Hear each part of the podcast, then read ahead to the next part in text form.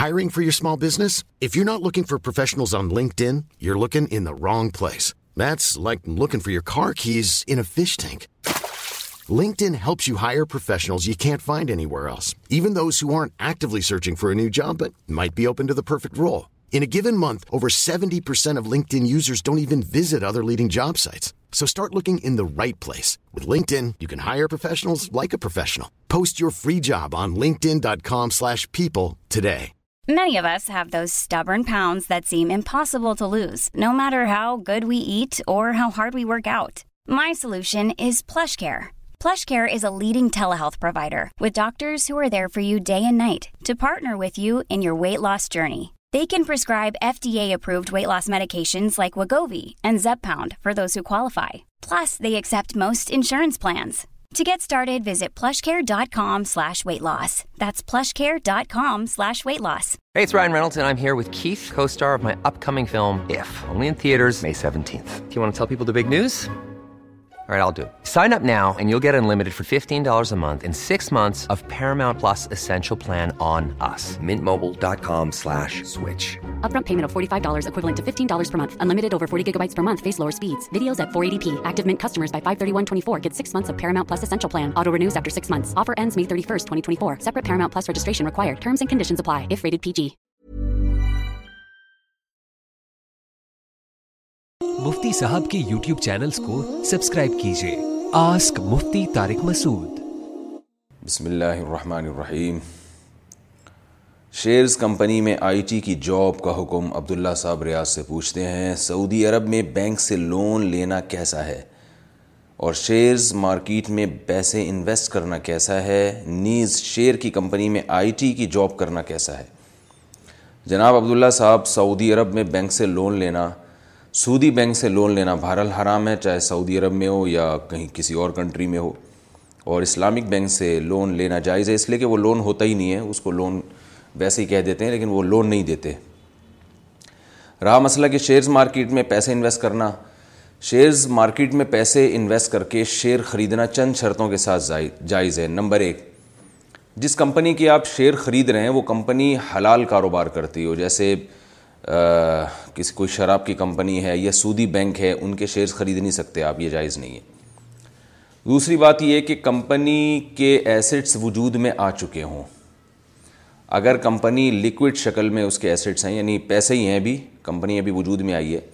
تو پھر شیئر خرید کے آپ اسی قیمت پہ جس کو فیس ویلیو کہتے ہیں اسی ویلیو پہ تو آپ بیچ سکتے ہیں نفع اور نقصان پہ آپ نہیں بیچ سکتے تیسری شرط یہ ہے کہ شیئرز خرید کر نفع پہ بیچنا یا نقصان پہ بیچنا یہ اس شرط کے ساتھ جائز ہے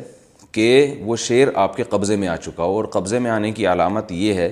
کہ شعر آپ کے نام ہو چکے ہوں جس میں ہماری معلومات کے مطابق چوبیس گھنٹے لگتے ہیں کم از کم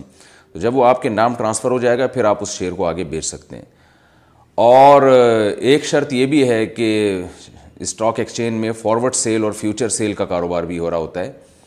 کہ آپ نے فیوچر کی بے کر لی ہوتی ہے کہ فلاں تاریخ کو یہ شیئر میری ملکیت میں سمجھا جائے گا تو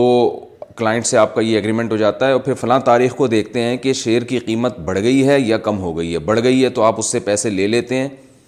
اور کم ہو گئی ہے تو اس کو پیسے دے دیتے ہیں اس کو جس کو کہتے ہیں ڈفرینس برابر کر لیتے ہیں بس بیٹھ کے جو فرق ہے دونوں قیمتوں کا تو یہ جو ہے یہ بھی جائز نہیں ہے تو قبضے میں لانے کے بعد جب آپ کے نام ٹرانسفر ہو جائے پھر آگے اس شیئر کو بیچ سکتے ہیں آپ ان شرطوں کے ساتھ شیئرس کا بزنس جائز ہے اور شیئرس کمپنی کی آئی ٹی میں جاب کرنا بھی جائز ہے کیونکہ فی نفسی بہرحال یہ جائز کام ہے مشترکہ زمین کی زکوٰۃ کیسے نکالیں گے ایک مشترکہ زمین جس میں پانچ چھ لوگوں کے اپنے اپنے شیئرز ہیں اور اس زمین ہاں کہہ رہے ہیں اس زمین کی زکوٰۃ کس طرح نکالیں گے ساجد صاحب سعودی عرب سے پوچھتے ہیں بھائی جان بہت آسان ہے یہ زمین اگر آپ نے بیچنے کے لیے خریدی ہے تو جس کا جتنے فیصد حصہ ہے وہ اس ٹوٹل زمین کی مارکیٹ ویلیو پر اس پرسنٹیج کے حساب سے وہ زکوٰۃ نکالے گا جیسے آپ نے بیچنے کے لیے پانچ آدمیوں نے زمین مل کے خریدی آپ کے فار ایگزامپل اس میں پچیس فیصد حصہ ہے اور ٹوٹل زمین کی قیمت فار ایگزامپل ایک لاکھ روپے ہے تو اس کا مطلب یہ ہوا کہ زمین کی جو قیمت ہے ایک لاکھ اس میں آپ کا شیئر پچیس ہزار بنتا ہے تو پھر آپ پر پچیس ہزار کے بقدر کی زکوٰۃ لازم ہوگی اور جو باقی شورک ہیں ان کا جتنا حصہ بنتا ہے وہ اسی کے بقدر اسی حساب سے زکوٰۃ دیں گے انجیکشن لگانے کے لیے عورت کا بازو پکڑنا شاکر صاحب یو کے سے پوچھتے ہیں میں یو کے میں فارمیسسٹ ہوں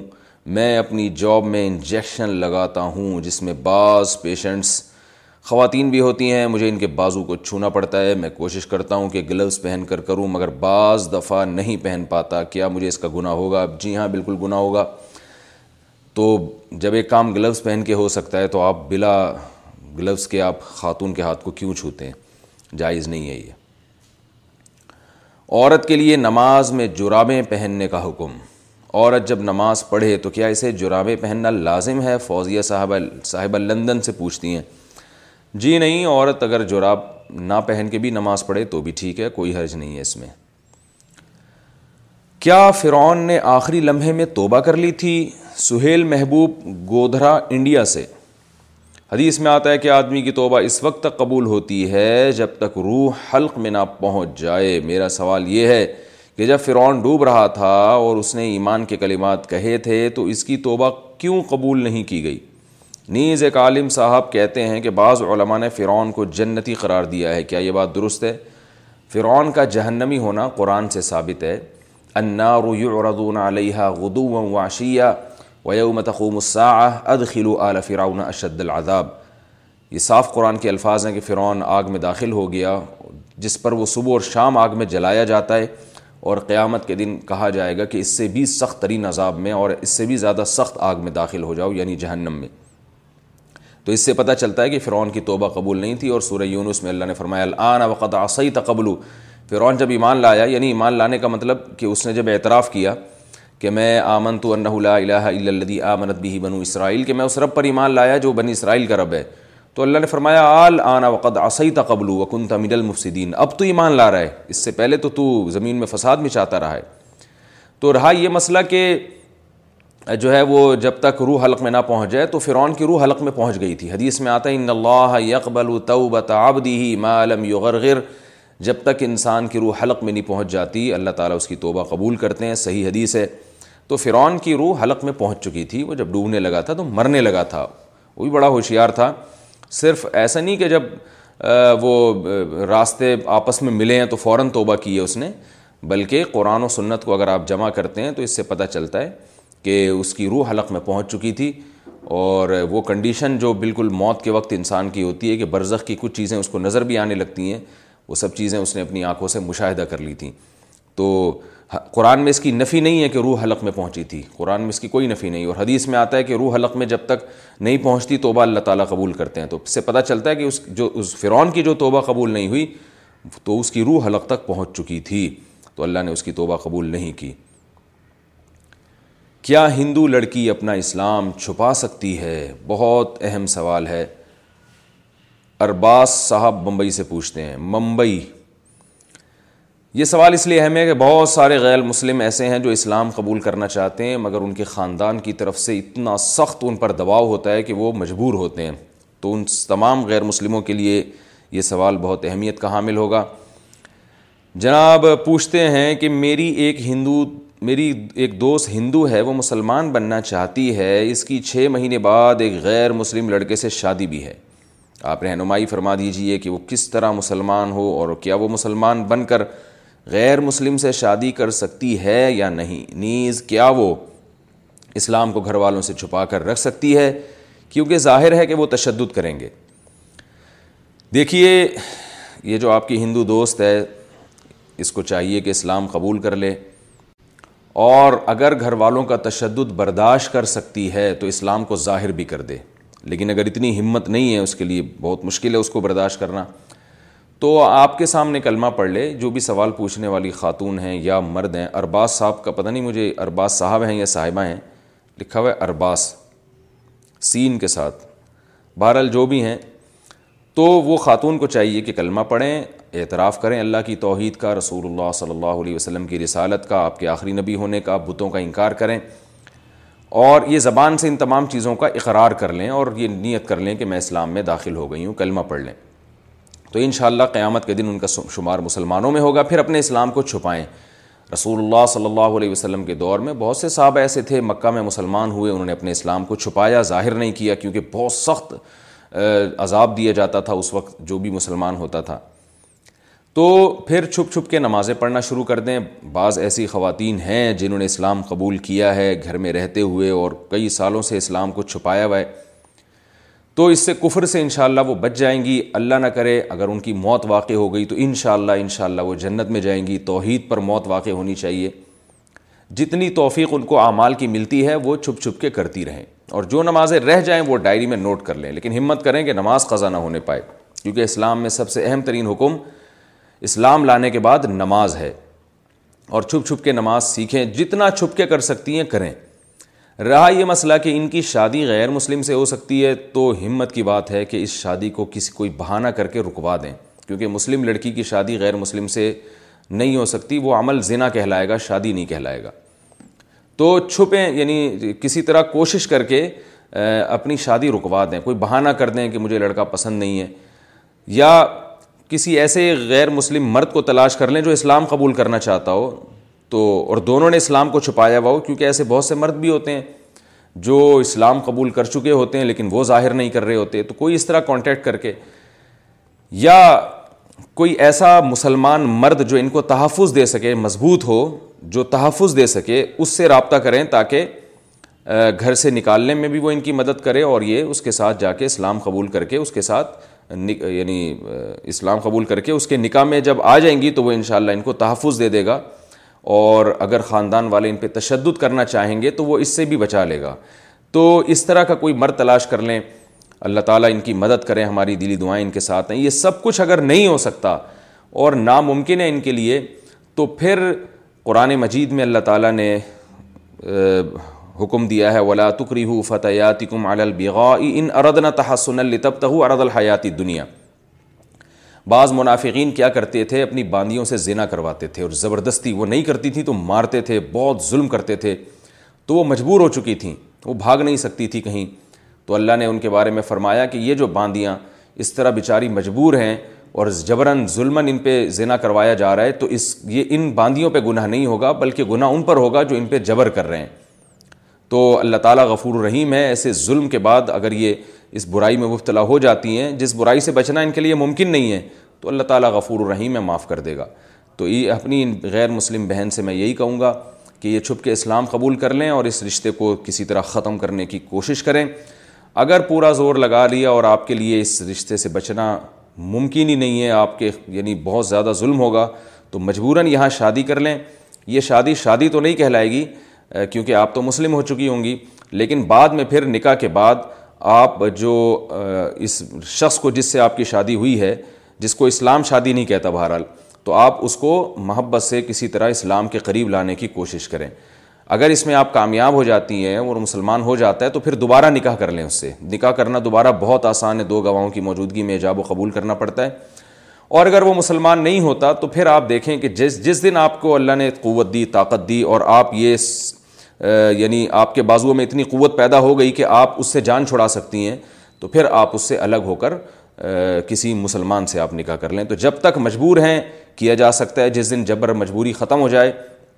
تو آپ پھر کسی مسلمان سے اس وقت نکاح کر لیں لیکن اسلام بہرحال قبول کر لیں کیونکہ کفر بہت بڑا جرم ہے اگر اسی کفر میں آپ کی موت واقع ہو گئی تو بخشش کا اللہ تعالیٰ نے جو مشرق سے پر جنت کو اللہ نے حرام کر دیا ہے اس لیے آپ توحید کو بہر القبول کر لیں سودی رقم سے کاروبار حلال ہوگا یا نہیں عمر صاحب امریکہ سے پوچھتے ہیں میرے قریبی رشتہ دار امریکہ میں سودی بینک میں کام کرتے ہیں ہم نے انہیں سمجھایا کہ وہ گھر کا جو سودا سلف لیتے ہیں وہ حرام ہوتا ہے انہیں شاید سمجھ میں آ گیا تو اب وہ یہ کرتے ہیں کہ اپنی آمدن سے کچھ سستی چیزیں خرید کر اسے بیچتے ہیں اس سے جو رقم ملتی ہے اس سے وہ گھر کا سودا خریدتے ہیں اس طرح گھر کے ایک کمرے کو کرائے پر دیا ہے اور اس کرائے کے پیسوں سے گھر کا سامان خریدتے ہیں کیا یہ دونوں طرح کی آمدن ان کے لیے حلال ہوگی یا نہیں جناب آپ کے دوست کو آپ نے سمجھایا چلیں خیر اتنا تو عمل کیا کہ وہ آمدن سے کچھ سستی چیزیں خریدنے لگے لیکن مسئلہ یہ ہے کہ اگر وہ سودی بینک میں جاب کرتے ہیں اور سود سے ریلیٹڈ ریلیٹڈ کوئی کام کرتے ہیں یعنی ایسا کوئی کام جس میں کسی نہ کسی درجے میں سودی معاملہ لکھنا پڑ رہا ہے یا سودی معاملے پر گواہ بننا پڑ رہا ہے یا سود کا سارا کام ان کے انہوں نے سنبھالا ہوا ہے تو پھر ایسا کام حرام ہے اور اس کی ارننگ بھی حرام ہے تو جب ارننگ حرام ہے تو اس ارننگ سے اگر وہ کچھ چیزیں خرید کر بیچتے ہیں تو اس کا نفع بھی حلال نہیں ہے ان کے لیے کیونکہ وہ چیزیں بھی تو انہوں نے سودی ارننگ سے خریدی ہیں نا تو جب سودی ارننگ سے چیزیں خریدی ہیں تو وہ آگے اس پہ بھی پروفٹ نہیں لے سکتے اور گھر کا کمرہ جو انہوں نے کرائے پر دیا ہے تو اگر وہ گھر بھی سودی ارننگ ہی سے بنایا ہے تو پھر اس کا کرائے سے آنے والا پروفٹ بھی حلال نہیں ہے تو بہتر یہ ہے ہاں اگر اور اگر کسی اور طرح سے بنایا ہے وہ گھر تو پھر اس کا ارننگ حلال ہوگی ان کی البتہ یہ ضرور ہے کہ جب وہ سود سے کوئی چیز خرید یعنی سود سے میری مرادی ہے کہ جو ان کی تنخواہ آ رہی ہے نا سودی اس تنخواہ سے اگر انہوں نے کچھ خرید لیا خریدنا تو جائز نہیں تھا لیکن اگر خرید لیا تو اب ایک صورت میں وہ خریدی ہوئی چیز ان کے لیے اس کا استعمال بھی جائز ہو سکتا ہے اور اس سے حاصل ہونے والی آمدن بھی جائز ہو سکتی ہے وہ یہ ہے کہ وہ دل میں یہ نیت کر لیں اور ارادہ کر لیں اور بہتر ہے دو آدمیوں کو گواہ بھی بنا دیں کہ یہ جتنی چیزیں میں نے اس بینک سے بینک کی آمدن سے خریدی ہیں ان کی مارکیٹ ویلیو یہ ہے اور میں اس بات کو اپنے اوپر لازم کرتا ہوں کہ یہ تمام ویلیو میں صدقہ کروں گا اور صدقہ کرنا شروع بھی کر دیں مثلاً انہوں نے گھر خریدا تھا فار ایگزامپل ایک کروڑ روپے کا اب وہ تو خرید لیا غلط کیا انہوں نے لیکن اب دل میں نیت کر لیں اس گھر کی ویلیو چونکہ ایک کروڑ ہے تو میں پوری زندگی میں ایک کروڑ روپے ان شاء اللہ صدقہ کر دوں گا یہ عزم کر لیں تو جس دن یہ عزم کریں گے اور پھر ہر مہینے تھوڑی تھوڑی قسط نکالنا شروع کر دیں تو یہ گھر ان کا گھر کا استعمال ان کے لیے جائز ہو جائے گا اور گھر سے کو اگر کرائے پر دیتے ہیں تو اس کی حاصل ہونے والی آمدن بھی ان کے لیے حلال ہو جائے گی یہ طریقہ استعمال کیا جا سکتا ہے بندوق کی نوک پر طلاق کا حکم یہ مسئلہ امپورٹنٹ ہے میں انشاءاللہ بہت تفصیلی دلائل کے ساتھ اگلے سیشن میں یہ مسئلہ انشاءاللہ ریکارڈ کرواؤں گا یہ شعیب صاحب نے پشاور سے پوچھا میں پوری دلائل اور ریفرنس کے ساتھ انشاءاللہ کیونکہ یہ اختلافی مسئلہ ہے تو اس لیے میں اس کو اگلے سیشن میں انشاءاللہ ریکارڈ کرواؤں گا پورے دلائل کے ساتھ پچھلے سالوں کی زکوٰۃ کیسے ادا کریں شادی کو پینتیس سال ہو گئے ہیں شادی کے وقت میں کیسے کچھ تولہ سونا ملا تھا مگر اس وقت تک یہی پتا تھا کہ ساڑھے سات تولے سونے پر زکوٰۃ واجب ہوتی ہے اس لیے زکوٰۃ نہیں دی اب پتہ چلا کہ ساڑھے باون تولے چاندی کے حساب سے زکوٰۃ واجب ہوتی ہے تو اب زکوٰۃ کس طرح ادا کریں جبکہ یہ بھی پتہ نہیں کہ سونے کے ساتھ کچھ نقد رقم ساتھ تھی یا نہیں کیونکہ خرچہ شوہر کے پاس ہوتا ہے اس بارے میں رہنمائی فرمائیں بنت عبداللہ کراچی سے دیکھیے اکثر سونے کے ساتھ کچھ نہ کچھ رقم ہوتی ہے تو اس لیے ساڑھے باون تولے چاندی کے حساب سے زکوٰۃ واجب ہو جاتی ہے اور زکوٰۃ میں احتیاط کا پہلو اس کو بہرحال ترجیح دینی چاہیے تو آپ احتیاطاً جتنے سال آپ کے پاس سونا رہا ہے تمام سالوں کی زکوٰۃ ادا کریں تو یہ آپ پر لازم ہے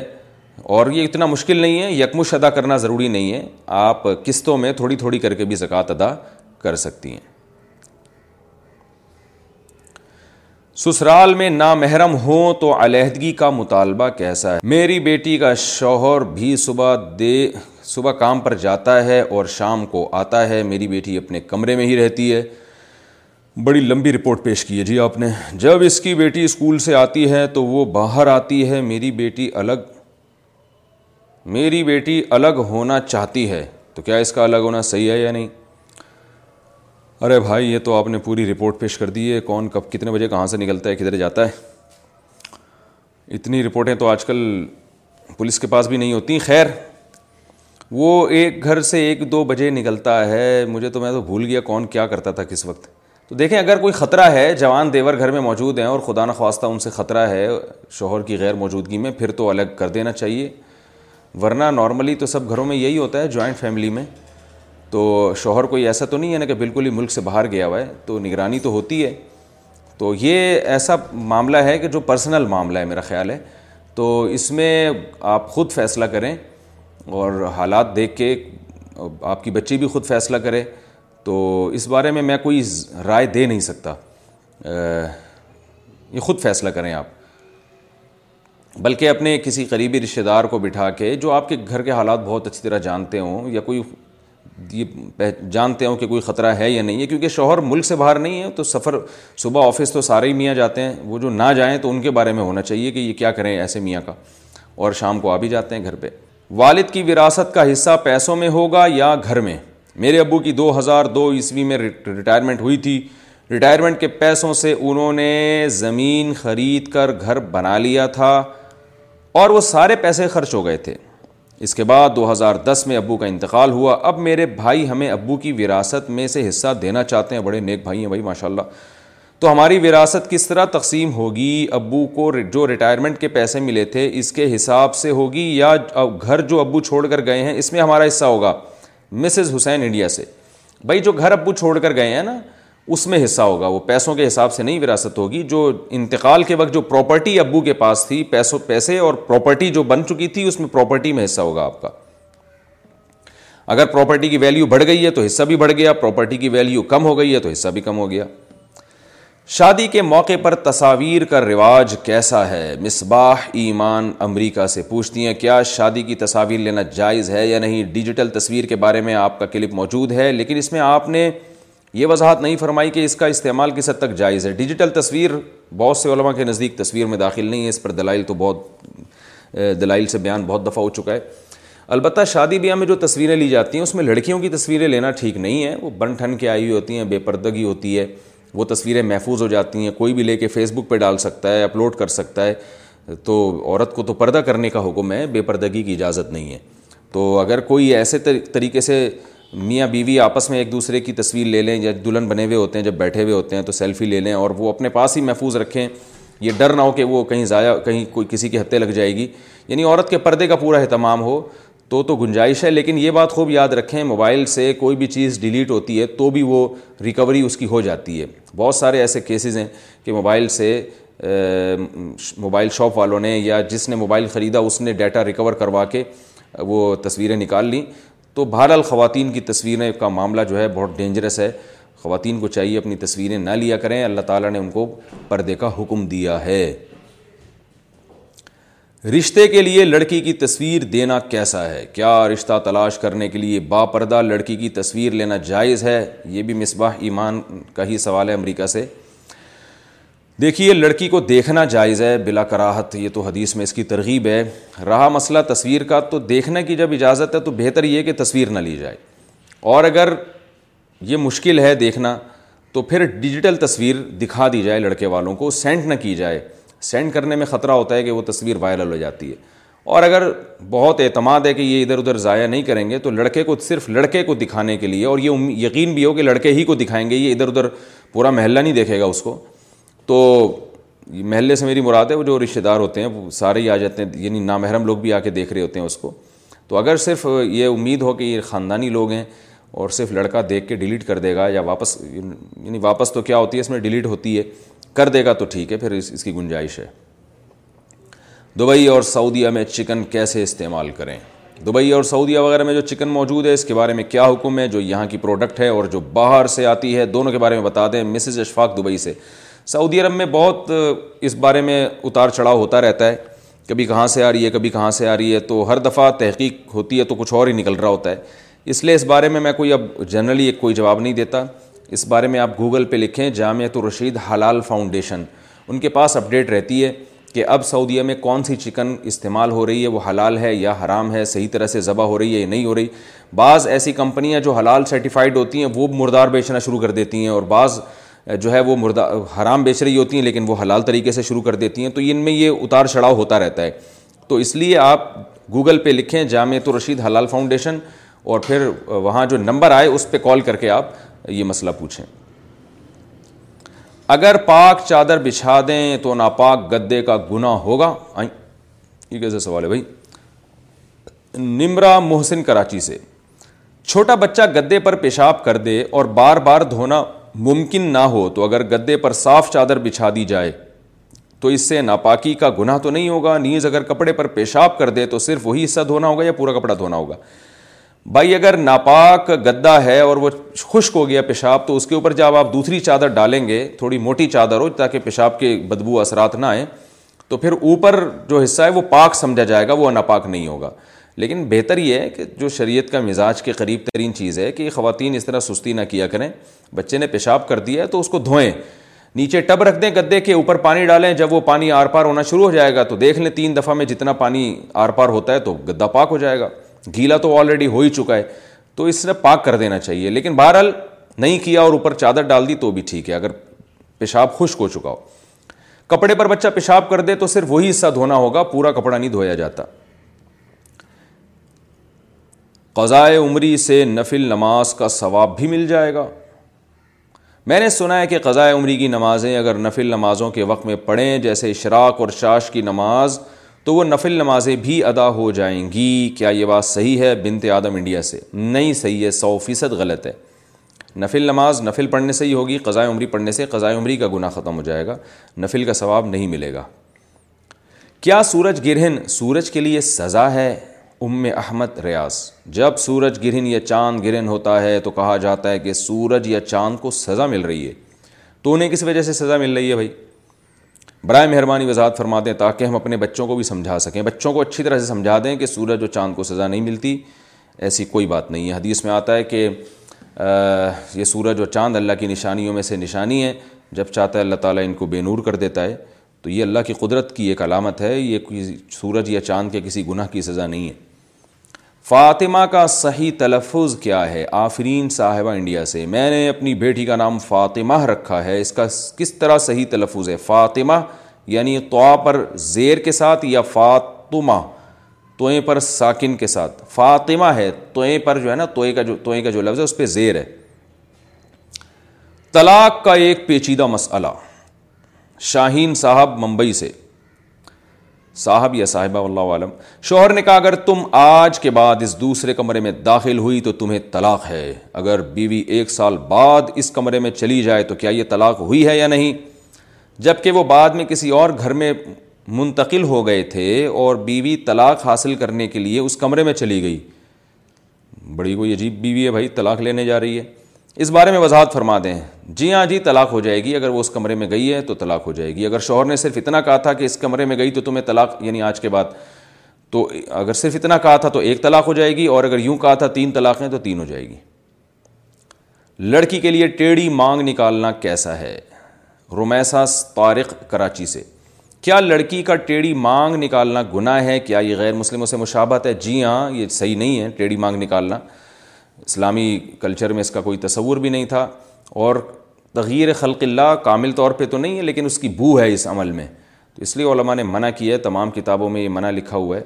مانگ آپ صرف بیچ کی نکال سکتے ہیں یا پیچھے سارے بال لے جائیں مردوں کے لیے بھی اور عورتوں کے لیے بھی تو سائڈ کی مانگ نہیں نکالنے میں یہ نہیں کہہ رہا کوئی حرام ہے گناہ کبیرہ ہے لیکن یہ طریقہ شریعت میں پسندیدہ نہیں ہے کون سی رقم میں سال گزرنے پر زکوٰۃ نہیں ہوتی کیا کوئی ایسی رقم ہے جس پر سال گزرنے کے باوجود زکوٰۃ لازم نہ ہو جیسے ایک ماں برسوں سے بیٹی کی شادی کے لیے پیسے جمع کر رہی ہے یا زیور رکھی ہوئی ہے اور وہ زیور کسی کے استعمال میں بھی نہیں ہے یا پھر وہ ہر ماں بچوں کے اکاؤنٹ میں پیسے ڈالتی ہے تاکہ جب وہ بڑے ہو جائیں تو ان کے کام آئے فوزیہ صاحبہ لندن سے دیکھیں نابالغ بچوں کی ملکیت میں جو پیسے یا زیور دے دیا یعنی ماں نے یہ کہا کہ یہ میری بچوں کی ملکیت میں ہے تو تو ان پہ زکوٰۃ نہیں ہے کیونکہ بچوں کے مال پہ زکوٰۃ نہیں ہوتی لیکن اگر وہ ماں کی ہی ملکیت میں ہے اور ماں نے اکاؤنٹ بھی اپنا کھولا ہوا ہے اور اس میں ڈال رہی ہے نیت یہ کر رہی ہے کہ بچوں کے لیے تو چونکہ اکاؤنٹ آپ کا ہے تو بے شک وہ بچوں کے نام سے کھولا بعض دفعہ نام بچوں کا ہوتا ہے لیکن ملکیت ماں ہی کی سمجھی جاتی ہے تو جس کی ملکیت ہے اس کا اعتبار ہوگا تو اس اکاؤنٹ میں اگر آپ نے پیسے ڈال دیے یا زیور رکھوا دیا تو وہ آپ ہی کا زیور ہے تو اس لیے اس پر زکوٰۃ واجب ہے چاہے بیٹیوں کی شادی کے لیے رکھا ہو یا بیٹوں کے لیے رکھا ہو کیونکہ ملکیت ماں کی ہے اور ماں بالغ ہے عاقل ہے لہٰذا زکوٰۃ واجب ہے اور اگر ملکیت بچوں کی ہے دل میں یہ نیت کر لی ہے کہ یہ بچوں کی ملکیت میں اور بچے بھی ماں کی کسٹڈی میں ہیں تو پھر قبضہ بھی ضروری نہیں ہوتا ہے ایسی صورت میں تو پھر ایسی صورت میں ان پر زکوٰۃ واجب نہیں ہے کیونکہ نابالغ بچوں کے مال پہ زکوٰۃ واجب نہیں ہوتی اور یہ بہت بری رسم ہمارے معاشرے میں کہ جن ماؤں کی بیٹیاں ہیں وہ بچپن سے ان کے لیے جہیز جمع کرنا شروع کر دیتی ہیں اللہ کا واسطہ اس عذاب کو اس لانت کو اپنے معاشرے سے ختم کریں لڑکوں کو چاہیے ایک دھیلا بھی نہ لڑکی لڑکی سے نہ لیں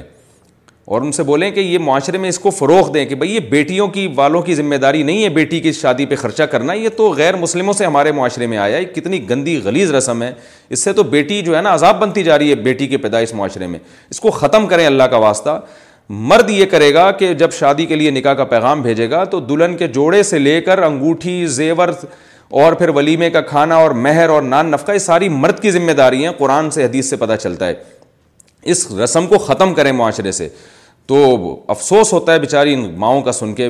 کہ بیٹی کو تو ٹینشن بنا دی ہے معاشرے میں وہ بچپن سے پیسے جمع کر رہی ہے بھائی آپ کھائیں پیے آپ اللہ نے آپ کو نعمت دی ہے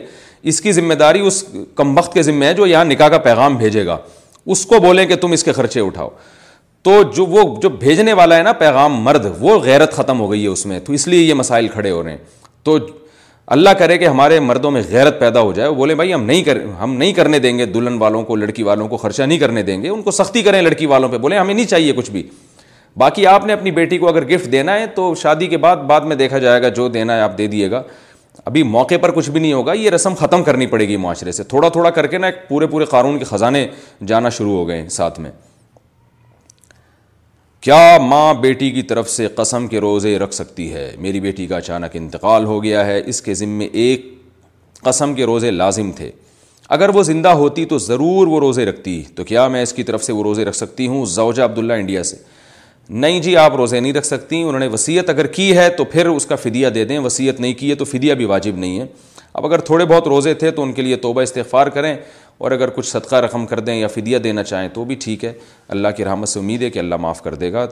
توبہ استغفار کریں زیادہ ان کے لیے دعا مانگیں قرآن کا ترجمہ بغیر وضو چھونے کا حکم ترجمے والے قرآن کو بغیر وضو چھو سکتے ہیں یا نہیں بشرا ہارون انڈیا سے اگر لفظ بلس ترجمہ ہے اور تفسیر بھی نہیں ہے اس میں صرف لفظ بلس ترجمہ ہے قرآن میں تو پھر اس کو بغیر وضو نہیں چھوا جا سکتا اور اگر ترجمے کے ساتھ تفسیر بھی ہے اور تفسیر زیادہ ہے جیسے کہ عام طور پر تفسیر زیادہ ہوتی ہے تو پھر اس کو بغیر وضو کے چھونا جائز ہے آسک مفتی تارک مسعود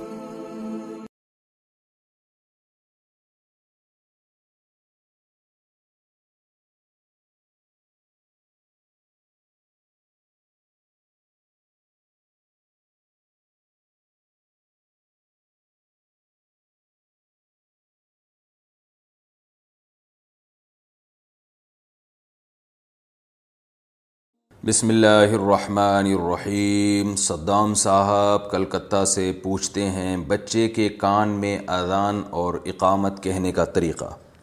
کیا بچہ پیدا ہونے کے ایک ہفتے بعد اس کے کان میں اذان دے سکتے ہیں نیز کس کان میں اذان اور اس کان میں اقامت دینی چاہیے اور کیا اقامت میں قدقامت الصلاح بھی کہنا ہوگا یا نہیں جناب صدام صاحب ایک ہفتے بعد بھی دے سکتے ہیں اذان جلدی دینی چاہیے طریقہ یہ ہے کہ آپ بچے کو گود میں لے کے کھڑے ہو جائیں اور آپ کا رخ قبلے کی طرف ہو بچے کا جو دایاں کان ہے یعنی رائٹ سائڈ والا کان اس کا رخ آپ کے ہونٹوں کی طرف ہو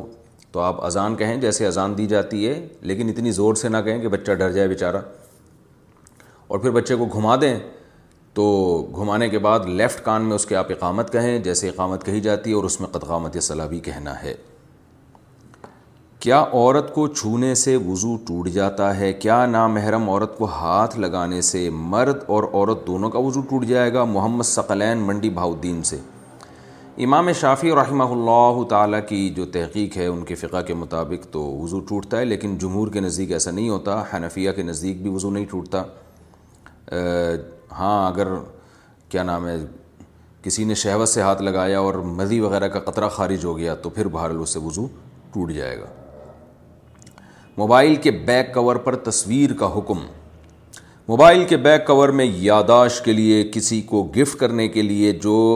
فوٹو پرنٹ کرواتے ہیں اس کا کیا حکم ہے دیکھیں پرنٹڈ فوٹو تو جائز نہیں ہے جب تک شدید ضرورت نہ ہو گفٹ دینے کے لیے اس کی تصویر لگا دینا یہ کوئی ایسی ضرورت نہیں ہے جس پہ تصویر کو حلال کہا جا سکے کیونکہ رسول اللہ صلی اللہ علیہ وسلم کا ارشاد ان اشد الناس آزاب یوم القیہ مت المصورون قیامت میں سب سے سخت ترین عذاب ان لوگوں کو دیا جائے گا جو تصویر بناتے ہیں تو اس تصویر کا جو مصداق ہے نا پرنٹڈ تصویر جو عرب میں ہوا کرتی تھی جو شرک کا ذریعہ بھی بن سکتی ہے اور اس میں تصویر کی تعظیم بھی ہوتی ہے تو اس لیے اس سے اجتناب کریں آپ کوئی ضرورت ہو پاسپورٹ کے لیے یا کوئی بھی معقول ضرورت ہو گفٹ تو ویسے بھی تصویر کے بغیر بھی دیا جا سکتا ہے نا گفٹ تو کوئی ایسی ضرورت نہیں ہے نام لکھوا دیں آپ اس کا اس پہ والدین بوڑھے ہوں تو جماعت میں جانا مجھے جماعت میں چار ماہ چلا یا سیروزے پہ جانا پڑتا ہے یہ نوٹ کر لیں والدین بوڑھے ہوں تو تبلیغی جماعت میں جانا یہ عنوان ہونا چاہیے اس کا ٹھیک ہے نا مجھے تبلیغی جماعت میں چار ماہ چلا یا سیروزے پر جانا پڑتا ہے جب کہ میرے والدین بوڑھے ہیں اور میرا کوئی بھائی بھی نہیں ہے تو کیا میں جا سکتا ہوں صدام صاحب احمد آباد سے پوچھتے ہیں بھائی والدین کی خدمت کرنے والا پیچھے اگر کوئی موجود نہیں ہے اور والدین کو ضرورت بھی ہے تو پھر آپ تبلیغ میں نہیں جا سکتے اور تبلیغ کے جو اکابر ہیں بزرگ حضرات ہیں وہ بھی منع کرتے ہیں جب وہ پوچھتے ہیں تو کیا حال حوال ہیں گھر میں کون ہیں تو آپ جب بتائیں گے تو وہ خود بھی آپ کو اجازت نہیں دیں گے جانے کی مرد کیسی انگوٹھی پہن سکتے ہیں مردوں کے لیے انگوٹھی پہننے کا سنت طریقہ کیا ہے نیز کتنے گرام کی انگوٹھی پہن سکتے ہیں تبشیر انصاری انڈیا سے بھائی مرد صرف چاندی کی انگوٹھی پہن سکتا ہے اور اس کی مقدار بھی چار اشاریہ تین سات چار گرام سے زیادہ نہیں ہونی چاہیے یعنی اتنے گرام چاندی اس میں ہو اس سے زیادہ چاندی نہ ہو باقی اس میں اگر کوئی پتھر لگانا چاہے تو پتھر کوئی بھی لگا سکتے ہیں لیکن یہ پتھر خوبصورتی کے لیے ہونا چاہیے کوئی عقیدہ غلط نہ ہو کہ یہ والا پتھر لگانے سے یہ ہو جائے گا جیسے آج کل لوگوں میں غلط عقیدے پھیلے ہوئے ہیں تو چاندی کی پہن سکتے ہیں اس کے علاوہ کوئی اور دھات نہیں ہو سکتی نہ سونا نہ پیتل نہ تانبا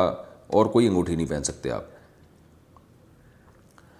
پراپرٹی لیز پر دینے کا حکم اگر پیسوں کی ضرورت ہو تو کیا اپنی پراپرٹی لیز پر دے سکتے ہیں سید حیدر ایبٹ آباد سے بھائی لیز پر تو کرائے پر ہی ہوتی ہے دے سکتے ہیں آپ کی کچھ اور مراد ہے تو وہ واضح کریں آپ کیا پوچھنا چاہتے ہیں بعض لوگ کیا کرتے ہیں پراپرٹی رکھوا دیتے ہیں کسی کے پاس بطور رہن کے یہ بھی جائز ہے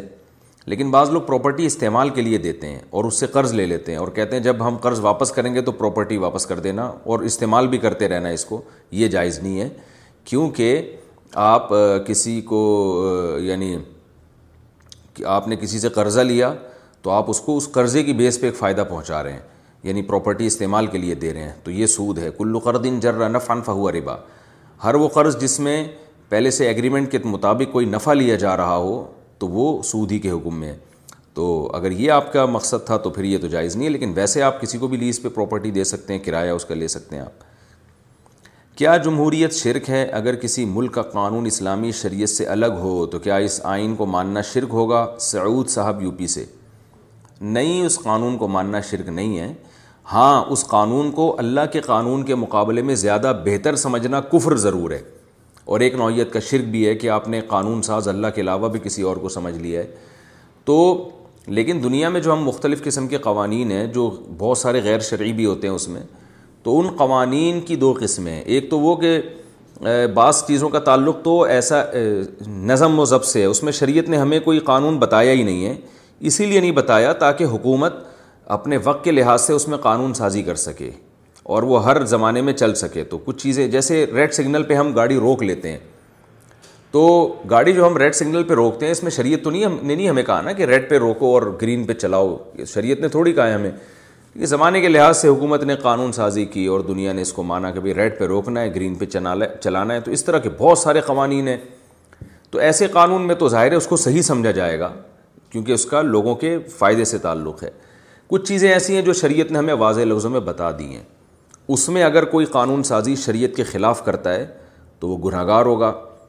لیکن اگر وہ سمجھتا ہے کہ میں جو قانون بنا رہا ہوں اسلام کے خلاف قانون یہ لوگوں کے لیے زیادہ بہتر ہے اور اسلام لوگوں کے لیے بہتر نہیں ہے تو وہ کافر بھی ہو جائے گا کیونکہ اس نے اسلام کو غلط سمجھا اللہ کے قانون کو غلط سمجھا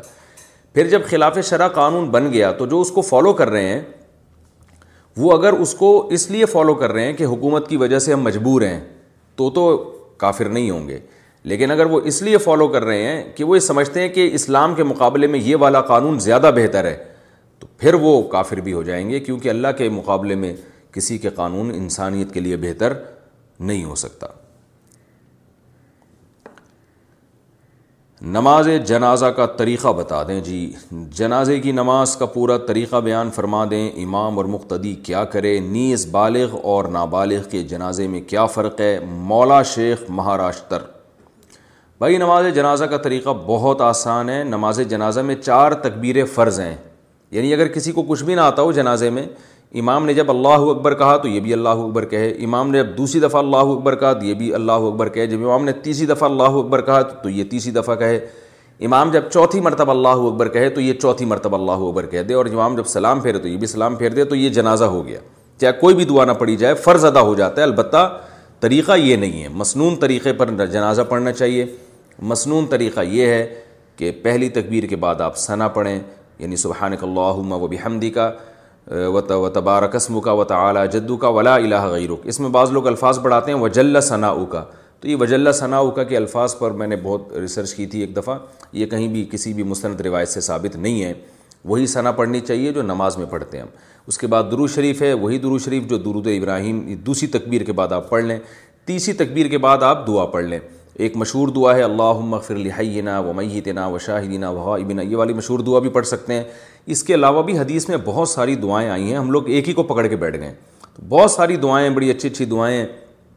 تو کم از کم دو چار دعائیں تو وہ یاد کر لینی چاہیے تو وہ دعائیں بھی میت کے لیے پڑھنی چاہیے اور اگر کوئی سورہ فاتحہ کو بطور دعا کے کبھی کبھار پڑھ لے تو یہ بھی جائز ہے حدیث سے ثابت ہے تو یہی احناف کا اور دوسرے ائمہ کا اختلاف ہے وہ سورہ فاتحہ کو نماز جنازہ میں لازم سمجھتے ہیں اور بطور قرات کے سمجھتے ہیں جبکہ ہم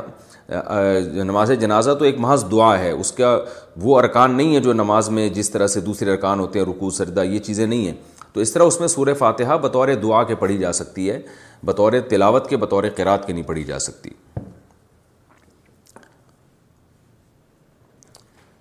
نمازی کے سامنے سے نہ گزرنے کی حکمت نمازی کے سامنے سے گزرنے کی جو ممانعات کی گئی ہے اس میں کیا حکمت ہے توفیق صاحب ممبئی سے پوچھتے ہیں توفیق صاحب اللہ ہی جانے کیا حکمت ہے بظاہر سرسری غور سے تو یہ معلوم ہوتا ہے اس سے نماز پڑھنے والے کی توجہ بڑھتی ہے اگر آپ اجاز شریعت ہمیں اجازت دے دیتی نمازی کے سامنے سے گزرو تو سارا ایک رش لگا ہوتا ہے لوگ رہے جا رہے ہوتے وہ تو نماز تو پھر نماز نہ رہتی بظاہر یہ حکمت معلوم ہوتی ہے باقی اللہ کی حکمتیں اللہ ہی خوب جانتا ہے گاڑی کی انشورنس کا حکم میں نے تین سال کی قسطوں پر گاڑی خریدی ہے اگر میں ایک سال یا دو سال میں پیسے جمع کرا دیتا ہوں تو کیا یہ جائز ہے نیز کیا گاڑی کی انشورنس کرانا بھی ضروری ہے ایک بندہ او بھائی اس بندے کا نام بھی تو ہوگا نا کوئی اے ایک بندے آپ کے سوال کا جواب یہ ہے کہ آپ نے جو قسطوں پہ گاڑی خریدی ہے اگر آپ تین سال کی قسطوں پہ خریدی اور آپ دو سال میں پیمنٹ کر دیتے ہیں تو اس پیمنٹ کی وجہ سے اگر وہ ڈسکاؤنٹ کر رہا ہے تو یہ حرام ہے ناجائز ہے تین سال پہ آپ نے گاڑی خریدی فار ایگزامپل بیس لاکھ کی یہ قسطیں طے ہوئی تھیں اب آپ چلے گئے اونر کے پاس کہ بھائی میں ایک سال میں پیمنٹ کرتا ہوں مجھے ادھر سے ڈسکاؤنٹ کر دو بیس لاکھ کے پندرہ لاکھ کر دو اٹھارہ کر دو تو یہ جائز نہیں ہے قسطوں کے کاروبار کے لیے جائز ہونے کے لیے پہلی شرط یہ ہے کہ اس مجلس میں جب آپ گاڑی خرید رہے تھے یا کوئی بھی چیز خرید رہے تھے اس مجلس میں جو قیمت ایک دفعہ طے ہو گئی اب اس میں چینجنگ نہیں ہو سکتی غریبی میں معاف کر دیں مالک تو ایک الگ بات ہے یا آپ غریبی میں اضافی پیسے دے دیں تو ایک الگ بات ہے لیکن اس بیس پہ پیسے کم کر دینا کہ میں کیش دے رہا ہوں یا جلدی دے رہا ہوں اس بیس پہ پیسے بڑھا دینا کہ میں تین سال کے بجائے اب چار سال میں دوں گا یہ جائز نہیں ہے یہ اسی مجلس میں طے ہو جائے تو ٹھیک ہے اس کے بعد اس کی اجازت نہیں ہے مقتدی کب سلام پھیرے گا مقتدی کو سلام کب پھیرنا چاہیے امام کے ساتھ جب وہ ایک سلام پھیر دے یا جب امام دونوں سلام پھیر دے بلال صاحب گودھرا انڈیا سے پوچھتے ہیں اس بارے میں دونوں آ رہا ہیں فقاہ کرام کی جو امام احمد بن حنبل کی جو کا فقہ ہے جو سعودی عرب میں جس پر عمل ہوتا ہے اس کے مطابق امام جب دونوں طرف سلام پھیرے پھر آپ سلام پھیریں لیکن امام و حنیفہ رحمہ اللہ تعالیٰ کا جو فقہ ہے اس کے مطابق جب امام ایک طرف سلام پھیرے تو آپ بھی پھیر دیں جب یعنی دونوں سلاموں کا انتظار نہ کریں آپ تو ہم چونکہ بر صغیر میں فقہ حنفی کو فالو کیا جاتا ہے تو اس حساب سے اس پر آپ عمل کریں دونوں طرف روایات ملتی ہیں دونوں طرف دلائل ہیں لفافے میں پیک کر کے چیز تولنے کا حکم بعض چیزیں بہت مہنگی ہوتی ہیں جب ان کو شاپر میں ڈال کر تولا جاتا ہے تو اس کی وجہ سے پیسے بڑھ جاتے ہیں کیا یہ جائز ہے شاہد محمود سرگودا سے پیسے کیسے بڑھے جاتے ہیں ان کا مقصد شاید یہ ہے کہ مثال کے طور پر گولڈ ہے یا ایک عام سادہ سی کوئی چیز ہے گولڈ کی میں مثال بعد میں دیتا ہوں آپ نے مثال کے طور پر کوئی چیز شاپر میں ڈال کے تولی ہے تو ایک کلو کی چیز تھی تو شاپر کا بھی تو کوئی ویٹ ہوگا نا تو جناب شاہد محمود صاحب آپ سرگودا کے ہیں ماشاء اللہ ہمارا ننیال بھی سرگودا میں یہ تو بہت آنا جانا ہمارے رہتا ہے سرگودا تو کبھی آئے تو انشاءاللہ لفافے میں تول کے آپ جلیبیاں آپ کو بھی کھلائیں گے آپ سے بھی کھائیں گے انشاءاللہ تو یہ جو لفافے میں ڈلی ہوئی چیز ہے نا اس کی وجہ سے ویٹ اتنا بڑھتا نہیں ہے لفافے کا وزن کتنا ہوتا ہے بیچارے کا تو یہ اتنا معمولی سا فرق آتا ہے کہ کسٹمر بھی اس پہ راضی ہوتا ہے بیچنے والا بھی اس نقصان پہ راضی ہوتا ہے کہ اس سے کچھ نہیں پڑتا فرق پڑتا اور جو چیزیں بہت ہی ان میں یعنی ملی گرام کی بھی بڑی ویلیو ہوتی ہے ان کو لفافے میں تولا ہی نہیں جاتا جیسے سونا ہے چاندی ہے ان کو لفافوں میں نہیں تولا جاتا جہاں تک میں نے دیکھا ہے کیونکہ اس میں لفافے کے ویٹ سے قیمت میں بہت فرق پڑ پڑ سکتا ہے تو مجھے نہیں پتا آپ کیا پوچھنا چاہتے ہیں تو نارملی جو چیزیں لفافوں میں تولی جاتی ہیں تو لفافے کا وزن بہت تھوڑا ہوتا ہے اس وزن کی وجہ سے لوگوں کے معاملات پر کوئی فرق نہیں پڑتا وہ چیزوں میں اگر تھوڑا سا ویٹ میں اضافہ بھی ہوگا تو اتنا تھوڑا سا ہوتا ہے کہ وہ چونی بھی نہیں بنتی وہ کیا غیر مقلد کے پیچھے نماز پڑھ سکتے ہیں کیا غیر مقلدین کے پیچھے نماز پڑھ سکتے ہیں یا نہیں عامر صاحب دہلی سے پوچھتے ہیں بھائی جو مسلک اہل حدیث کے لوگ ہیں چونکہ عقائد میں جو ان میں معتدل ہیں ان کی بات کر رہا ہوں تو غلوف تو آپ کو پتہ ہے ہر جگہ ہے وہاں بھی ہے بعض لوگ ہمارے یہاں بھی یعنی غالی ہوتے ہیں جو اعتدال سے تجاوز کرتے ہیں تو ان سے ہمارا اختلاف تو ہے ایک تقلید کے موضوع پر ہم یہ سمجھتے ہیں کہ اس زمانے میں چاروں مذاہب میں سے ایک کو فالو کرنا چاہیے ورنہ امت جو ہے نا وہ قرآن و سنت کے نام پہ بکھر جائے گی لیبل قرآن و سنت کا استعمال ہوگا ہر آدمی اپنی تحقیق لا رہا ہوگا کیسے آپ لوگوں کو وہ کرے خیر یہ ایک الگ ٹاپک ہے جس پر میں بہت ڈیٹیل میں باتیں کئی بار کر چکا ہوں علماء کرتے رہتے ہیں لیکن اس اختلاف کے باوجود کیونکہ بنیادی طور پر تو سب قرآن و حدیثی کو حجت مانتے ہیں تو اس لیے ہماری رائے یہی ہے جو ہمارے اکابر کا بھی یہی فتویٰ ہے کہ اہل حدیث اگر وہ معتدل ہو اسلاف کو علماء کو برا بلانا کہتے ہوں تو وہ بھی اہل سنت میں داخل ہیں لہٰذا ان کے پیچھے بھی نماز ہو جائے گی بلا کراہت البتہ بعض مسائل ایسے ہیں اہل حدیث حضرات کے جو اجماعی امت کے خلاف ہیں تو اس میں اہل حدیث ہو یا دیوبندی ہو بریلوی ہو کسی بھی مسلک کا ہو جب وہ ان مسائل کی رعایت نہیں کرے گا تو اس کے پیچھے نماز بھی جائز نہیں ہوگی کیونکہ اس کی نماز ہو ہی نہیں رہی ہے کیونکہ اجماعی امت سے بہرحال آپ شزوز نہیں کر سکتے تو انہی میں ایک مسئلہ ہے عام موضوع پر مسا کرنا ہمارے اہل حدیث حضرات بعض دفعہ یہ کرتے ہیں کہ جو عام ساکس پہنے ہوئے ہوتے ہیں اس پر مسا کر کے آ جاتے ہیں یہ چاروں ائمہ کے خلاف ہے نہ امام احمد بن حنبل کا اس پہ فتویٰ ہے نہ امام شافی کا نہ امام مالک کا نہ امام ابو حنیفہ رحمہ اللہ تعالیٰ کا ان چاروں ائمہ کا فتویٰ اس کے خلاف ہے اور یہ چاروں قرآن و سنت ہی کے روشنی میں ان کا فتویٰ ہے کہ ایسے موضوع پر مسا نہیں ہوگا اس بارے میں جو حدیث پیش کی جاتی ہے جورب کہ نبی صلی اللہ علیہ وسلم نے جوربین پر مسا کیا ہے تو جورب عربی میں خفین کو بھی جورب کہا جاتا تھا تو اس سے یہ والے جورب تو یہ تو صحابہ کے دور میں تھے ہی نہیں تو اس پر مسا کا جواز کہاں سے نکال لیا ہے تو اب میں بہرحال دلائل کا تو ایک الگ بحث ہے یہ تو بہت بعد میں فتویٰ ہے سب سے پہلے اس پر ساتویں صدی ہجری میں ابن تیمیہ رحمہ اللہ نے فتویٰ دیا تھا کہ ہر مسا جائز ہے تو امت نے اس فتوے کو ریجیکٹ کر دیا تھا نہیں مانا تھا اس کے بعد پھر ہمارے جو سعودی عرب میں بعض سلفی حضرات ہیں ان کی طرف سے یہ فتویٰ آیا تو چونکہ وہ حکومتی سطح پہ بڑی اونچی پوسٹوں پر تھے تو ان کا فتویٰ دنیا میں پھیل گیا لیکن بڑے بڑے محدثین کا یہ فتویٰ نہیں ہے امام احمد ابن حنبل تو امام بخاری کے استاذ ہیں وہ تو حدیثوں کو ہم آج کے لوگوں سے کروڑا گنا زیادہ سمجھتے تھے انہوں نے اس کے جواز کا قول نہیں کیا تو آپ خود سوچیں اتنے بڑے بڑے امہ ایک طرف اور ٹھیک ہے یہ سعودیہ کے علماء ہمارے لیے قابل احترام ہے لیکن پوری امت کے مقابلے میں دو چار عالم کی رائے کو اس میں چند علماء ہی ہیں جو اس رائے کا فتویٰ دیا انہوں نے ایک علامہ ناصد البانی رحمہ اللہ تھے ایک شیخ بن باز تھے ایک شیخ صالح علیہسّیمین تھے یہ دو چار اور حضرات ہوں گے جو یعنی ان علماء کی بات کر رہا ہوں جو بڑے مؤثر اور جو مضبوط علم بھی رکھتے تھے تو ان میں سے چند ہی ہیں باقی لاکھوں علماء ایک طرف ہیں جو اس کو جائز نہیں سمجھتے اور قرآن مجید نے ویسے بھی پاؤں کے دھونے کا حکم دیا ہے تو قرآن مجید کی صاف آیت ہے فوصل و وجوہ حکم و عید المرافقی وم صحبر اوسی کم و کم ملکین تو ارجلا کا اطف صاف طور پر وجوہ حکم پر اطف ہو رہا ہے یعنی اس کی بھی دھونے کا حکم ہے تو قرآن کے حکم سے آپ روگردانی نہیں کر سکتے جب تک کہ کوئی مضبوط دلیل نہ ہو تو مضبوط دلیل خفین کے بارے میں تو ہے جو چمڑے کے موزے یا اس جیسے موزے ان کے بارے میں تو ہے یہ جو ہم عام موزے جو عام صبح و شام پہنتے ہیں ان کے بارے میں مضبوط روایت ہمارے پاس موجود نہیں ہے جو بالکل صنعت کے لحاظ سے بہت مضبوط ہو یا واضح دلالہ ہو بعض روایتیں صنعت کے لحاظ سے صحیح ہیں لیکن مفہوم کے لحاظ سے بالکل واضح نہیں ہے ان کے دونوں مفہوم نکلتے ہیں تو آپ قرآن کے حکم کو جس میں پاؤں دھونے کا حکم ہے ایک ایسی کمزور بات پر کیسے چھوڑ سکتے ہیں اسی بیس پر چاروں آئمہ نے اس حدیث کے جانتے ہوئے جس میں جورب پر مسا کا حکم ہے جانتے ہوئے بھی اس کی اجازت نہیں دی اس لیے نماز کا مسئلہ بہت احتیاطی احتیاط پر مبنی ہے اس لیے اگر کسی کے بارے میں آپ کو پہلے سے پتہ ہے چاہے کوئی بھی ہو اس نے عام موضوع پر مسا کر کے نماز پڑھائی ہے تو آپ اس کے پیچھے نماز نہیں پڑھیں بعض حضرات یہ کہتے ہیں اس سے امت میں اختلاف پیدا ہوگا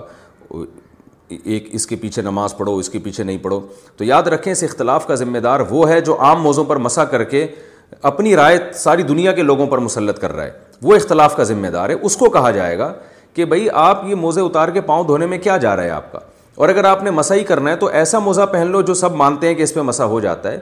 کیونکہ جو علماء کہتے ہیں شیخ بن باز یا ناصر البانی رحمہ اللہ جیسے علماء جو عام موضوع پر مسا کی اجازت بھی دیتے ہیں تو وہ بھی اجازت دے رہے ہیں کوئی واجب تو نہیں کہہ رہے نا کہ وہ وہ موزے پر پہن کے آپ لازمی مسا کریں تو آپ امت کو جوڑنے کے لیے تاکہ سب کی نمازیں آپ کے پیچھے درست ہو جائیں سب کو اطمینان ہو جائے امت میں جوڑ پیدا کرنے کے لیے آپ اس کا التظام کر لیں کہ بھائی جو جمہور کا مذہب ہے جو چاروں امہ کا مذہب ہے اسی کے مطابق میں موزوں پہ مسا کروں گا اور ایسی چیز جس میں میری ذاتی رائے ہے عوام کی رائے نہیں ہے یا جمہور علماء کی رائے نہیں ہے میں لوگوں کو اس کا مکلف نہیں بناؤں گا پابند نہیں بناؤں گا تو ائمہ حضرات چاہے وہ اہل حدیث علماء ہوں یا سلفی علماء ہوں یا کسی بھی مسلک سے ان کا تعلق ہو ان سے بھی ہماری گزارش ہے کہ اگرچہ آپ کی رائے یہ ہے کہ عام موضوع پہ مسا ہو جاتا ہے تو یہ لیکن جمہور کی رائے نہیں ہے بہرحال یہ تو آپ عام لوگوں کو کنفیوژن میں ڈالنے کے لیے یا مسجد میں دو دو جماعتیں ہوں یا کچھ لوگ آپ کے پیچھے نماز پڑھیں کچھ نہیں پڑھیں اس ٹینشن سے بچنے کے لیے امت کو جوڑنے کے لیے بہتر نہیں ہے کہ آپ اپنی ذات کی حد تک تو اس پر عمل کر لیں اگر آپ سمجھتے ہیں لیکن جب آپ نماز پڑھائیں تو کم از کم اس بات کا اہتمام کر لیں کہ امت میں جوڑ پیدا کرنے کے لیے آپ عام موضوع پہ مسا نہ کریں آپ چمڑوں کے موضوع پہ کر لیں یا ان موضوع پہ جن پر چاروں امہ کا اتفاق ہو یا کم از کم چاروں میں سے کسی ایک کی رائے تو ہو نا وہ تو قرآن و سنت کی ایسی تشریح کرنا جو ٹھیک ہے آپ جیسی تشریح کریں لیکن اس تشریح کو مسلط تو نہیں کیا جا سکتا نا دوسروں کے اوپر تو جوڑ پیدا کرنے کے لیے نبی صلی اللہ علیہ وسلم نے کتنا اہتمام کیا کہ بیت اللہ کی آپ صلی اللہ علیہ وسلم یہ چاہتے تھے کہ بیت اللہ کی جو چار دیواری ہے اس کو ابراہیم علیہ السلاۃ والسلام نے جہاں سے تعمیر کی تھی وہاں سے کروں لیکن آپ کو ڈر ہوا کہ لوگوں میں اختلاف پیدا ہوگا تو آپ نے اسی حال پہ چھوڑ دیا کہ بھائی جیسا ہے ویسا ہی رہنے دو تو جو مسائل صدیوں سے جیسے چلے آ رہے ہیں اجماع امت ہماری رائے کے مطابق تو بہرحال اس پر اجماع ہو چکا ہے ہو سکتا ہے آپ اس سے اختلاف کریں لیکن جمہور تو بہرحال اس پہ جمع ہو گئے ہیں تو اب ان میں چھیڑ چھاڑ کرنا عوام کو کنفیوز کرنا اس سے امت میں ایک دھڑا پیدا ہوتی ہے اختلاف پیدا ہوتا ہے تو اس لیے ہم تو یہی فتویٰ دیتے ہیں کہ چونکہ ہماری رائے ہمیں تو اس پر اطمینان ہے تو عام موضوع پر مسا اگر کوئی شخص کر کے نماز پڑھاتا ہے آپ کو پہلے سے پتہ ہو تو آپ اس کے پیچھے نماز نہیں پڑھ سکتے کیونکہ بہرحال قرآن نے پاؤں دھونے کا حکم دیا اور احادیث میں خفین کا تذکرہ ملتا ہے جو جورب والی روایت ہے اس میں دونوں قسم کے احتمالات آتے ہیں کہ اس سے خف مراد ہے یا عام موزے مراد ہیں اور عام موزے مراد نہ ہونے کی مضبوط دلیل یہ کہ تھے ہی نہیں صحابہ کے دور میں اس میں تو پانی ویسے ہی چلا جاتا ہے آپ تو موزے پہن کے پاؤں دھو سکتے ہو اس میں بڑے آرام سے تو اس لیے اگر کسی نے اپنی رائے پر عمل کرنا بھی ہے تو اپنی ذات کی حد تک وہ کرے امام کو چاہیے بہرحال وہ اس طریقے سے نماز پڑھائے کہ دوسروں دوسروں کا بھی یہ نظریہ ہو کہ ہماری نماز بھی ان کے پیچھے ٹھیک ہو رہی ہے اور میں نے آخر میں اس بات کو میں دوبارہ دہراؤں گا کہ جو علماء عام موضوع پہ مسا کو جائز سمجھتے ہیں وہ بھی جائز سمجھتے ہیں ثواب بہرحال وہ بھی نہیں سمجھتے یا واجب وہ بھی نہیں سمجھتے تو اس لیے امت میں جوڑ پیدا کرنے کے لیے اگر آپ جمہور کے قول پر چلیں تو یہ بہرحال زیادہ بہتر ہے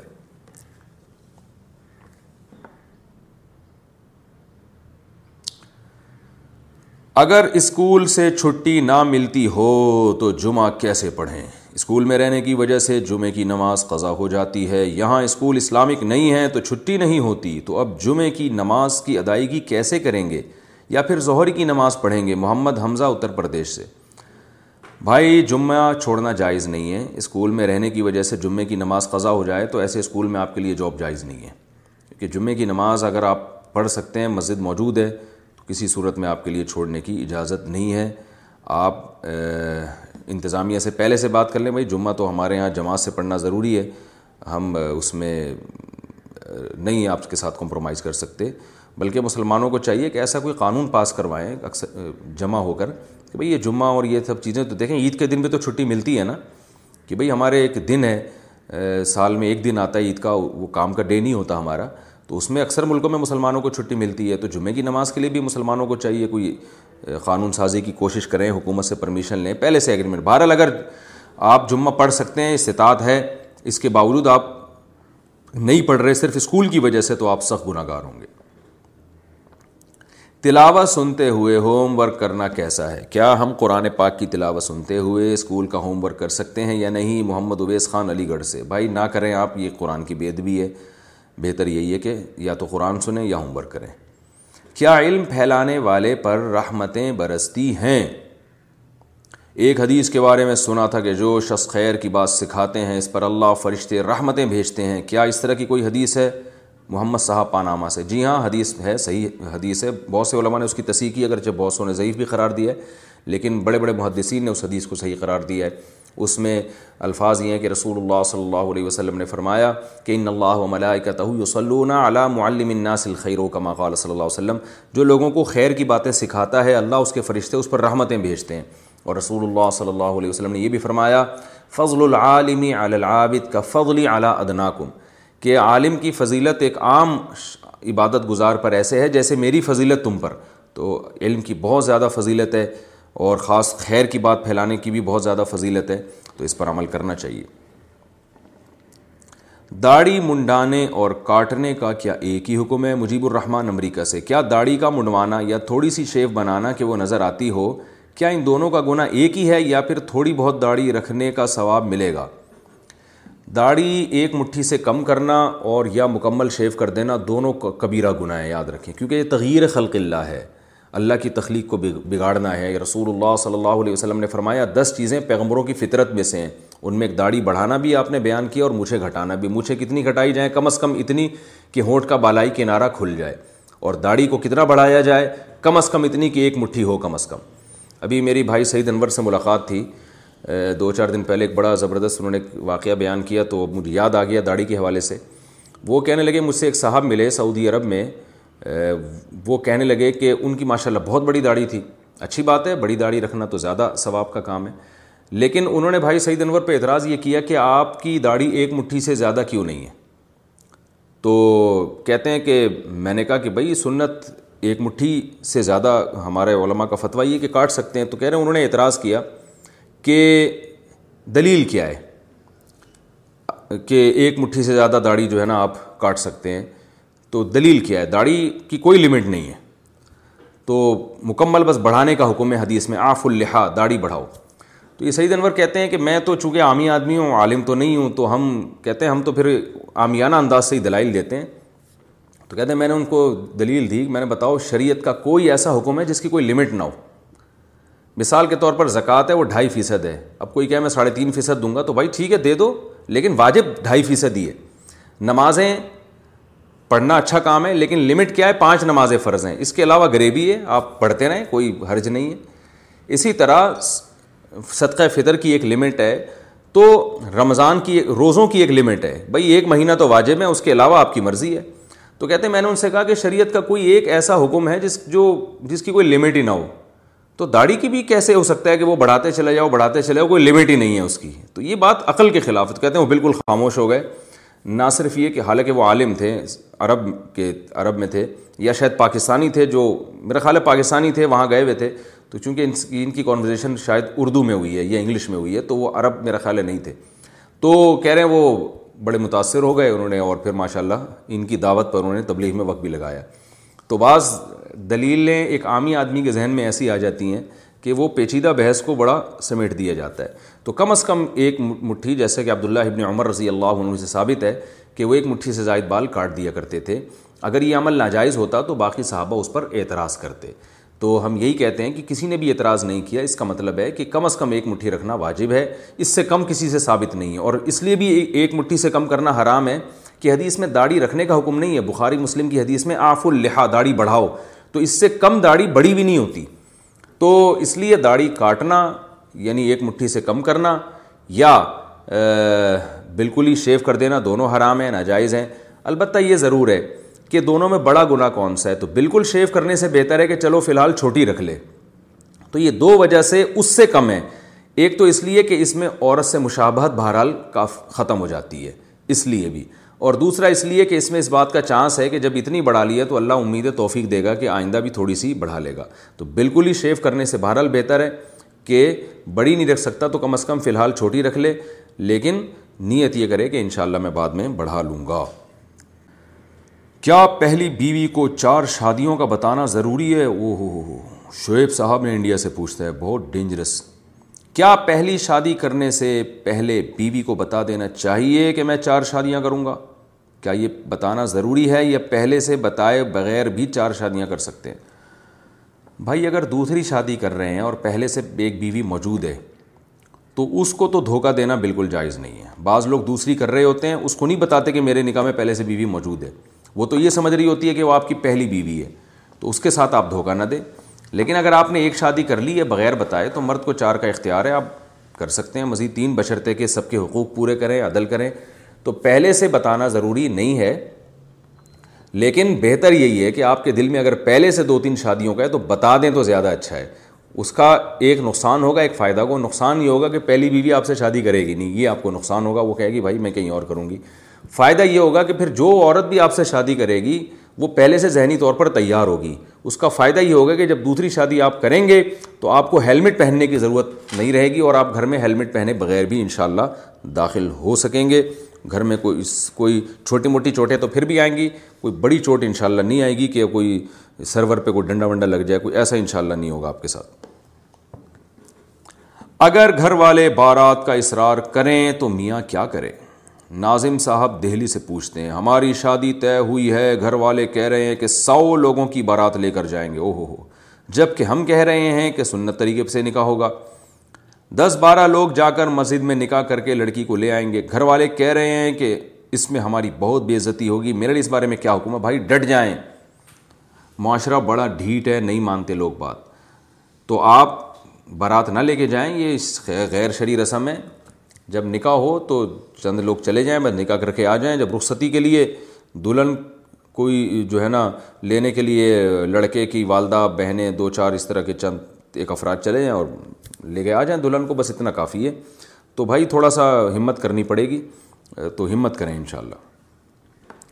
اسٹاک ایکسچینج کا کاروبار کرنا کیسا ہے محمد اویس صاحب کراچی سے پوچھتے ہیں کیا پاکستان اسٹاک ایکسچینج کا کاروبار جائز ہے نہ جائز جناب محمد اویس صاحب یہ پچھلے سیشن میں میں بہت ڈیٹیل سے اسٹاک ایکسچینج کے کاروبار کے بارے میں مسئلہ بیان کر چکا ہوں آپ اس سے پہلے والا جو ابھی جو سیشن ہے نا اس سے پہلے والا سیشن سن لیں انشاءاللہ اس میں آپ کو آپ کے سوال کا جواب مل جائے گا دوست شرابی ہوں تو تعلقات رکھ سکتے ہیں محمد یونس بنگلور سے میرے بچپن کے دوست ہیں وہ شراب بھی پیتے ہیں اور پارٹیاں بھی کرتے ہیں جب میں انہیں سمجھاتا ہوں تو وہ ہنستے ہیں کہ یہ ملا ٹائپ بن گیا ہے کیا مجھے ان کے ساتھ رہنا چاہیے اور ان کی اصلاح کی کوشش کرنی چاہیے یا پھر ان کی صحبت چھوڑ دینی چاہیے آپ نے ان کو سمجھا دیا مان لیں ٹھیک ہے اب آپ ان کو چھوڑ دیں کیونکہ رسول اللہ صلی اللہ علیہ وسلم نے بری صحبت سے منع کیا ہے آپ صلی اللہ علیہ وسلم نے ارشاد فرمایا کہ اچھے دوست کی مثال عطر والے کی ہے کہ آپ اس کے پاس بیٹھتے ہیں تو بعض دفعہ آپ لے لیتے ہیں عطر ورنہ خوشبو تو آتی رہتی ہے برے دوست کی مثال بھٹی والے کی ہے آپ اس کے پاس بیٹھتے ہیں بعض دفعہ چنگاری آ کے آپ کے بھی کپڑوں کو جلا دے گی ورنہ جب تک بیٹھیں تو بدبو تو آتی رہے گی تو برے ماحول کا بہت اثر پڑتا ہے آپ ان سے دوستیاں چھوڑ دیں رہا یہ مسئلہ کہ یہ آپ کا مذاق اڑاتے ہیں تو نو علیہ السلام کا واقعہ یاد رکھا کریں نو علیہ السلاۃ والسلام جب اللہ کے حکم پہ کشتی بنا رہے تھے تو قوم مذاق اڑا رہی تھی تو اللہ نے نو علیہ السلام سے کہا کہ ان کو کہہ دو ان تسخرو منا فنا ان منکم عن قریب ہم تمہارا مذاق اڑائیں گے تو جو شراب پی رہے ہیں اس طرح کی ناجائز پارٹیاں کر رہے ہیں تو اللہ کی نعمتیں اللہ نے ان کو نعمتیں دیں اور یہ اللہ کی نعمتوں کی دھجیاں اڑا رہے ہیں اس رب کا شکر نہیں ادا کر رہے اس رب نے ان پر انعامات کی بارش کر دی اور یہ اسی رب کو بھول گئے ہیں نس اللہ فنساہم انفسہم اللہ فرماتے ہیں کہ یہ اللہ کو بھول گئے تو اب اللہ نے ان کو ان کے فائدے کی چیزیں بھلا دی ہیں مست ہیں ان میں سنس تدری جو ہم منحط العلوم اللہ فرماتے ہم ان کو ڈھیل دے رہے ہیں ان کو پتہ بھی نہیں ہے اور ایک دن پکڑیں گے اللہ سب کو اللہ سب کو اپنی پکڑ سے محفوظ رکھے تو جب اللہ کی پکڑ آئے گی اگر یہ توبہ کے بغیر دنیا سے چلے گئے تو پھر یاد رکھو آپ ان کو دیکھ کے ہنسو گے اور یہ آپ کو دیکھ کے روئیں گے اور اپنے اعمال کو دیکھ کے روئیں گے پھر آپ ان سے کہیں گے کہ ہم تمہیں سمجھایا کرتے تھے اور تمہاری سمجھ میں نہیں آتا تھا تو اس لیے لوگوں کے ہنسنے کی پرواہ نہ کریں آپ اپنے دین پر مضبوطی مضبوطی سے چلیں اور ان دوستوں کی خیر خواہی کریں ان کے لیے دعا کرتے رہیں اور تبلیغ والوں سے رابطہ کریں انشاءاللہ تبلیغ والوں میں نے اللہ اللہ نے ان کے ذریعے بڑے بڑے لوگوں کو اللہ نے ان کے ذریعے ہدایت دی ہے ان اس سے فائدہ ہوگا ہانپنے کی حالت میں نماز پڑھنا کیسا ہے عمران عرفان صاحب انڈیا سے پوچھتے ہیں اگر کوئی شخص سائیکل پر نماز پڑھنے جاتا ہے جس سے اس کا سانس پھولنے لگتا ہے اس وقت میں نماز پڑھنے کا کیا حکم ہے اور اگر اسی شخص کو امامت کے لیے آگے کر دیا جائے تو کیا ہانپنے کی حالت میں وہ امامت کر سکتا ہے نہیں بھائی یہ مناسب نہیں ہے مکرو ہے حدیث میں اس کی ممانعت آئی ہے آپ صلی اللہ علیہ وسلم نے کوئی بھی ایسی کنڈیشن جس میں آپ کا نماز میں دل نہ لگ رہا ہو اس سے منع کیا ہے جیسے حدیث میں آتا ہے دوڑ کےتے ہوئے ایک صحابی گئے جماعت میں شامل ہونے کے لیے آپ نے ان کو منع کیا کہ دوڑ دوڑ کے مت آؤ وجہ کیا ہے دوڑ کے آئیں گے سانس پھولے گا اسی طرح آپ صلی اللہ علیہ وسلم نے قضائے حاجت کا جب تقاضا ہو بیت الخلاء کا تقاضا ہو تو اس کنڈیشن میں نماز پڑھنے سے منع کیا کیونکہ جب آپ روک کے نماز پڑھیں گے قضاء حاجت کو تو آپ کی توجہ نماز کی طرف نہیں جائے گی تو اسی طرح جب کوئی سائیکل چلا کر آئے تو تمیز سے تھوڑی دیر آرام سے بیٹھ جائے سانس جب بحال ہو جائے پھر چاہے تو نماز پڑھائے یا نماز پڑھے تمیز کے ساتھ معذرت کے ساتھ ہاں اپنے ہاں ٹائی پہن کر نماز پڑھنے کا حکم اگر ٹائی پہن کر نماز پڑھی جائے تو ایسی نماز کا کیا حکم ہے نیز اگر ٹائی سویٹر یا کوٹ کے نیچے ہو تو کیا حکم ہے یاہیا صاحب عبد یاہیا عبداللہ بان صحرا سے پوچھتے ہیں ٹائی پہن کر نماز پڑھنا جائز ہے چاہے کوٹ کے اندر ہو چاہے کوٹ کے باہر ہو کیونکہ ٹائی ایک زمانے میں غیر مسلموں کی مشابہت تھی اس میں مسلمان نہیں پہنتے تھے اور یہ ایسا لگتا تھا اسے دیکھ کے جیسے یہ آدمی غیر مسلم ہے اب اس میں مشابہت بالکل ختم ہو گئی ہے مسلمان کثرت سے پہنتے ہیں یہ لباس کا ایک حصہ بن چکی ہے بہتر تو یہی ہے کہ اپنا اپنا قومی لباس پہنے اس یہ اس میں وقار زیادہ ہے لیکن اگر کوئی ٹائی بھی پہن لیتا ہے اور وہ پہن کے نماز پڑھ لیتا ہے تو انشاءاللہ کوئی حرج نہیں ہوگا نماز میں مفتی صاحب کے یوٹیوب چینلز کو سبسکرائب کیجیے آسک مفتی تارک مسعود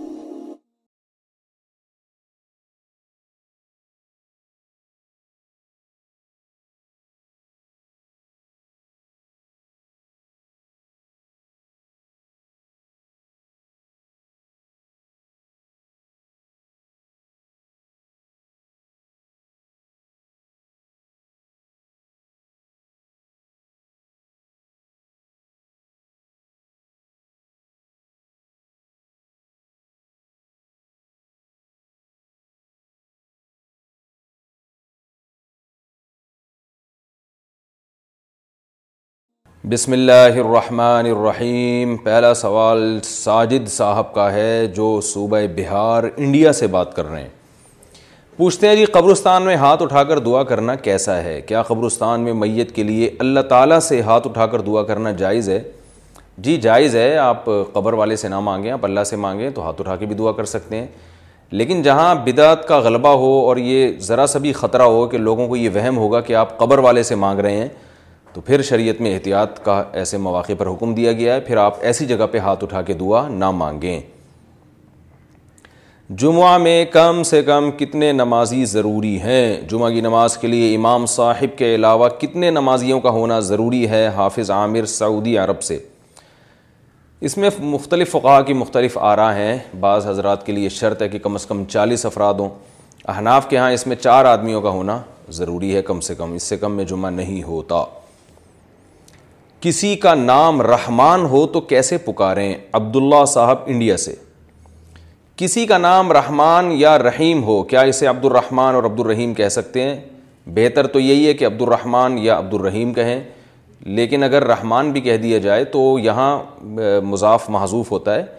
یعنی نیت میں عبد الرحمان ہی ہوتا ہے تو ان شارٹ اس کو رحمان بھی کہا جا سکتا ہے البتہ بہتر نہیں ہے اور رحیم بھی کہہ سکتے ہیں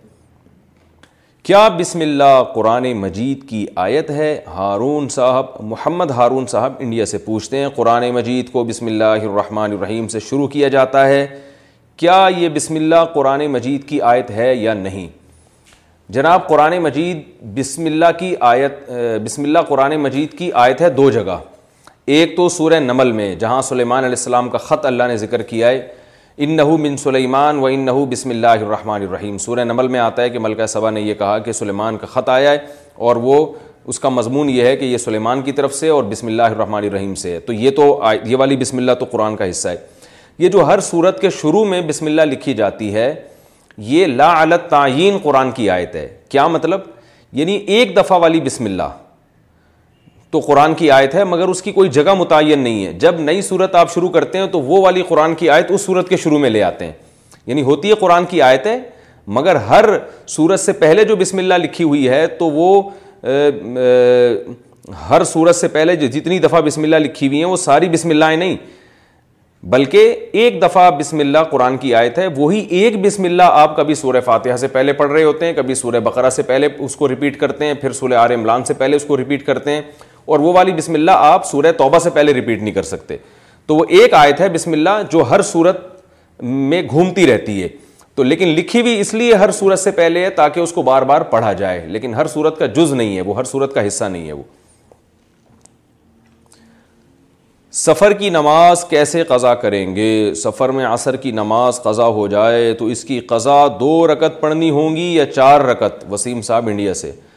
جناب حالت اقامت میں جو نمازیں قضا ہو جائیں اگر سفر میں ان کی قضا کریں تو پوری کرنی پڑیں گی اور سفر میں جو نمازیں قضا ہو جائیں اگر حالت اقامت میں ان کی قضا کریں گے تو سفر والی نماز پڑھیں گے یعنی جو نماز جس کنڈیشن میں قضا ہوئی قیامت تک پھر اس کی کیفیت چینج نہیں ہو سکتی وہ اسی کنڈیشن میں تو عصر کی نماز اگر سفر میں قضا ہو گئی تو جب آپ مقام پہ اس کی قضا کریں گے تو دو رکت پڑھیں گے چار نہیں پڑھیں گے لیکن ایک بات یاد رکھیں اسلام میں نماز قضا کرنے سے بڑا کوئی جرم ہے نہیں اللہ نے چار کی دو اسی وجہ سے کی ہیں تاکہ قضا کرنے کی نوبت نہ آئے اسٹوڈنٹ سے مالی جرمانہ لینے کا حکم حافظ حیات اللہ بھاگل پور انڈیا مدارس میں طلبہ سے جرمانے کے طور پر جو رقم لی جاتی ہے اس کا کیا حکم ہے دیکھیں اسلام میں مالی جرمانہ جائز نہیں ہے اس پہ چاروں ائمہ کا اتفاق ہے اور وجہ اس کی وہ صحیح حدیث ہے رسول اللہ صلی اللہ علیہ وسلم نے ارشاد فرمایا لا مال امرئ مسلم الا نفس منه کسی مسلمان کا مال اس کی دل کی رضا کے بغیر حلال نہیں ہے بعض حضرات ایک حدیث پیش کرتے ہیں کہ آپ صلی اللہ علیہ وسلم نے فلاں کو سزا کے طور پر ان کے مال کو جلانے کا حکم دیا تو علماء نے فرق کیا ہے ایک تعذیر بالمال ہوتی ہے ایک تعذیر فی المال تعذیر بالمال کا مطلب بطور سزا اس سے اس کے پیسے اس سے پیسے لیے جائیں یہ جائز نہیں ہے سوائے چند مواقع پہ جو قصاص میں دیت ہے یا جو مختلف دیتیں اللہ نے رکھی ہیں وہ ایک خلاف قیاس ہیں اس کے علاوہ سزا کے طور پر کسی سے پیسے نہیں لیے جا سکتے جو شریعت کا حکم ہے ہاں نبی صلی اللہ علیہ وسلم نے کسی کا مال ہلاک کیا ہے ہلاک کرنا اور ہے اس سے پیسے لے کے استعمال کرنا الگ چیز ہے تو وہ ہلاک کرنے کا حکم بھی بعض فقہ کی رائے ہے کہ وہ منسوخ ہو چکا ہے لیکن پیسے بطور سزا کے کسی سے لے لینا یعنی کسی نے کوئی جرم کیا آپ اس سے پیسے لے لیں تو شریعت میں اس کی اجازت نہیں ہے البتہ بہت سے فقہ نے اس بارے میں اس دور میں امام مالک کے قول پہ فتویٰ دیا ہے وہ قول یہ ہے کہ آپ کسی سے بطور جرمانے کے پیسے لے کے استعمال تو نہیں کر سکتے لیکن اس بات کا آپ کسی کو پابند بنا سکتے ہیں کہ اگر فلاں شخص نے آپ کی پیمنٹ وقت پہ ادا نہیں کی تو وہ اپنے اوپر لازم کرے کہ میں پھر اتنے پیسے صدقہ کروں گا تو وہ خود بھی صدقہ کر سکتا ہے اور آپ کو بھی وکیل بنا سکتا ہے آپ اس سے صدقے کے پیسے لے کے صدقہ کر دیں اب چونکہ اس زمانے میں لوگوں میں یہ رواج نہیں ہے کہ کسی کی قیمت وقت پہ ادا کریں اسکول کی فیسیں وقت پہ ادا نہیں کرتے اب اگر اسکول کی فیس کسی نے وقت پہ ادا نہیں کی یا مدرسے میں پڑھ رہا ہے مدرسے کی فیس وقت پہ ادا نہیں کی تو اگر آپ اس پہ پینلٹی نہیں لگاتے تو جسمانی سزا تو دے نہیں سکتے نا اس کو ایف آئی آر تھوڑی کٹوائیں گے کہ اس نے میری فیس نہیں دی ہے تو وہ تو اسکول ہی ٹھپ ہو جائے گا بند ہو جائے گا اور اگر آپ کوئی بھی پیسے کوئی سزا بھی نہیں دیتے نہ کوئی پیسے لیتے ہیں تو وہ لوگ پھر ٹائم پہ فیسیں ادا نہیں کرتے تو اس لیے بہت سے علماء نے جس میں حضرت اقدس حضرت مفتی تقی عثمانی صاحب جن کو اللہ تعالیٰ نے مالی معاملات میں ویسے بھی اللہ نے ان کو بہت نوازا ہے تو مالی معاملات میں اور خرید و فروخت کے مسائل میں تو پوری دنیا ان کو مانتی ہے ان کی بھی ذاتی رائے یہی ہے اور اس پہ ہمارے اور بھی دیگر بڑے بڑے بر صغیر کے اکابر نے فتویٰ دیا ہے کہ بوقت ضرورت امام مالک کا کال لیا جا سکتا ہے اور وہ کال کا مطلب یہ ہے کہ مدرسہ لیٹ فیس پہ یا اسکول جو ہے لیٹ فیس پہ کہ آپ فیس وقت پہ ادا نہیں کریں گے تو آپ ہمیں صدقے کے لیے رقم دیں گے جو رقم ہم استعمال نہیں کریں گے لیکن ہم وہ رقم چیریٹی کر دیں گے تو جو اسلامک اسکول ہیں ان میں اسی پر عمل ہو رہا ہے کہ جو طلباء وقت پہ فیس ادا نہیں کرتے تو اگلے مہینے ان پہ جرمانہ لگتا ہے لیکن وہ جرمانہ اسکول کے پروفٹ میں نہیں جاتا بلکہ اسکول والوں پر لازم ہوتا ہے کہ وہ چیریٹی کریں وہ صدقہ کر دیں کسی بھی خیر کے کام میں لگا دیں اسلامک بینکنگ میں بھی یہی ہو رہا ہے جتنے بھی اسلامک بینک ہیں کہ آپ اگر وقت پہ قسط ادا نہیں کرتے بینک کی تو بینک جرمانہ لگاتا ہے لیکن وہ جرمانہ بینک کے پروفٹ میں نہیں ہوتا بلکہ وہ چیریٹی ہوتا ہے اور شہری شیرعی ایڈوائزر کی نگرانی میں پھر وہ بینک اس کو صدقہ کرتا ہے تو اس کی امام مالک کے قول کے مطابق گنجائش ہے تو اس گنجائش پر عمل اس لیے کہ وقت کی ضرورت بن چکی ہے اگر آپ یہ نہیں لگاتے تو وہ لوگ جو ہے وہ کوئی بھی وقت پہ قیمت ادا نہیں کرے گا اگر رکو میں جا کر ہاں لیکن یہ اس صورت میں ہے کہ وقت پہ پیمنٹ ادا نہ کر رہا ہو لیکن ویسے طلبہ کو سزا دینے کے لیے ان سے پیسے لینا اس کی میرا خیال ہے ابھی بھی کوئی گنجائش نہیں ہے طلبہ کو سزا دینے کے لیے ایک اعتدال کی حد تک ان کو جسمانی سزا چھوٹی موٹی تھوڑی بہت جسمانی سزا تو دی جا سکتی ہے ان سے پیسے نہیں لیے جا سکتے ہاں یہ ضرور ہے کہ یہ ایک تدبیر اختیار کی جا سکتی ہے کہ بہت سے مدرسوں میں طلبہ کو اسکالرشپ دی جاتی ہے بغیر کسی معاوضے کے اسکالرشپ تو ہوتی بغیر کسی معاوضے کے تو یہ ہو سکتا ہے کہ اگر آپ یہ یہ جرم کریں گے تو آپ کی اسکالرشپ سے پیسے کٹ جائیں گے کیونکہ انعام ہے نا اسکالرشپ تو تو انعام میں کمی کی جا سکتی ہے یعنی طلبہ سے پیسے تو نہیں لے سکتے لیکن آپ انعام میں کمی کر سکتے ہیں تو اس طرح کی کچھ تدبیریں اختیار کی جا سکتی ہیں برابر سے نمازی چلا جائے تو صف کیسے پوری کریں جماعت میں اگر ایک شخص برابر سے اچانک چلا جائے تو کیا ہمیں دوسرے ساتھ والے شخص کے قریب ہو جانا چاہیے یا اسی جگہ کھڑے رہنا چاہیے ارشد اللہ صاحب کر کر سے پوچھتے ہیں یہ کر کر پتہ نہیں کہاں ہے تو بھائی دیکھیں اگر آپ نماز پڑھ رہے ہیں اور آپ کے پڑوس سے نمازی شارٹ ہو جائے ایک دم اس کے وضو ٹوٹ جائے یا کوئی ازر ہو جائے تو پچھلی صف والے بندے کو چاہیے وہ آگے آ جائے اور پھر اس سے پچھلی والی کو صف والے بندے کو چاہیے کہ وہ اس کی جگہ پوری کرے تو اس طرح پیچھے سے بندے آگے پارسل ہوتے رہیں گے اور صف بنتی رہے گی لیکن پیچھے والا اگر نہیں آ رہا آگے تو پھر آپ کو چاہیے کہ تھوڑا سا آپ سائڈ پہ ہو جائیں اور آپ کے ساتھ جو بندہ کھڑا تھا اس کو بھی چاہیے تھوڑا سا وہ بھی اس طرف کھسک جائے تاکہ صف میں خلا ختم ہو جائے ہندو کی وفات پر سوگ سندیس کھانے کا حکم ہندوستان میں غیر مسلم ہندو جب مر جاتے ہیں تو ان کے گھر سے سوگ سندیس آتا ہے اس کا گوشت کھانا چاہیے یا نہیں محمد سعید بہار انڈیا سے صوبہ بہار انڈیا سے بھائی دیکھیں مذہبی رسومات میں شرکت جائز نہیں ہے میت کے موقع پہ جو رسومات ہوتی ہیں وہ مذہبی ہوتی ہیں تو اگر وہ کھانا اس موقع پر بھیج رہے ہیں تو آپ اس کو صدقہ کر دیں ویسے بھی گوشت جب کسی غیر مسلم کے گھر سے آئے گا تو پھر اس میں یہ تحقیق بھی کرنی پڑتی ہے خاص طور پر جب کنٹری بھی غیر مسلم ہو تو پھر یہ بھی تحقیق کرنی پڑتی ہے کہ گوشت حلال طریقے سے ذبح ہوا بھی ہے کہ نہیں ہوا تو اس لیے آپ کو چاہیے کہ اس سے اجتناب کریں آپ شادی دو سال بعد ہو تو کیا ایجاب و قبول کر کے نکاح کر سکتے ہیں مریم صاحبہ انڈیا سے پوچھتی ہیں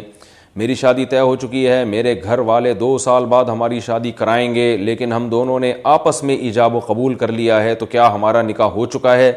کیونکہ ہم بات کرتے ہیں تو گناہ کا ڈر تھا اس لیے آپس میں ایجاب و قبول کر لیا ہے دیکھیں اگر لڑکا لڑکی کا ہم پلہ ہو کفو ہو اور دو گواہوں کی موجودگی میں لڑکی نے ایجاب و قبول کر لیا گواہ بھی اس ایجاب و قبول کو سن رہے تھے تو یہ نکاح ہو گیا ہے لیکن ایسا کرنا مناسب ہے یا نہیں تو عام حالات میں تو ایسا کرنا مناسب نہیں ہے والدین کی پرمیشن کے بغیر اس سے بڑے مسائل کھڑے ہوتے ہیں بعض کنڈیشن ایسی ہوتی ہیں کہ جہاں کیا جا سکتا ہے تو میں ابھی یہ تو آپ کو مشورہ نہیں دوں گا کہ آپ نے اچھا کام کیا یا برا کام کیا یہ تو کسی کے حالات جب تک سامنے نہ آئے انسان مشورہ نہیں دے سکتا لیکن اس کو اپریشیٹ بہرحال نہیں کیا جائے گا کیونکہ اس میں بعض دفعہ لڑکیوں کو نقصان ہوتا ہے لیکن بہرحال مسئلہ یہ ہے کہ اگر لڑکا آپ کا ہم پلہ اور کفو ہے اور پھر اس طرح سے آپ نے نکاح کر لیا ہے دو گواہ بھی سن رہے تھے تو پھر نکاح ہو گیا ہے گٹار بجانا جائز ہے یا نہیں محمد شاکر جائز نہیں ہے محمد شاکر صاحب نام کنٹری نہیں لکھا انہوں نے کہاں سے بات کر رہے ہیں داڑھی کٹی ہوئی ہو تو نماز صحیح ہو جائے گی اگر داڑھی کٹی ہوئی ہو تو پینٹ شرٹ پہن کر نماز ہو جاتی ہے یا نہیں محمد شاکر دوبارہ محمد شاکر صاحب اپنی لوکیشن نہیں بتا رہے پتہ نہیں گھبرا رہے ہیں یہ بھائی داڑھی کاٹنا یا مونڈنا گناہ کبیرہ ہے نبی صلی اللہ علیہ وسلم نے فرمایا خالف الیہود و نصارہ یہود و نصارہ کی مخالفت کرو اور داڑھی بڑھاؤ تو اس لیے یہ صحیح حدیث کی مخالفت ہے کوئی ایک صحابی کوئی ایک پیغمبر آپ نہیں دکھا سکتے جن کی داڑھی چھوٹی ہو یا منڈی بھی ہو یہ تو چند سو یعنی ڈیڑھ دو سو سال پہلے ایک بدت شروع ہوئی ہے مسلمانوں میں اس سے پہلے کوئی اس کا تصور نہیں کر سکتا تھا تغیر خلق اللہ ہے اللہ کی تخلیق کو بگاڑنا ہے لہٰذا یہ کبیرہ گناہ ہے لیکن نماز بہرحال ہو جاتی ہے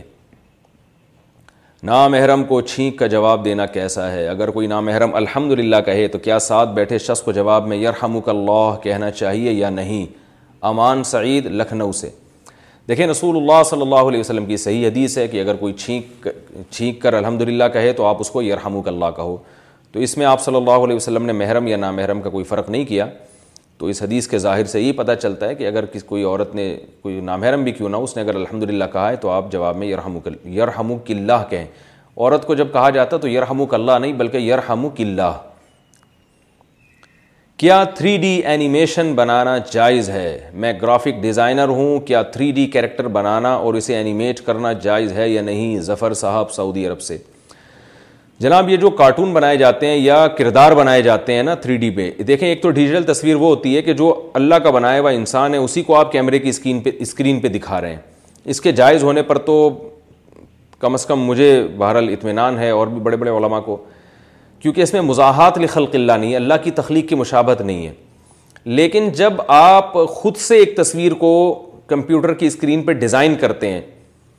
تو اس میں ایک گڑبڑ یہ آ رہی ہے کہ یہ تو مزاحت لکھل قلعہ کیونکہ حدیث میں آتا ہے کہ تصویر بنانے والے سے کہا جائے گا قیامت کے دن کہ اس میں روح پھونکو تو اس لیے کہ تم نے اللہ کی نقل اتاری ہے تو اب اس میں جان بھی ڈالو تو مجھے یہ جو کارٹون بنانے والے جو حضرات ہیں یا اس طرح کے جو خود سے کردار بناتے ہیں یعنی ایک انسان دنیا میں ہے نہیں اس اس کو نہیں کیمرے کی اسکرین پہ لایا جا رہا بلکہ اس جیسی شکل اپنے ہاتھ سے بنائی جا رہی ہے تو مجھے اس کے جواز اس پہ کے جائز ہونے کے پہ فتویٰ دیتے ہوئے بہرحال ڈر لگتا ہے کیونکہ اس میں تو مزاحت لخلق قلعہ یعنی مزاحت لکھل قلعہ کا مطلب اللہ کی تخلیق کی مشابہت تصویر کے حرام ہونے کی وہ جو وجہ نبی صلی اللہ علیہ وسلم نے بتائی ہے وہ اللہ کی تخلیق کی مشابہت ہے تو اس لیے اس دلیل کو دیکھا جائے تو یہ بالکل ناجائز ہونا چاہیے لیکن دیگر علماء جو اس کو جائز کہتے ہیں جس میں دارالعلوم کرنگی کے بڑے علماء بھی ہیں ان سے بھی میری اس موضوع پر بات ہوئی تو وہ ان کے وہ اس کو جائز سمجھتے ہیں اور اس کی دلیل وہ یہ دیتے ہیں کہ اگرچہ اس میں مزاحت لکھل قلعہ ہے مگر تصویر کی ڈیفینیشن یہ ہے کہ جس میں قرار ہو کوئی پرنٹڈ ہو یہ جو لہریں ہیں نا ریز یہ تو ایک یعنی سی ڈی میں یا کمپیوٹر کی اسکرین ہارڈ ڈسک میں یہ جو ہے وہ ڈیجیٹل فارم میں ہوتی ہیں زیرو ون زیرو ون کے فارم میں اور جب اسکرین پہ آتی ہیں تو یہ ریز ہوتی ہیں ان کو قرار نہیں ہوتا تو جب قرار نہیں ہوتا تو تصویر کی تعریف اس پہ صادق ہی نہیں آتی ہے تو صرف مزاحات لخلق اللہ ہونا کافی نہیں ہے بلکہ مزاحات لخلق اللہ جو تصویر کے ساتھ ہو یعنی تصویر بھی ہو اور پھر مزاحات لخلق اللہ ہو تو وہ اس کو بہت سے علماء میں نے دارالعلوم کرنگی کے جو بعض حضرات سے میرا رابطہ ہوا انہوں نے اس کو اس بیس پہ جائز کہا ہے کہ کارٹون کی جو تصویر ہے اس بیس پہ جائز ہے تو دونوں طرف دلائل ہیں تو اس لیے بڑے بڑے علماء اس کو جائز بھی کہتے ہیں تو ان کی رائے پر آپ عمل کر کے اس کا استعمال کر سکتے ہیں اور احتیاط والا پہلو اختیار کریں تو وہ زیادہ بہتر ہے قرآن فال کی شرع حیثیت قرآن فال کی شرع حیثیت زوجہ ہلال رضا دو نفل پڑھ کے اللہ تعالیٰ سے رہنمائی کی دعا کر کے قرآن پاک کھول کر جو عمل کیا جاتا ہے جسے قرآن فعال نکالنا کہا جاتا ہے اس کی شریعت میں کیا حیثیت ہے کوئی حیثیت نہیں ہے بدت عمل ہے بالکل کوئی حیثیت نہیں ہے اور اس سے کچھ بھی حاصل نہیں ہوگا غلطی ہوگی آپ کو تو ویسے دو رکت پڑھ کے استخارے کی دعا مانگیں اور پھر کریں وہی جو آپ آپ کے دماغ میں آ رہا ہے کپڑوں کے ذریعے زکوٰۃ دینا کیا لنڈے کے کپڑے پیسوں سے خرید کر زکوٰۃ کے طور پر دیے جا سکتے ہیں مناحل فرید جی دیے جا سکتے ہیں لنڈا بازار ایسی جگہ ہے جہاں ہر آدمی جاتا ہے تو لنڈا بازار ایسی جگہ ہے جہاں سے آپ کپڑے لے کر آ کے دھو دھا کے اس کو صاف کر دیں پتہ ہی نہیں چلتا کہ تارک روڈ سے خریدیں ڈیفینس سے خریدیں لنڈا بازار سے خریدیں تو لیکن بہرحال جتنی زکوٰۃ بنتی ہے اس کی ویلیو بہرحال ہونی چاہیے اتنے کے اتنی مالیت کے کپڑے ہوں بنات کے مدرسے میں استاذ کیسے پڑھائے بنتے ولی لاہور اگر بنات کے مدرسے میں استاد پردے کے پیچھے سے پڑھائے تو اس طرح استاد سے پڑھنا کیسا ہے بنات کے مدرسے میں استاد کیسے پڑھائے بنت ولی لاہور سے اگر بنات کے مدرسے میں استاد پردے کے پیچھے سے پڑھائے تو اس طرح استاد سے پڑھنا کیسا ہے اگر کسی کے شیخ اس طرح پردے کے خلاف ہوں تو کیا اسے وہ مدرسہ چھوڑ دینا چاہیے بھائی دیکھیں جو شیخ سے جن کا اصلاحی تعلق ہے نا تو وہ شیخ ہی سے ہدایت لیا کریں شرعی مسئلے کی لحاظ سے تو جائز ہے پڑھانا لیکن اب کسی کے ذاتی حالات تو شیخ زیادہ اچھی طرح جانتا ہے نا شیخ کو پتہ ہوتا ہے کہ اس سے اس کو نقصان ہو سکتا ہے تو اگر شیخ کا خیال یہ ہے آپ کے شیخ کا کہ آپ کو اس سے نقصان ہو سکتا ہے تو پھر شیخ کی بات اصلاحی معاملات میں ماننی چاہیے لیکن بہرحال فی نفسی عمل جائز ہے اگر فتنے کا اندیشہ نہ ہو لیکن بہتر یہی ہے کہ خواتین کو خواتین پڑھائیں جو عالمہ خاتون بنتی ہیں وہ پڑھائیں اور مردوں کو مرد پڑھائیں لیکن مدارس میں اتنی جو بنات کے مدرسے ہیں وہاں اتنی فیمیل ٹیچرز ملتی نہیں ہیں اور بعض ملتی ہیں تو ان کی استعداد اچھی نہیں ہوتی تو مجبوراً پھر میل ٹیچرز کو پڑھانا پڑتا ہے بیوی عدالتی خلا کب لے سکتی ہے مسز نعیم جہلم سے کیا عدالت سے خلا لینا جائز ہے یا ناجائز اگر جائز نہیں ہے اور شوہر اسے ذلیل کرنے پر تلا ہوا ہے اور طلاق بھی نہیں دیتا تو ایسی عورت کو کیا کرنا چاہیے دیکھیں عدالت سے جو خلا لیا جاتا ہے نائنٹی نائن پرسنٹ عدالتیں اس میں شرعی حکام کا خیال نہیں کرتیں جس کا نتیجہ یہ نکلتا ہے کہ وہ کل کلعدم ہوتا ہے تو اس سے عورت کے مسائل حل نہیں ہوتے تو بہتر یہ ہے کہ عورت کو چاہیے کسی بڑے دینی ادارے سے رابطہ کرے سوال لکھ کے دے کہ میرے شوہر میں یہ مسائل ہیں اور میں اپنے شوہر سے اپنا نکاح ختم کرنا چاہتی ہوں پہلے تو یہ بتائیں اس بیس پہ کیا میرے لیے نکاح ختم کرانا جائز ہے یا نہیں جائز ہے تو میرے لیے نکاح ختم کرانے کا طریقہ کیا ہوگا تو آپ کو جو پروسیس بتائیں اس پر عمل کریں نوجوان لڑکوں پر مشتمل کارٹون یا شو دیکھنا میں ایک سال سے شرح پردہ کرتی ہوں کیا میں کارٹون دیکھ سکتی ہوں جس میں بوائز بھی ہوتے ہیں نیز بچیوں کا شو جس میں دس سے سولہ سال کے لڑکے لڑکیاں ہوتے ہیں کیا میں وہ دیکھ سکتی ہوں میں حبیبہ شار شارجہ سے دیکھیں کارٹون دیکھنے میں تو اس لیے حرج نہیں ہے کہ وہ تو لڑکے نہیں ہوتے وہ تو لڑکوں کے کارٹون ہوتے ہیں لیکن باقی جو آپ نے یہ کہا دس سے سولہ سال کے لڑکے لڑکیاں شو میں ہوتے ہیں شو اگر جائز ہے اور کوئی ایسے اس میں میوزیکل شو ٹائپ کی چیز نہ ہو تو اس کو اس شرط سے دیکھنا جائز ہے کہ آپ کو فتنے کا اندیشہ نہ ہو لیکن میں آپ کو ایک مشورہ دوں گا کہ بہتر یہی ہے کہ آپ اس میں احتیاط کریں نہ دیکھیں تو یہ زیادہ تقوی کے زیادہ قریب ہے ہر جائز کام کرنے کا نہیں ہوتا گنجائش ہے نبی صلی اللہ علیہ وسلم نے امی عائشہ رضی اللہ تعالیٰ عنہ کو حبشیوں کا کھیل دکھایا مسجد نبوی میں تو صحیح مسلم کی حدیث ہے تو کھیل دیکھا جا سکتا ہے لیکن آپ اجتناب کریں تو یہ زیادہ بہتر ہے کیا صرف عہد نام رکھ سکتے ہیں کیا بچے کا نام عہد رکھ سکتے ہیں یا ساتھ میں عبد لگانا ضروری ہے سلما صاحبہ کراچی سے جی عہد نام بھی رکھ سکتے ہیں جب عہد کی نسبت اللہ کی طرف ہوگی تو اس کا معنی کچھ اور ہوتا ہے انسان کی طرف ہوگی تو اس کا معنی کچھ اور ہوتا ہے اللہ کی طرف ہوگی تو مطلب یکتا یعنی وہ یکتا ہونے میں کامل ہے اس جیسا کوئی ہو ہی نہیں سکتا اور جب انسان کو ہم عہد کہیں گے تو یکتا کا مطلب ہے کہ منفرد اور یونک اور یعنی انسانوں میں ایک یکتا ہے نایاب گویا ایک بچہ پیدا ہو گیا ہے تو مائیں تو اپنے بچوں کو یہی سمجھتی ہیں کہ مارکیٹ میں جیسا بچہ اب تک آیا ہی نہیں ہے تو ٹھیک ہے اچھا گمان رکھ کے آپ رکھ سکتی ہیں نام یہ پاک قطر فیملی کی شرعی حیثیت کیا ہے پاک قطر فیملی کے بارے میں وضاحت فرما دیں کیا یہ جائز ہے یا نہیں وہی سلمہ صاحبہ کراچی سے دیکھیں پاک قطر فیملی کو دارالعلوم العلوم کرنگی کے بڑے بڑے علماء جن میں حضرت اقدس حضرت مفتی تقی عثمانی صاحب بھی ہیں جائز سمجھتے ہیں اور انہی کے فتوے پر بہت سے لوگ عمل کر رہے ہیں ہمارے ہاں جو جامع تو رشید ہے میں تو یہاں جامع تو رشید کی رائے نہیں بتاتا میں تو اپنی رائے بتاتا ہوں تو مجھے بہرحال میرے چھوٹا منہ بڑی بات ہے لیکن ہمیں اس کے جواز پر اطمینان نہیں ہے اور جامع تو رشید سے بھی اب تک اس کے جواز کا فتویٰ گیا نہیں ہے یعنی جامع تو رشید کو بھی کچھ اشکالات ہیں اس پر تو نہ تو ناجائز ہونے کا فتویٰ انہوں نے دیا ہے نہ جائز ہونے کا فتویٰ دیا ہے کیونکہ اس ابھی تک جامعت و رشید کو جو اشکالات ہیں اس پر اطمینان نہیں ہے تو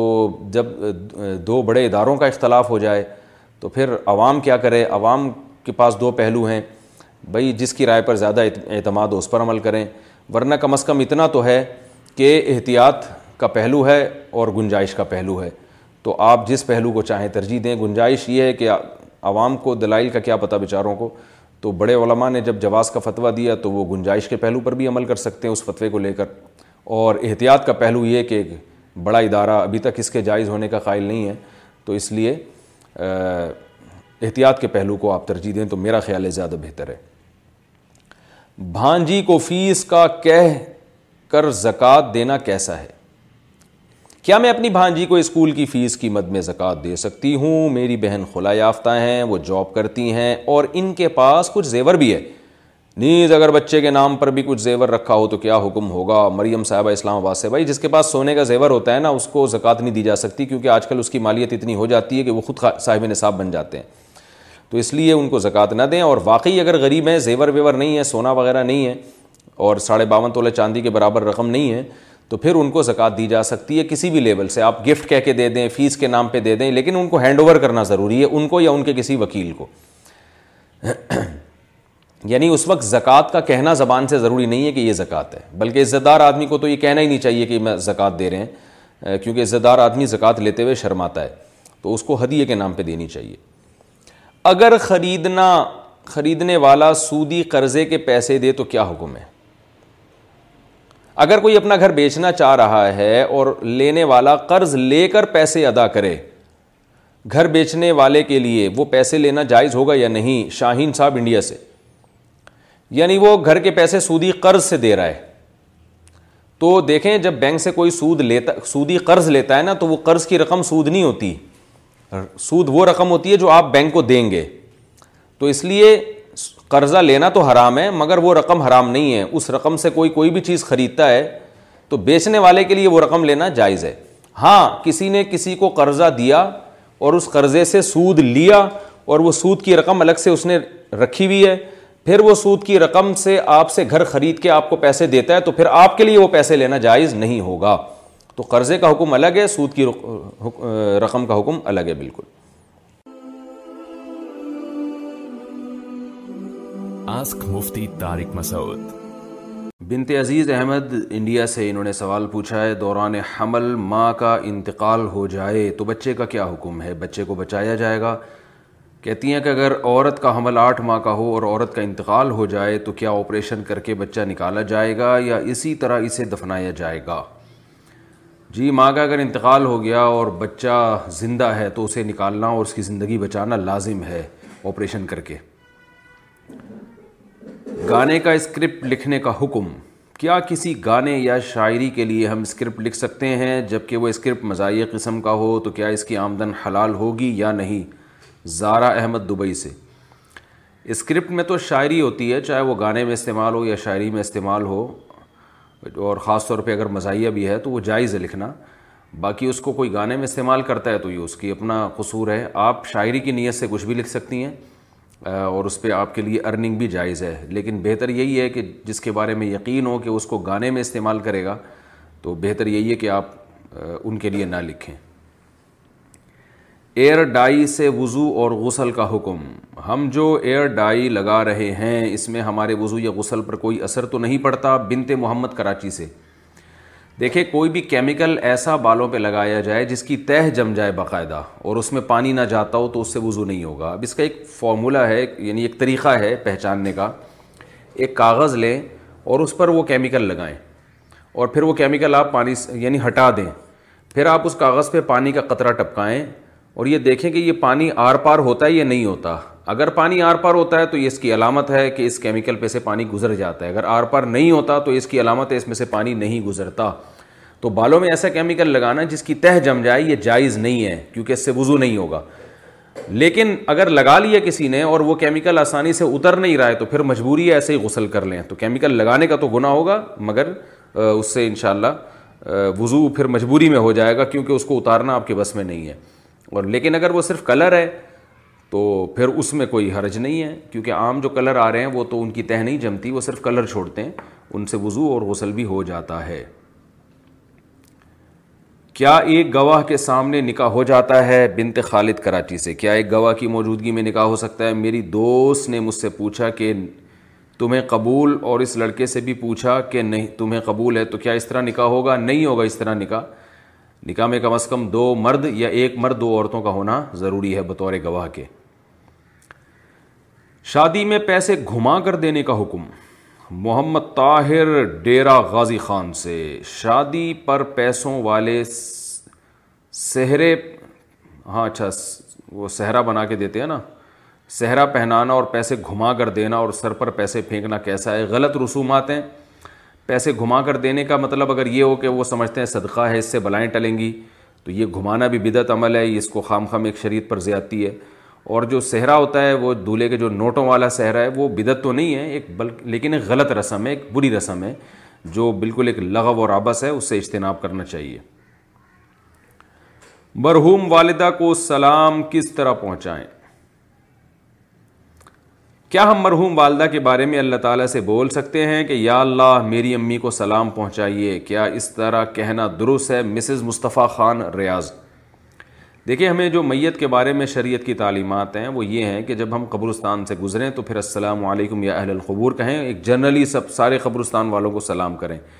یہ تو سنت سے ثابت ہے اس کی نبی نے ترغیب دی ہے جب آپ قبرستان سے گزریں اس میں چاہے آپ کی والدہ ہوں یا کوئی ریلیٹیو ہو تو آپ اوور آل تمام قبرستان والوں کو اس طرح سے سلام کر سکتے ہیں السلام علیکم یا اہل القبور انتم لنا سلف و نحن بکم خلف و انا انشاء اللہ بکم لاحقون کہ اہل قبور تم سب پر سلامتی ہو تم پہلے چلے گئے ہم تمہارے بعد آنے والے ہیں اور ان یعنی ان قریب ہم تمہارے پیچھے تمہارے بعد آنے والے ہیں پہنچنے والے ہم بھی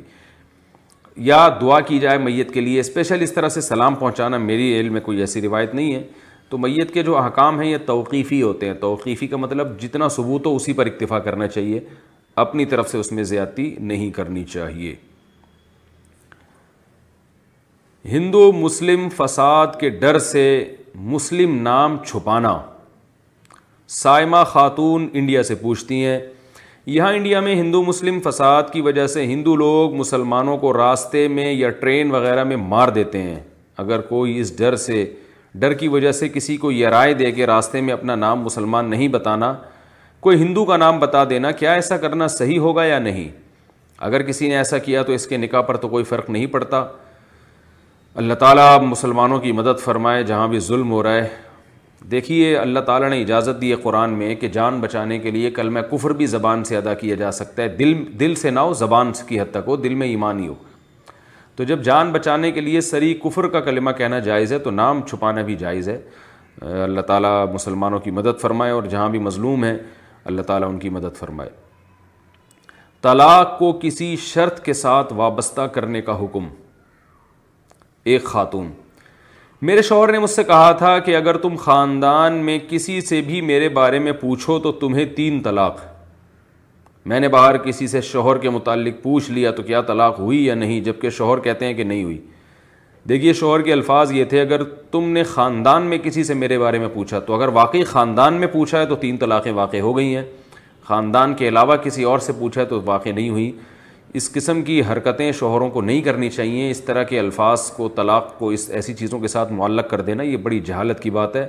بہت غلط حرکت ہے یہ بہرحال طلاق میں ریورس گیئر اللہ نے رکھا نہیں ہے تو یہ شرط ہے اگر یہ شرط پائی جائے گی خاندان میں آپ نے کسی سے شوہر کے بارے میں بات کی پوچھا تو کچھ پوچھا آپ نے تو پھر وہ تینوں طلاقیں واقع ہو جائیں گے نیل پالش لگا کر وضو کرنے کا حکم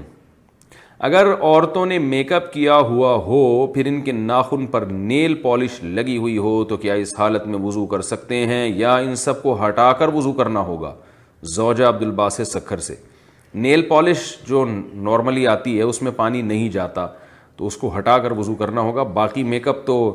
جہاں تک ہمیں معلومات ہیں اس میں پانی چلا جاتا ہے لیکن اگر کوئی ایسا میک اپ ہے جس کی باقاعدہ تہ جم رہی ہے اور اس پہ پانی نہیں جا رہا اور اس کا طریقہ میں بتاتے رہتا ہوں کہ کاغذ پہ اس کو لگائیں اور دیکھیں اس کے اندر پانی کا ٹپکا گرا کے پانی اس اس میں جذب ہوتا ہے کہ نہیں ہوتا اگر ہو رہا ہے تو اس کا مطلب وضو ہو جائے گا نہیں ہو رہا تو اس کا مطلب کہ چہرے پر بھی جب یہ میک اپ لگا ہوگا تو پانی اس میں نہیں جا رہا ایسی صورت میں وضو نہیں ہوگا غسل نہیں ہوگا کوئی سلام بھیجنے کا کہے تو سلام پہنچانا ضروری ہے کوئی شخص کسی دوسرے کو سلام بھیجے تو کیا اسے پہنچانا ضروری ہے کیونکہ بعض لوگ گفتگو کے آخر میں رسمی طور پر بول دیتے ہیں کہ گھر والوں کو سلام بولنا شیخ رضوان انڈیا سے نہیں واجب نہیں ہے جب تک کہ آپ اس سے وعدہ نہ کریں اور وعدہ کرنے کے بعد بھی واجب اس صورت میں ہوگا کہ یہ بھی ایک وعدہ ہے یہ ایگریمنٹ نہیں ہے تو ایک اخلاقی ذمہ داری ہوگی شرن اس پہ آپ پر کچھ بھی واجب نہیں ہے کیا اجوا کھجور کا گھٹلی پاؤڈر کھا سکتے ہیں عبد البصیر شارجہ سے کیا اجوا کھجور کی گھٹلی کا پاؤڈر کھا سکتے ہیں کیا اس کی کوئی خاص فضیلت وارد ہوئی ہے اجوا کی تو فضیلت ہے لیکن اس کی گھٹلی کی کوئی فضیلت میرے علم میں نہیں ہے حدیث سے ثابت ہے وہ کوئی فضیلت میرے علم میں نہیں ہے البتہ اطباء جو ہیں جو آج کل حکیم ہیں وہ یہ کہتے ہیں کہ اجوا کھجور کی جو گھٹلی ہے اس کا پاؤڈر دل کے لیے مفید ہے اور بعض حضرات کا یہ تجربہ بھی منقول ہے تو واللہ عالم میڈیکل سائنس کی بات ہے میں اس میں زیادہ نہیں کہہ سکتا احادیث میں میرے علم میں گھٹلی کی الگ سے کوئی فضیلت میرے علم نہیں ہے ہو سکتا ہے ہو میں یہ نہیں کہ دعویٰ کرتا کہ میں نے دنیا کی جتنی حدیثیں وہ ساری میں نے پڑھ لی ہیں تو ممکن ہے ہو لیکن میرے میرے علم میں ایسی کوئی روایت موجود نہیں ہے کیا ایک مسئلے میں دوسرے امام کو فالو کر سکتے ہیں ایک امام کو فالو کرتے ہوئے کوئی ایک مسئلہ دوسرے امام کا لیا جائے تو کیا حکم ہے خرم مغل یہ جائز نہیں ہے اللہ تعالیٰ زمین میں فساد کو بھی پسند نہیں کرتے اور خواہشات نفسانیہ کی غلامی کو بھی پسند نہیں کرتے جب آپ کسی ایک امام کو فالو کر رہے ہیں تو آسانیوں میں بھی اسی کو فالو کریں مشکل مسائل میں بھی اسی کو فالو کریں دیکھیے ایک امام کو ایک کے مسئلے کو چھوڑا جاتا ہے یا تو اس بیس پر کہ آپ کو دلیل مل گئی دوسرے مذہب پہ دوسرے مسلک کے دلیل برحق ہونے پر تو دلیل عوام کو جب ملتی ہے تو اس کا اعتبار اس لیے نہیں ہوتا کہ عوام کے سامنے سارے دلائل نہیں ہوتے تو یہ مجتہد جس کو اللہ نے یہ صلاحیت دی ہے کہ دلائل میں وہ فرق کر سکتا ہے اس کے لیے تو یہ ہے کہ جہاں دلیل ملے گی وہ اس کو فالو کرے گا عامت الناس میں یہ صلاحیت نہیں ہوتی وہ تو ایک دلیل سنتے ہیں ان کو وہ اچھی لگ رہی ہوتی ہے دوسرے سنیں گے اس کو وہ اچھی لگ رہی ہوتی ہے اور ان کے پاس تمام یعنی علوم ہوتے بھی نہیں ہیں قرآن مجید میں اللہ کا ارشاد ہے طبی ما اوحی او ما یوحی الیک من ربک جو اللہ نے قرآن نازل کیا اس کی اتباع کرو تو اس سے مراد پورا قرآن ہے اور پورے قرآن کو سمجھنے کے لیے تمام احادیث کا جاننا بھی ضروری ہے پھر احادیث میں صحیح کیا ہے ضعیف کیا ہے ناسخ کون سی ہے منسوخ کون سی ہے جب تک ان تمام چیزوں پہ انسان کو دسترس حاصل نہ ہو وہ مشتحد نہیں بنتا اور اس وہ ایک دلیل اس کے سامنے ہوتی ہے دوسری اس سے اوجھل ہوتی ہے تو اس کی غلطی کا امکان زیادہ ہے تو اسی مصیبت سے بچنے کے لیے کہا جاتا ہے کہ جیسے حدیث میں ہم محدثین کو فالو کرتے ہیں اپنی کوئی تحقیق نہیں ہوتی تو فقہ میں یعنی قرآن و حدیث سے جو مسائل نکالے گئے ہیں اس میں کسی امام کو فالو کریں جن کو پوری امت مانتی رہی ہے جیسے حدیث میں امام بخاری کو امام مانا گیا ہے تو فقہ میں امام ابو حنیفہ کو امام شافی امام مالک اور احمد ابن حنبل رحمہ اللہ کو امام مانا گیا ہے تو امت کی گواہی سے ان کا مشتحد ہونا ثابت ہے اور انہوں نے مسائل کا استعمال کیا ہے تو ان میں سے کسی ایک کو فالو کریں ایک ہی مسئلے میں آدھا اس کو آدھا اس کو یہ دین ایک کھچڑی بن جائے گی چونچو کا مربع بن جائے گا یہ جائز نہیں ہے یہ عقل کے بھی بالکل خلاف ہے غیر مسلموں سے تعویذ کرانے کا حکم بنت عبداللہ میر پور خاص سے ہمارے گاؤں میں اکثر لوگ غیر مسلموں سے تعویذ بھی کراتے ہیں اور مزاروں پر اور عاملین کے پاس بھی جاتے ہیں اکثر ایسے لوگ ہمارے پاس قرض لینے آئیں تو کیا ان لوگوں کو قرض یا صدقہ خیرات دینا جائز ہوگا نیز انہیں کس طرح تبلیغ کرنی چاہیے کہ وہ ان چیزوں سے باز آ جائیں غیر مسلم سے تعویذ لینا بالکل بھی جائز نہیں ہے اس لیے کہ تعویذ ویسے ہی ایک تو کمزور ایمان والے لوگوں کا کام ہوتا ہے تعویذ گنڈوں میں پڑھنا یہ تو ہم لوگوں کو مسلمانوں سے بھی تعویذ لینے سے منع کرتے ہیں کہ جائز ہر جائز کام کرنے کا نہیں ہوتا جائز ہے اگر اس میں قرآن آیات یا دعائیں لکھی ہیں یعنی مسلمان سے تعویذ لینا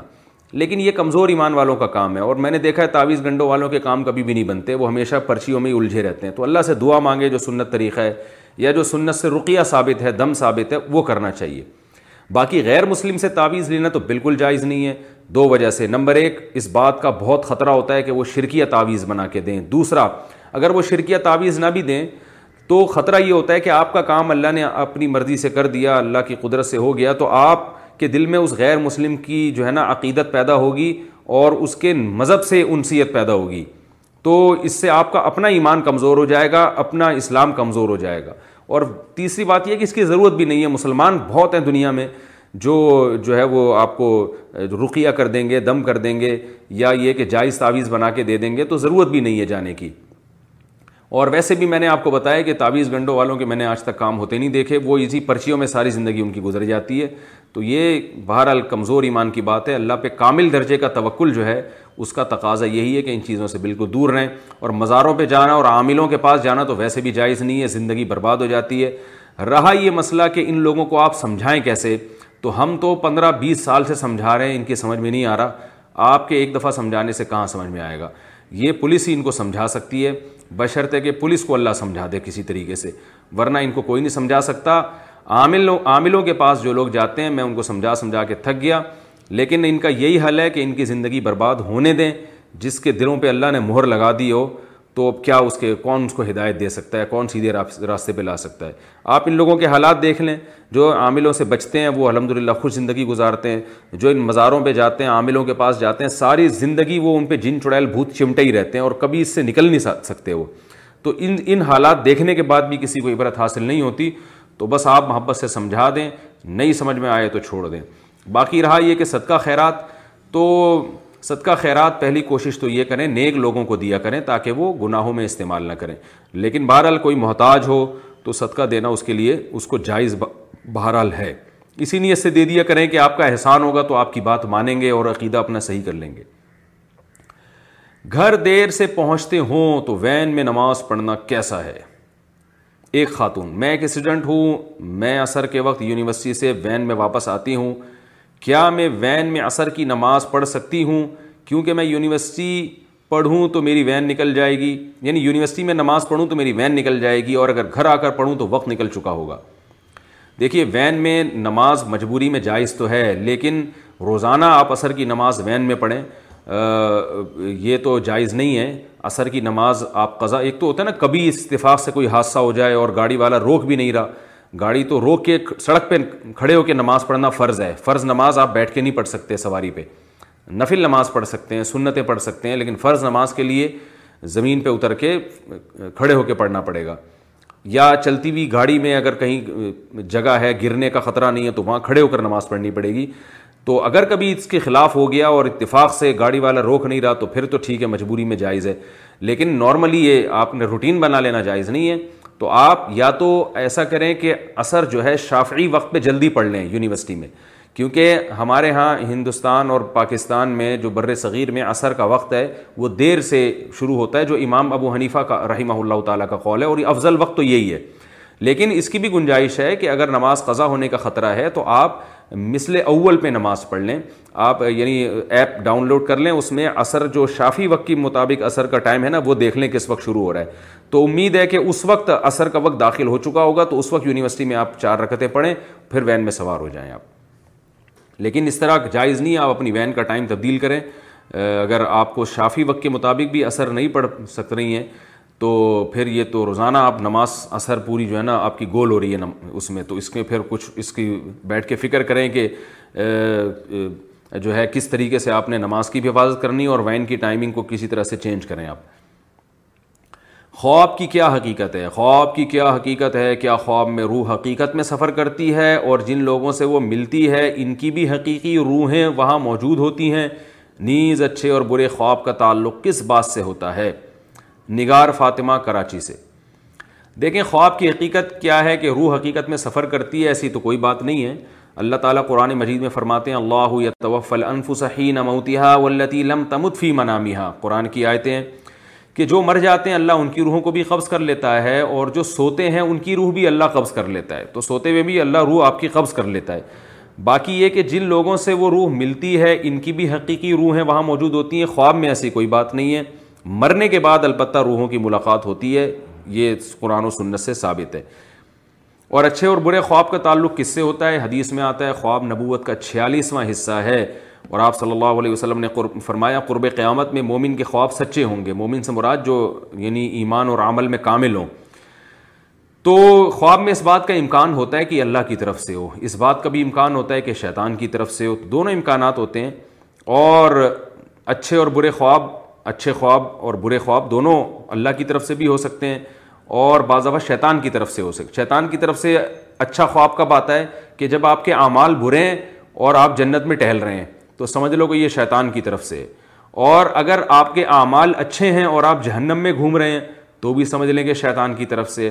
اور اگر آپ کے اعمال اچھے ہیں اور آپ خواب میں جنت دیکھ رہے ہیں تو سمجھ لیں کہ یہ اللہ کی طرف سے آپ کو حوصلہ افزائی ہو رہی ہے اور اگر آپ کے اعمال برے ہیں اور آپ جہنم میں جل رہے ہیں خواب میں تو سمجھ لیں کہ اللہ کی طرف سے آپ کو تنبی ہو رہی ہے کہ جیسے ہیں ویسے ہی نظر آ رہے ہیں آپ تو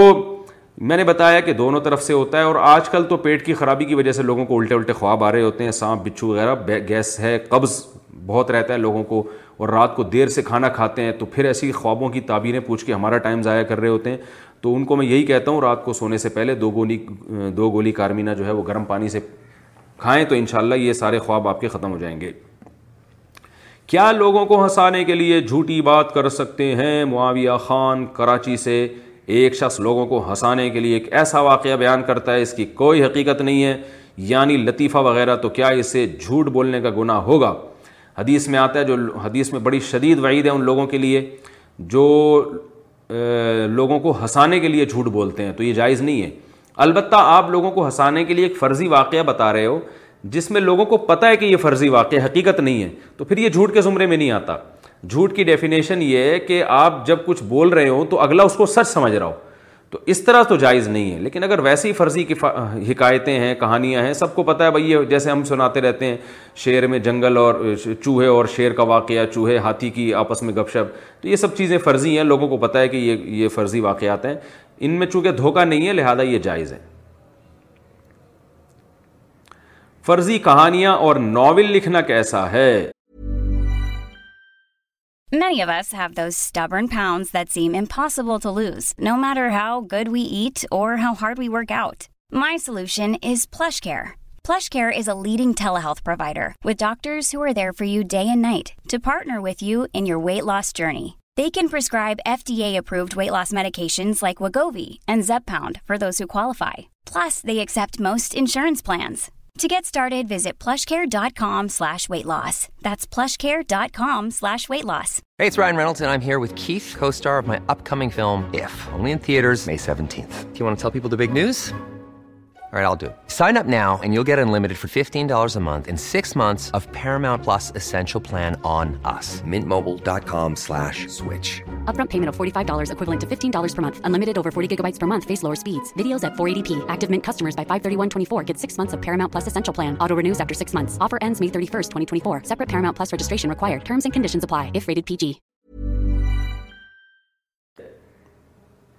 سدرا ناز کراچی سے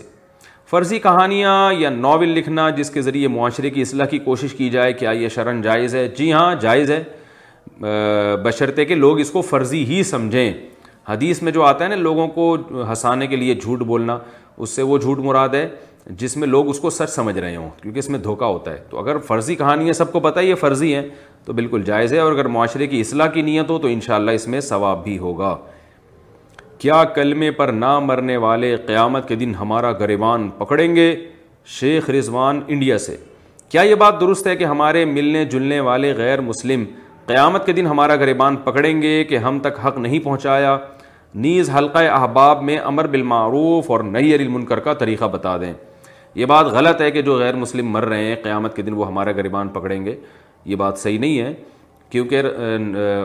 جو حجت ہے اسلام کی وہ تو غیر مسلموں کی پر اس کی دعوت پہنچ چکی ہے وہ خود دیکھ رہے ہیں کہ مسجد میں اور دوسری عبادت گاہوں میں کیا فرق ہے اذان کی دعوت میں اور دوسری دعوتوں میں کیا فرق ہے تو اسلام اتنا دنیا میں پھیل چکا ہے کہ وہ ساری دنیا کو پتہ چل گیا اسلام میں اور غیر اسلام میں کیا فرق ہے تو غیر مسلم پر خود واجب ہے کہ وہ تحقیق کر کے اسلام قبول کرے البتہ مسلمانوں کے لیے مستحب ہے کہ وہ دعوتی کام کو پھیلائیں غیر مسلموں کو محبت کے ساتھ دین کی طرف بلائیں کیونکہ رسول اللہ صلی اللہ علیہ وسلم نے ارشاد فرمایا لائیں یہدی اللہ بھی کا رج الواحد خیر اللہ کا منحم النام کہ تمہارے ذریعے سے ایک شخص کو اگر ہدایت مل گئی تو تمہارے لیے سرخ اونٹوں سے زیادہ بہتر ہے تو اس بحث میں پڑے بغیر کہ وہ مر کے ہمارے کھاتے میں جا رہے ہیں اور ہمارا گریبان پکڑیں گے یا نہیں پکڑیں گے اس بحث میں الجھنے کے بجائے تبلیغ کا کام کرنا چاہیے تاکہ ہمارا قیامت کے دن اللہ کی نظر میں مقام بلند ہو اور ثواب ہمیں خوب زیادہ ہم ثواب کمائیں لیکن بہرحال یہ جو کہا جاتا ہے عام طور پر کہ جتنے غیر مسلم جا رہے ہیں ہمارا گریبان پکڑیں گے یہ بات غلط ہے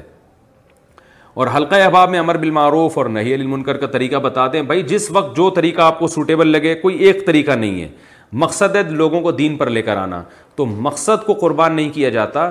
مقصد کا طریقہ قربان کر دیا جاتا ہے تو ذرائع مقصود نہیں ہوتے مقصد ہے لوگوں کو دین پر لانا جو طریقہ جس وقت جس کو سوٹیبل لگے اس طریقے سے اس کو دین پر لے کر آئے محبت سے نرمی سے ہاں ڈنڈے کے زور سے دین پہ لانا یہ صرف اسلامی حکومت کو اتھارٹی حاصل ہے عام آدمی کو عام لوگوں پر یہ اتھارٹی حاصل نہیں ہے عام آدمی اپنے ماتحتوں پہ تو سختی کر سکتا ہے لیکن اپنے برابر کے لوگوں پہ وہ سختی نہیں کر سکتا سالی کا بہروئی کے ساتھ حج پر جانا کیا سالی بہنوئی کے ساتھ حج پر جا سکتی ہے جبکہ بہنوئی کے ساتھ اس کی بہن بھی جا رہی ہو ریاض خواجہ ناروے سے نہیں جا سکتی اس کے لیے اس کا محرم کا الگ سے ہونا ضروری ہے عورت رکو کے لیے کتنا جھکے گی نماز میں عورت کو رکو کے لیے کتنا جھکنا چاہیے بند جمال کراچی سے تھوڑا سا جھکنا چاہیے زیادہ نہیں کیونکہ عورت کے نماز میں اس پر کئی دفعہ میں بیان کر چکا ہوں اس پر پوری امت کا اجماع ہے اور اجماع مستقل ایک دلیل ہوتی ہے لوگ کہتے ہیں نا حدیث سے دکھاؤ اجماع امت خود ایک دلیل ہے کیونکہ اس اجماع کا حجت ہونا حدیث سے بھی ثابت ہے قرآن سے بھی ثابت ہے پوری امت کا اس پر اجماع رہا ہے صدیوں تک امام ابو حنیفہ امام مالک شافی احمد بن حمبل چاروں مذاہب کا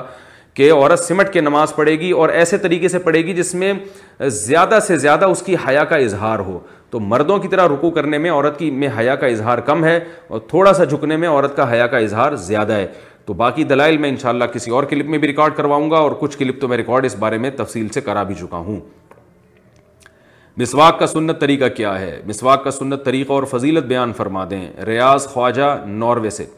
دیکھیے مسواک کا سنت طریقہ جو آج کل لوگ کہتے ہیں ایک بالش ہونی چاہیے اتنا ہونا چاہیے ایک انگل ہونی چاہیے اس کی کوئی حقیقت نہیں ہے جس طرح سے چاہیں آپ مسواک کریں البتہ حدیث میں طولن ارزن آتا ہے تو اس کا علماء نے دونوں تفسیریں بیان کی اوپر سے نیچے بھی اور دائیں سے بائیں بھی تو دونوں طرح سے کر لیں اور دائیں طرف پہلے کریں بائیں طرف بعد میں کریں اور مسواک اپنے دانتوں سے خود چبائیں پہلے پھر اس کا برش کریں جمعے کے دن پوری سورہ کہف پڑھنا سنت ہے یا پہلی دس آیات جنے صاحب جمعے والے دن سورہ کہف مکمل پڑھنا سنت ہے یا پہلی دس آیات دیکھیں حدیث میں دونوں کی فضیلت ہے پہلی دس آیات کی بھی اور سورہ کہف کی بھی تو یہ ایک پیکیج ہوتا ہے آپ سمجھ لیں کہ اصل تو یہ کہ پوری سورہ کہف پڑھے پوری نہیں پڑھ سکتے تو چلیں ایک اللہ نے ایک اور پیکج ہمیں دیا ہے کہ پہلی دس آیتیں پڑھ لیں اس کی مثال ایسے ہے جیسے حدیث میں جو تسبیح کا حکم ہے تیتیس دفعہ سبحان اللہ تینتیس دفعہ الحمد للہ چونتیس دفعہ اللہ اکبر یہ ہر نماز کے بعد ہے لیکن حدیث میں دس دس دفعہ بھی ہے کہ دس دفعہ سبحان اللہ دس دفعہ الحمد للہ دس دفعہ اللہ اکبر تو یہ ان لوگوں کے لیے پیکیج ہے کہ بھائی جو تینتیس دفعہ نہیں پڑھ پا رہے تو چلو دس دس دفعہ پڑھ لو تو اس طرح اصل فضیلت تو یہی ہے کہ تینتیس دفعہ سبحان اللہ پڑھا جائے تینتیس دفعہ الحمد للہ چونتیس دفعہ اللہ اکبر یہ نہیں ہو سکتی تو something is better than nothing تو دس دس دفعہ پڑھ لیا جائے تو یہی سورہ کہف کا بھی ہے اصل تو یہی ہے کہ پوری سورہ کہا پڑھی جائے نہیں تو کم از کم پچھلی دس آیات پڑھ لیں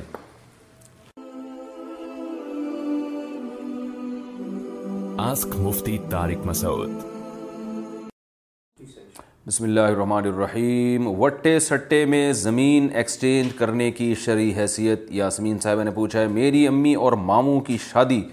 وٹے سٹے میں ہوئی تھی بعد میں ماموں نے امی سے کہا کہ آپ مجھے اپنی زمین لکھ کر دے دیں اس شرط پر کہ مامی یعنی پھپھی اپنی زمین لکھ کر آپ لوگوں کو دے دیں گی یعنی میرے ابو اور چاچو کو جب کہ امی کی زمین پھپھی کی زمین کے مقابلے میں زیادہ قیمتی تھی کیا یہ معاملہ ٹھیک ہو گیا یا نہیں بھائی محترمہ یاسمین صاحبہ یہ ساڑی اخلیش آ نہیں رہا تھوڑا سوال کہ وٹا سٹا تو یہ ہوتا ہے کہ یعنی ایک آدمی کسی کی بہن سے شادی کرتا ہے وہ کہتے ہیں آپ ہماری بہن سے شادی کریں پھر دونوں الگ الگ مہر رکھتے ہیں تو وہ مہر اگر الگ الگ زمین کی صورت میں رکھا ہے تو ٹھیک ہے نہیں رکھا تو یہ کیا ہو رہا ہے میری سمجھ سے بالا تر ہے دوبارہ آپ سوال پوچھیں ذرا واضح کر کے کہ یہ کیا کہ ان کو زمین دی اور یعنی مجھے زمین لکھ کر دے شرط پہ کہ مامی یعنی پھپھی اپنی زمین لکھ کر آپ لوگوں کو دیں گی تو سمجھ میں نہیں سگنل کام نہیں کر رہے تو واضح طور پر سوال پوچھیں بالکل واضح طور پر بتائیں کہ یہ مہر کے طور پہ زمین لکھ کے دی جا رہی ہے یا کیا کیا جا رہا ہے داڑھی سیٹ کرنے کے لیے کچھ بال کٹوانا محمد سمیر صاحب انڈیا سے داڑھی میں جو گھنگریالے بال ہوتے ہیں جو مڑ جاتے ہیں اور منہ وغیرہ میں جا رہے ہوتے ہیں منہ میں جا رہے ہوتے ہیں سمجھ میں آتا ہے وغیرہ سے کیا مراد ہے بھائی کیا ان بالوں کو کاٹنا اور داڑھی کو سیٹ کروانا جائز ہے یا نہیں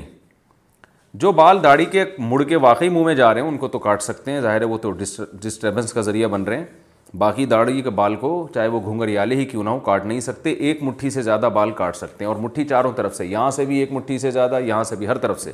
کم از کم ایک مٹھی رکھنا ضروری ہے بزرگ سے دعا مانگنا ربیہ صاحبہ کراچی سے اگر کوئی مسلمان شادی شدہ عورت مزار پر جاتی ہے اور بزرگ سے کہتی ہے چونکہ آپ بزرگ ہیں اس لیے میرے لیے دعا کریں بعد میں اسے احساس ہوتا ہے کہ کہیں یہ شرکیہ کلمات نہ ہو گئے ہوں تو وہ اللہ سے توبہ کرتی ہے پھر کبھی مزار پر نہیں جاتی اب کیا یہ شرک تھا اور اس کی توبہ قبول ہو گئی یا نہیں نیز اس کے نکاح کے بارے میں کیا حکم ہوگا مزار پہ جا کے اگر ڈائریکٹ بزرگ سے مانگا ہے پھر تو یہ صاف شرک ہے کفر ہے نکاح بھی ٹوٹ گیا لیکن اگر بزرگ سے دعا کی درخواست کی ہے تو شرک تو نہیں ہے البتہ بدعت عمل ضرور ہے کیونکہ ہمیں قبروں پہ جا کے میتوں سے دعاؤں کی درخواستوں کا اسلاف سے کوئی ثبوت نہیں ملتا ہمیں یہ ہے کہ ہم ان کے لیے اللہ سے دعا مانگیں اور بس ان کے لیے دعائیں مغفرت کریں اور پتلی گلی سے نکلیں وہاں پہ تو آپ سے شرک تو نہیں ہوا البتہ گناہ کا کام ہوا ہے آئندہ آپ اس سے احتیاط کریں آپ نے توبہ کی ہے تو قبول ہو گئی انشاءاللہ رشتے کی بھتیجی یا بھانجی سے نکاح کا حکم ساقون خان میوات انڈیا کیا ماموں رشتے کی بھانجی یا چچے رشتے کی بھتیجی سے شادی کر سکتے ہیں یا نہیں بھائی سگی بھتیجی سے اور سگی بھانجی سے تو نکاح حرام ہے اپنے کزن کی بھتیجی یا بھانجی سے نکاح بالکل جائز ہے اس میں کوئی گناہ نہیں ہے یا کزن کی بیٹی سے بھی آپ نکاح کر سکتے ہیں غیر مسلموں کے تہوار کی مٹھائی کھانا فرحانہ صاحبہ انڈیا سے ہمارے پڑوس میں پارسی لوگ رہتے ہیں جب ان کے ہاں کوئی تہوار آتا ہے تو ہمارے ہاں مٹھائی بھیجتے ہیں کیا ہمارے لیے وہ مٹھائی کھانا جائز ہے جب کہ ہمیں پتہ نہیں ہوتا کہ وہ حرام پیسوں سے ہے حلال پیسوں سے بھائی وہ غیر مسلم جو مٹھائی بھیج رہا ہے تو وہ حلال ہی سمجھی جائے گی آپ کے لیے مٹھائی بذات خود حلال ہے اس کو حرام نہیں سمجھا جائے گا البتہ یہ الگ بات ہے کہ غیر مسلموں کے تہوار میں شرکت بہرحال جائز نہیں ہے کیونکہ جو بھی ان کی مذہبی رسومات ہوتی ہیں اس میں ہمیں شرکت کی اجازت نہیں ہے وہ گھر میں اگر مٹھائی خود بخود بھیج دیں تو پھر میرا خیال ہے اس میں کھانے کی گنجائش ہے کیونکہ یہ شرکت نہیں کہلائے گی وہ تو انہوں نے خود ہی گھر میں آپ کے بھیج دی ہے لیکن دوسرے علماء سے بھی اس بارے میں رابطہ کریں البتہ انہیں اس کی مبارکباد دینا اور سیلیبریٹ کرنا اور ان کے تہواروں میں شرکت کرنا یہ بہرحال جائز نہیں ہے یا ان سے مٹھائی کا خود سے مطالبہ کرنا یہ چیزیں درست نہیں ہیں کیا گردن کے بال کٹوانا حرام ہے محمد صادق صاحب انڈیا سے پوچھتے ہیں گردن پر جو بال ہوتے ہیں کیا وہ داڑھی کا حصہ ہوتے ہیں انہیں صاف کیا جا سکتا ہے یا نہیں بھائی گردن پر جو بال ہوتے ہیں وہ داڑھی کا حصہ نہیں ہوتے کیونکہ داڑھی عربی میں عربی میں داڑھی کو لہیا کہتے ہیں لہیا جبڑا تو نیچے جبڑے پہ جو بال ہوں گے نا وہ داڑھی کہلائیں گے عربی ڈکشنری عربی لغت کے لحاظ سے جو گردن پہ بال ہوتے ہیں وہ داڑھی کے نہیں ہوتے ان کو کاٹنے میں کوئی حرج نہیں ہے اولیاء اللہ کے قصے کتنے سچے ہیں ہم جو قصص القرآن قصص الانبیاء تذکرۃ الاولیاء وغیرہ کتابیں پڑھتے ہیں اس میں کس حد تک سچائی ہے ہمیں یہ کتابیں پڑھنی چاہیے یا نہیں ایک خاتون میں خاتون نے پوچھا ہے دیکھیے میں نے میں ساری یعنی کتاب کے سارے واقعات کے بارے میں تو نہیں کہہ سکتا کہ وہ مستند ہیں یا نہیں البتہ انبیاء کے واقعات پر جو کتابیں لکھی جاتی ہیں ان میں اکثر کتابوں میں واقعے کا بہت سا حصہ مستند بھی ہوتا ہے لیکن بہت سا غیر مستند بھی ہوتا ہے تو جب تک آپ مخصوص واقعہ تذکرہ نہیں کریں گی بتائیں گی نہیں کہ فلاں کتاب میں یہ والا جو واقعہ لکھا ہے یہ مستند ہے یا نہیں تو میرے لیے ایسے عمومی جواب دینا ممکن نہیں ہے اس کے لیے تو مجھے یہ ساری کتابیں پڑھنی پڑیں گی ایک تو قصص القرآن قصص الانبیاء کے نام سے تو بہت ساری کتابیں ہیں بوڑھی خاتون کا بغیر محرم کے حج پر جانا میری عمر ساٹھ سال ہے میرا کوئی محرم نہیں ہے میں حج پر جانا چاہتی ہوں شوہر کی طرف سے حج بدل کرنا چاہتی ہوں تو اس سلسلے میں میں کیا کروں اگر آپ کا کوئی گروپ جا رہا ہو تو بتا دیں میں اس کے ساتھ جانا چاہتی ہوں لیکن عورت کے لیے اصل حکم تو یہی ہے کہ وہ محرم کے بغیر حج نہیں کرے تو چاہے ساٹھ سال سے زیادہ ہو یا ساٹھ سال سے کم ہو اور اگر ساٹھ سال سے کم ہے پھر تو بالکل جائز نہیں ہے کسی صورت میں کوئی گنجائش نہیں ہے کہ وہ بغیر محرم کے حج کرے یا عمرہ کرے لیکن ساٹھ سال کی خواتین کے بارے میں بعض فقہ نے گنجائش دی ہے کہ وہ گروپ کے ساتھ جا سکتی ہے اگر کوئی فتنے کا دور دور کا بھی کوئی اندیشہ نہیں ہے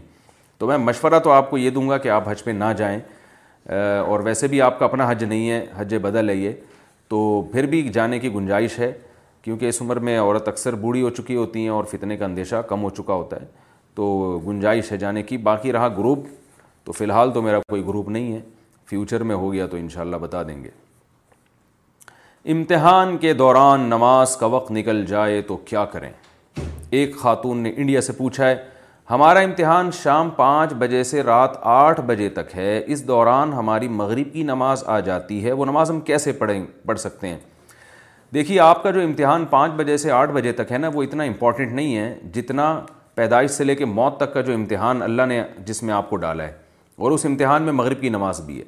تو آپ اگر دنیا کے امتحان میں مغرب کی نماز قضا کر دیں گی تو ممکن ہے اس امتحان میں کامیاب ہو جائیں لیکن جو ہمیشہ ہمیشہ کا امتحان ہے اس میں آپ ناکام ہو جائیں گی نماز قضا کرنا کسی صورت میں جائز نہیں ہے آپ کا امتحان پانچ سے آٹھ بجے تک ہے تو آپ ایگزامینیشن ہال میں ہی نماز کر پڑھیں وضو کر کے بیٹھیں اور ان سے پرمیشن لیں اور کسی بھی طریقے سے آپ نے مغرب کی نماز بہر صورت پڑھنی ہے نماز چھوڑنے کی کوئی گنجائش نہیں ہے بلی میں بلی نے دودھ میں منہ ڈال لیا تو کیا کریں حافظ محمد فرقان لکھنؤ سے اگر بلی نے دودھ میں منہ ڈال دیا تو اس کا استعمال کرنا کیسا ہے جائز ہے صحیح حدیث سے ثابت ہے کہ بلی کا جھوٹا جو ہے وہ پاک ہے کیا تین آپریشن کے بعد بچے رکوا سکتے ہیں اہلیہ اہلیہ سلمان کراچی میری شادی کو پانچ سال ہو چکے ہیں میرے تین سیزر آپریشن سے ہو چکے ہیں ایک حمل میرا ضائع ہو چکا ہے ابھی ایک اور سیزر آپریشن ہے میری یعنی ان کو اپنی تکالیف کا ذکر کیا ہے کیا میں مزید بچوں کا سلسلہ ختم کر سکتی ہوں اگر آپ کو دو تین ڈاکٹر جو ماہر ہوں اور اللہ کا خوف بھی ہو ان کے دل میں وہ مشورہ دیں کہ اب آپ کے لیے یعنی بچہ پیدا کرنے میں واقعتاً آپ کی صحت کا نقصان ہے اور آپ کو غیر معمولی ضرر پہنچے گا اور یہ ایک ڈاکٹر سے نہیں آپ نے کئی ڈاکٹروں سے پوچھ لیا سب یہ کہتے ہیں تو آپ بچوں کا سلسلہ روک سکتی ہیں لیکن روکنے کے لیے جو خواتین آج کل یہ کرتی ہیں کہ بچہ دانی نکلوا دیتی ہیں آپریشن کر کے اور وہ یہ تو بالکل خلق اللہ ہے یہ تو بالکل جائز نہیں ہے یعنی روکنے کا مطلب یہ کہ آپ ایسی تدبین اختیار کریں جس سے حمل دوبارہ نہ ٹھہرے کیا قارون مسلمان تھا ارشد صاحب نے انڈیا سے پوچھا ہے قارون پر زکوٰۃ نہ دینے کی وجہ سے عذاب آیا جب وہ مسلمان ہی نہیں تھا تو اس پر زکوٰۃ کیسے فرض ہوئی تھی قرآن میں اللہ تعالیٰ کے قوم میں سے تھا اور ہمیں قرآن سے ہی پتہ چلتا ہے کہ حضرت موسا کی قوم کے لوگ وہ مسلمان تھے تو اس میں اشارہ ہے کہ قارون اصل میں مسلمان تھا لیکن جب دولت کے نشے میں تھا حضرت موسیٰ علیہ السلام نے اس کو حکم دیا کہ تم اللہ کی آیات یعنی پر جو عمل کرو اور احسن کما احسن اللہ علیہ جیسے اللہ نے تم پر احسان کیا ہے تم اللہ کی مخلوق پر احسان کرو زکوٰۃ دو ان پر خرچ کرو تو اس موقع پر وہ تکبر میں آ گیا اور کہنے لگا انما اوتی تو اعلیٰ علم عندی یہ اللہ کا فضل تھوڑی ہے یہ تو میں نے اپنی محنت سے کمایا ہے تو یہ جملہ کہنے کے بعد بہرحال وہ کافر ہو گیا تو کیونکہ کسی شریعت کے حکم کا مذاق اڑانا اور اس میں تکبر کرنا تو یہ بہرحال کفر ہے اور پھر اس نے حضرت موسیٰ علیہ السلام پر تہمت بھی لگوائی تاکہ حضرت موسیٰ علیہ السلام جو اس کو بار بار نصیحت کرتے ہیں وہ بند کر دیں تو اسی پر جو ہے وہ اس پر عذاب آیا تو پہلے مسلمان تھا یا نہیں تھا بہرحال موت اس کی کفر پر ہوئی ہے اور زکوٰۃ کا حکم دینا بہرحال اس سے اور موسیٰ علیہ السلام کی قوم میں سے ہونا اس میں اس طرف اشارہ ہے کہ پہلے وہ مسلمان تھا یعنی ظاہراً بہرحال مسلمان سمجھا جاتا تھا وہ دل کے حالات تو اللہ جانتا ہے لیکن بعد میں جو اس کی زبان سے کلمات نکلے اس سے پتہ چلا کہ وہ ظاہراً بھی کافر ہے اکیلے نماز میں سمیع اللہ لمن حمیدہ کہنے کا طریقہ صدام صاحب کلکتہ سے پوچھتے ہیں جماعت کی نماز میں جب امام سمیع اللہ لمن حمیدہ کہتا ہے تو ہم ربنا لک الحمد کہتے ہیں اکیلے نماز پڑھتے ہوئے ہم کیا پڑھیں گے بھائی جب آپ اکیلے نماز پڑھیں گے تو سمیع اللہ لمن حمیدہ بھی کہیں گے اور ربنا لک الحمد بھی کہیں گے صبح سویرے لاؤڈ اسپیکر پر تلاوت لگانا کیسا ہے صدیق اکبر صاحب خوش آپ سے پوچھتے ہیں ہمارے گاؤں دیہاتوں میں جس طرح صبح صبح لاؤڈ اسپیکر پر تلاوت کی جاتی ہے کیا یہ جائز ہے کیونکہ بعض لوگ اپنے کام کان پہ لگے ہوتے ہیں تلاوت نہیں سنتے بعض علاقوں میں دستور ہے صبح صبح مائک میں تلاوت لگا دیتے ہیں نعتیں لگا دیتے ہیں یا کوئی اور اس طرح کی چیز لگا دیتے ہیں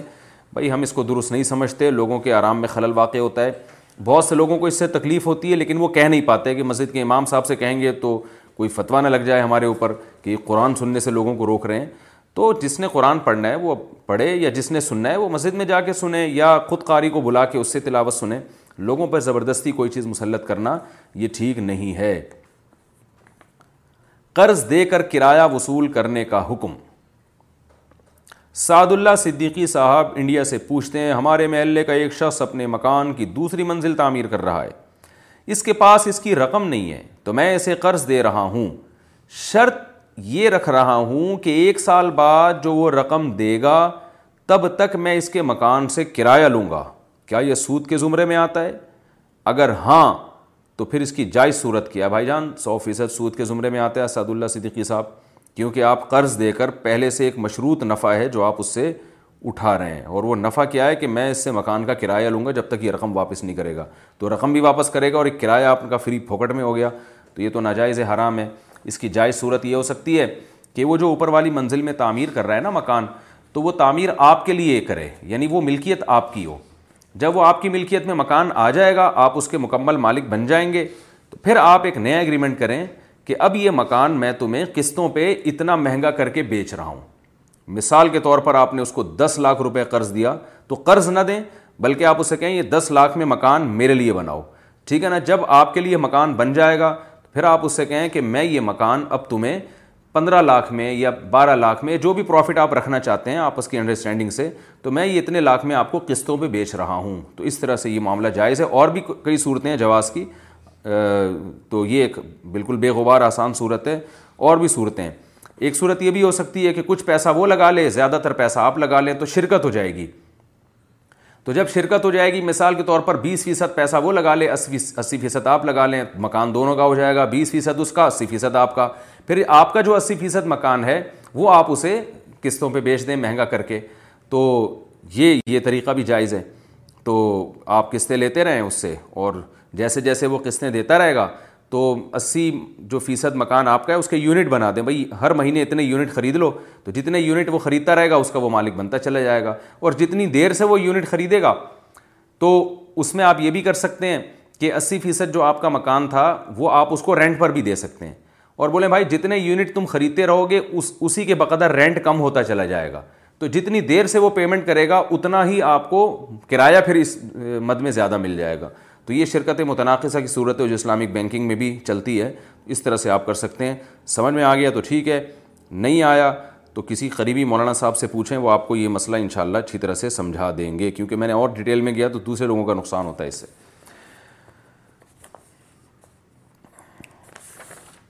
کیا مسجد دور ہو تو جمعہ چھوڑ سکتے ہیں ندیم صاحب انڈیا سے میں اپنے گاؤں سے ڈیڑھ سو کلو میٹر دور ایک گاؤں میں کالج میں پڑھتا ہوں وہاں پر مسجد نہیں ہے میں پانچوں وقت کی نماز اپنی مسجد میں پڑھ لیتا ہوں مگر جمعے کا مسئلہ ہے یہاں سے چودہ کلو میٹر مسجد دور ہے اور جمعے کے دن کالج کی مصروفیات بھی ہوتی ہیں اس سلسلے میں مجھے کیا کرنا چاہیے میں نے سنا ہے کہ تین جمعے چھوڑنے سے آدمی کافر ہو جاتا ہے بھائی اگر آپ کسی شہر میں ہو اور اس شہر کے اندر مسجد موجود ہے تو آپ پر جمعے کی نماز واجب ہے بہت کبیرہ گناہ ہے جمعے کی نماز چھوڑنا لیکن اگر آپ کسی گاؤں میں اور واقعی وہ گاؤں ہو نام کا گاؤں نہ ہو بلکہ وہ جس جس کو عرف میں گاؤں کہا جاتا ہے ویسے ہی گاؤں ہو یعنی شہر کی جو پوری سہولتیں ہوتی ہیں جو شہر عرف میں جس آبادی کو شہر کہا جاتا ہے ایسی آبادی نہ ہو وہ تو پھر گاؤں میں جمعے کی نماز نہیں ہوتی کیونکہ رسول اللہ صلی اللہ علیہ وسلم کے دور میں کہیں بھی ثابت نہیں ہے کہ کسی گاؤں میں کسی صحابی نے جمعہ پڑھایا ہو بلکہ گاؤں سے لوگ باقاعدہ مدینہ منورہ جمعہ پڑھنے کے لیے آیا کرتے تھے تو گاؤں کے اور وہ بھی باریاں لگاتے تھے ینتابونا کے الفاظ ہیں صحیح حدیث میں کہ باریاں لگا کے آتے تھے تو اگر گاؤں کے لوگوں پر جمعہ واجب ہوتا تو وہ باریاں لگا کے نہ آتے بلکہ ہر جمعے میں حاضر ہوتے تو اس لیے اگر آپ گاؤں میں پڑھ رہے ہیں وہاں کوئی کالج ہے اور وہ واقعی گاؤں ہو میں نے بتایا کالج سے تو لگ رہا ہے کہ گاؤں نہیں ہوگا شاید شہر ہی ہوگا یہ لیکن چھوٹا قصبہ ہونے کی وجہ سے یا چھوٹا شہر ہونے کی وجہ سے اس کو گاؤں بھی بعض دفعہ کہہ دیا جاتا ہے تو بہرحال اگر واقعی یہ گاؤں ہے وہاں کے علاقے کے علماء کو سروے کروا کے یا معلومات دے کے یا استفتہ کر کے پوچھ لیں کہ اس آبادی کو گاؤں کہا جائے گا یا شہر کہا جائے گا اگر گاؤں کہا جائے گا تو پھر وہاں جمعہ پڑھنا جائز ہی نہیں ہے آپ کے لیے اور نہ آپ کے لیے شہر جا کے جمعے کی نماز میں شرکت کرنا لازم ہے کیونکہ گاؤں اور دیہاتوں کے لوگوں پر نہ جمعے کی نماز واجب ہے اور نہ عید کی نماز واجب ہے خاتون کے ساتھ بیٹھ کر سفر کرنا کیسا ہے محمد ثقلین منڈی بہاؤدین سے میں اسٹوڈنٹ ہوں اور لوکل وین میں جاتا ہوں وین میں نامحرم لڑکیاں بھی بیٹھی ہوتی ہیں اور جگہ تنگ ہونے کی وجہ سے آپس میں مل کر بیٹھے ہوتے ہیں بچنے کی کوشش کرتا ہوں مگر بعض دفعہ مجبوری ہوتی ہے ایسی صورت میں میرے لیے کیا حکم ہے بھائی جائز نہیں ہے جوان آدمی کا کسی نامحرم لڑکی کے ساتھ بیٹھنا بالکل جائز نہیں ہے ویسے بھی غیرت کے بھی خلاف ہے یہ اور اگر ان چیزوں میں لوگوں کو چھوٹ دے دی جائے تو یہ تو پھر وہی یورپ کی طرف ہی جا رہا ہے پھر کل مسافہ کریں گے کہیں گے مجبور ہوں میں مسافہ کرنے پر تو بالکل اس کے ساتھ بیٹھ کے سفر کرنا خاص طور پر وہ خاتون جوان بھی ہو اس کی کیسے گنجائش ہو سکتی ہے آپ جو ہے وہ بہت ہی لمبا سفر ہو اور کھڑے ہو کر آپ کے لیے ناممکن ہو جائے اور کوئی خاتون سیٹ بدلنے کے لیے تیار بھی نہ ہو اور آپ کو یہ ڈر ہو کہ ٹانگیں درد کرنی لگیں گی تو پھر ایک تھوڑا فاصلہ رکھ کے گنجائش ہے بیٹھنے کی ایسی سخت مجبوری میں لیکن یہ کہ نارملی اس کی بالکل اجازت نہیں ہے فوٹو شاپ کی ایڈیٹنگ سے کمائی کا حکم عامر خان اسلام آباد سے فوٹو شاپ پر تصویروں کو ایڈٹ کر کے کسی آن لائن پلیٹ فارم سے پیسے کمانا کیسا ہے اگر ان تصویروں میں خواتین کی تصویریں بھی آ جائیں اور انہیں خوبصورت کر کے بھیجا جائے تو اس کی کمائی کا کیا حکم ہے ڈیجیٹل تصویر کے جواز کا فتویٰ ہے ہماری نظر میں یہ راجے ہے اس میں ایڈیٹنگ کرنا ایسی ایڈیٹنگ جو جواز کے درجے میں ہو تو وہ بھی جائز ہے اس پہ پیسہ کمانا بھی جائز ہے لیکن ایڈیٹنگ کا مقصد اگر کسی کو دھوکہ دینا ہے بعض دفعہ ایسے ہوتا ہے کہ وہ بندہ ہے کیا اس کو اتنا خوبصورت بنا کے بھیج دیتے ہیں کہ وہ بالکل ہی لڑکی والے دھوکے میں آ جاتے ہیں رشتوں میں ایسا بہت ہوتا ہے اس قسم کی کوئی ایڈیٹنگ جس میں دھوکے کا عنصر آ رہا ہو یا خواتین جو جوان خواتین ہیں خاص طور پر ان کی تصویروں پہ کام کرنا یہ بہرحال جائز نہیں ہے اور اس کی ارننگ بھی جائز نہیں ہے کیا پرویز نام رکھنا ناجائز ہے پرویز کرناٹک انڈیا سے میرا نام پرویز ہے لوگ کہتے ہیں نام کافر ہے جس نے آپ صلی اللہ علیہ وسلم کے خط مبارک کو پھاڑا تھا یہ نام کافر کا ہے اس بارے میں رہنمائی فرمائیں کیا یہ نام بدل دینا چاہیے میں نے کہیں علماء سے نہیں سنا کہ پرویز نام رکھنا جائز نہیں ہے تو جب تک کوئی واضح علماء کی طرف سے ایسا فتویٰ نہیں آتا اگر یہ ناجائز ہوتا تو یقیناً علماء نے کتابوں میں لکھا ہوتا فتح کی کتابوں میں موجود ہوتا تو بہت سے لوگوں کا نام پرویز ہے تو اس میں کوئی حرج نہیں ہے کیا سامان گروی لے کر ماہانہ تنخواہ مانگ سکتے ہیں صحابہ کرام سامان گروی رکھ کر جو قرض لیا کرتے تھے ان کے درمیان کیا معاملات طے ہوتے تھے اگر میں نے کسی کے پاس کچھ سامان گروی رکھوا کر دس ہزار قرض لیا اور وہ سو روپے ماہانہ اپنی تنخواہ مانگتا ہے کیا یہ تنخواہ لینا جائز ہوگا یا نہیں اس کے بارے میں شریف آزاد فرما دیں محمد دانش سہارنپور صحابہ کرام جو سامان رکھ کے گروی رکھ کے قرضہ لیتے تھے نا تو اس سامان کو رہن کہا جاتا ہے جس کو اردو میں گروی کہتے ہیں اس کا حکم یہ ہوتا ہے کہ بھائی یہ ایک یہ اس بات کی ضمانت ہوتی ہے کہ ہم آپ کے پیسے لے کے بھانگیں گے نہیں پیسے ہم ٹائم پہ ادا کر دیں گے یعنی اگر ادا نہیں کیے تو پھر یہ ہمارا سامان بیچ کے تم اپنی قیمت وصول کر لینا تو اس میں شرعی حکم یہ ہے کہ رہن کو استعمال نہیں کیا جا سکتا یعنی میں نے اگر کسی سے قرضہ لیا اور اس کو کوئی زمین دے دی مکان دے دیا تو بس وہ ویسے ہی بطور امانت کے ہوگا اس کو یہ شرط کہ وہ اس کو پھر رہے گا بھی تو یہ پھر قرضے پر نفع ہو جائے گا کیونکہ میں نے قرضہ لیا اور اس کو پروفٹ دے رہا ہوں میں اس پہ ایک رہنے کی سہولت دے رہا ہوں تو اس لیے رہن سے انتفا نہیں کیا جا سکتا تو اگر وہ انتفا مشروط ہے تو یہ جائز نہیں ہے باقی آپ نے جو کہا ہے یہ میں نے بہت غور کیا پتہ ہی نہیں چل رہا آپ پوچھ کیا رہے ہیں کہ وہ سو روپے یعنی میں نے کسی کے پاس سامان گروی رکھوایا تو بھائی جب آپ نے گروی رکھوایا تو آپ نے اس سے قرضہ لیا نا دس ہزار یہ کہنے میں نے قرضہ لیا اور وہ سو روپے اپنی تنخواہ مانگتے ہیں کس چیز کی تنخواہ مانگتے ہیں کیا کر رہا ہے وہ یہ ساڑی اقلیچ نہیں آ رہا تو آپ ذرا یہ سوال دوبارہ ریپیٹ کر دیں گے تاکہ ساڑی اقلیچ یہ سوال آ جائے تاکہ پھر جواب بھی آپ کی اقلیچ آ جائے گا مفتی شاء مسعود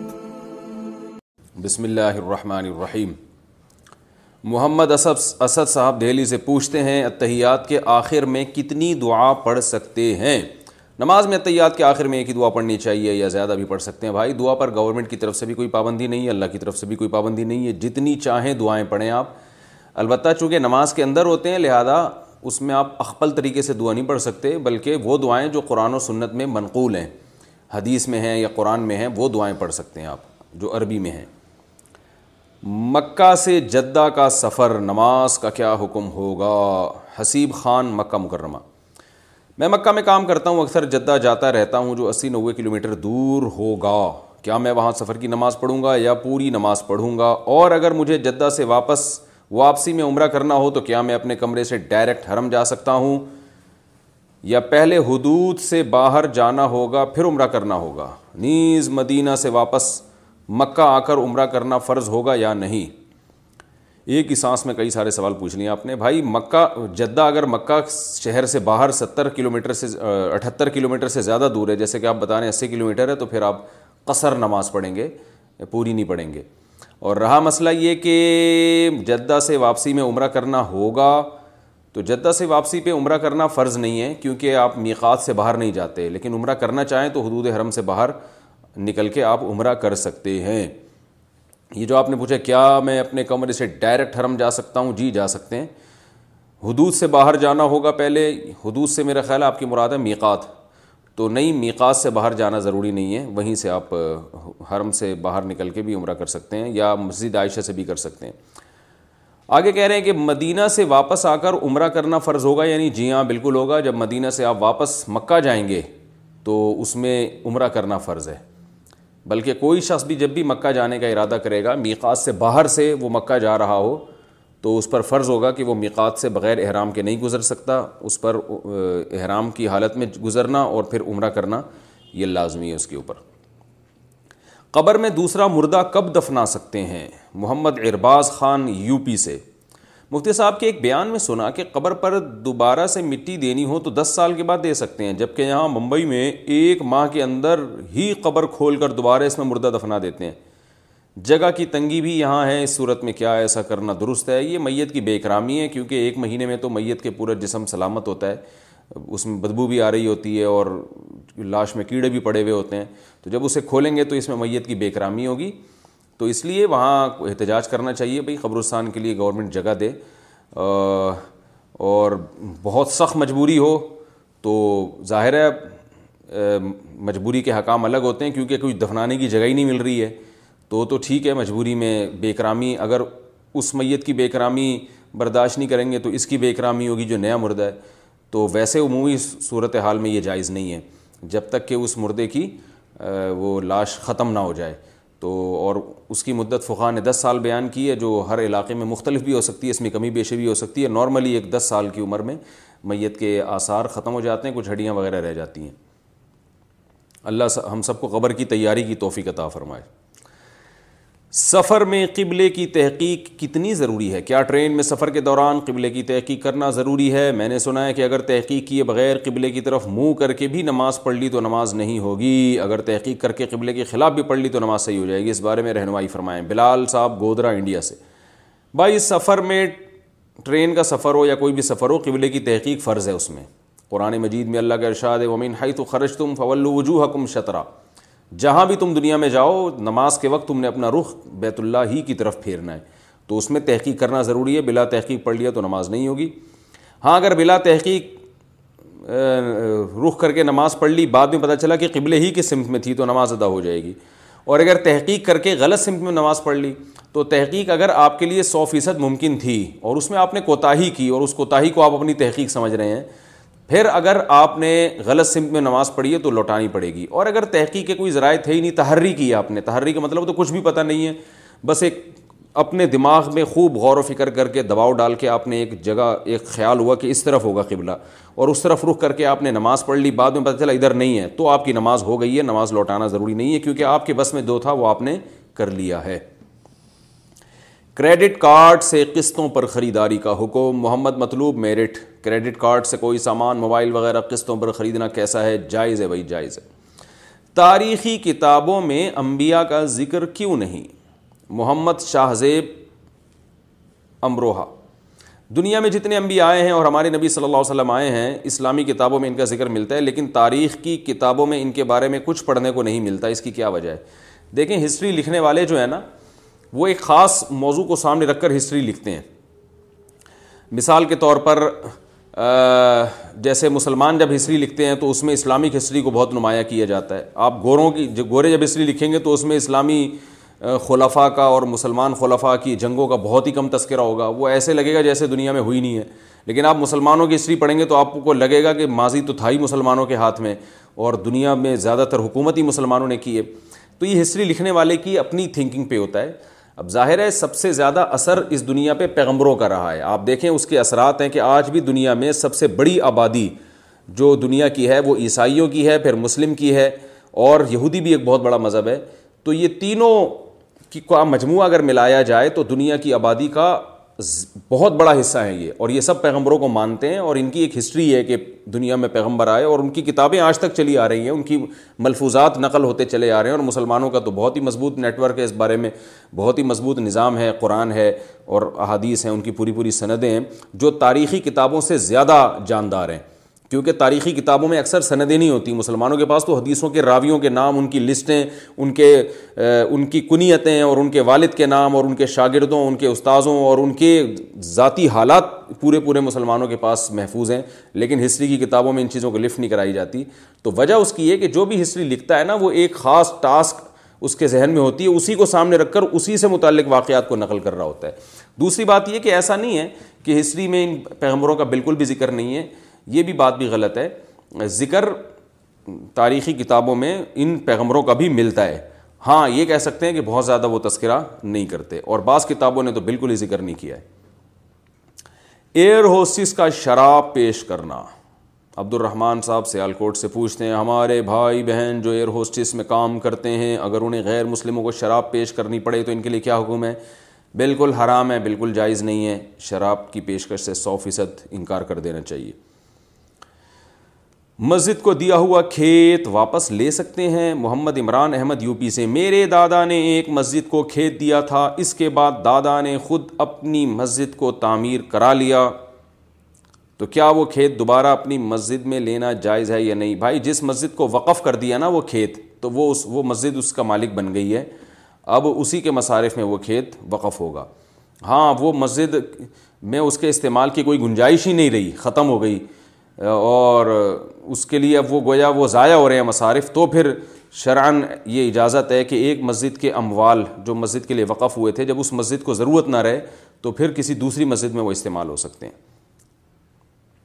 کیا لفظ چھوڑنے سے طلاق ہو جاتی ہے پشتو زبان میں اگر کوئی اپنی بیوی کے لیے چھوڑنا کا لفظ استعمال کرے تو کیا یہ سری ہے یا کنایا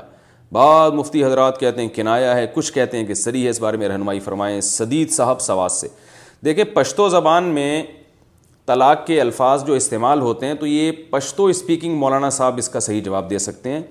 کیونکہ لغت جو ہے نا لغت میں کون سے الفاظ کس زبان میں کس لفظ کے لیے وضع کیے گئے ہیں یہ اہل زبان زیادہ جانتے ہیں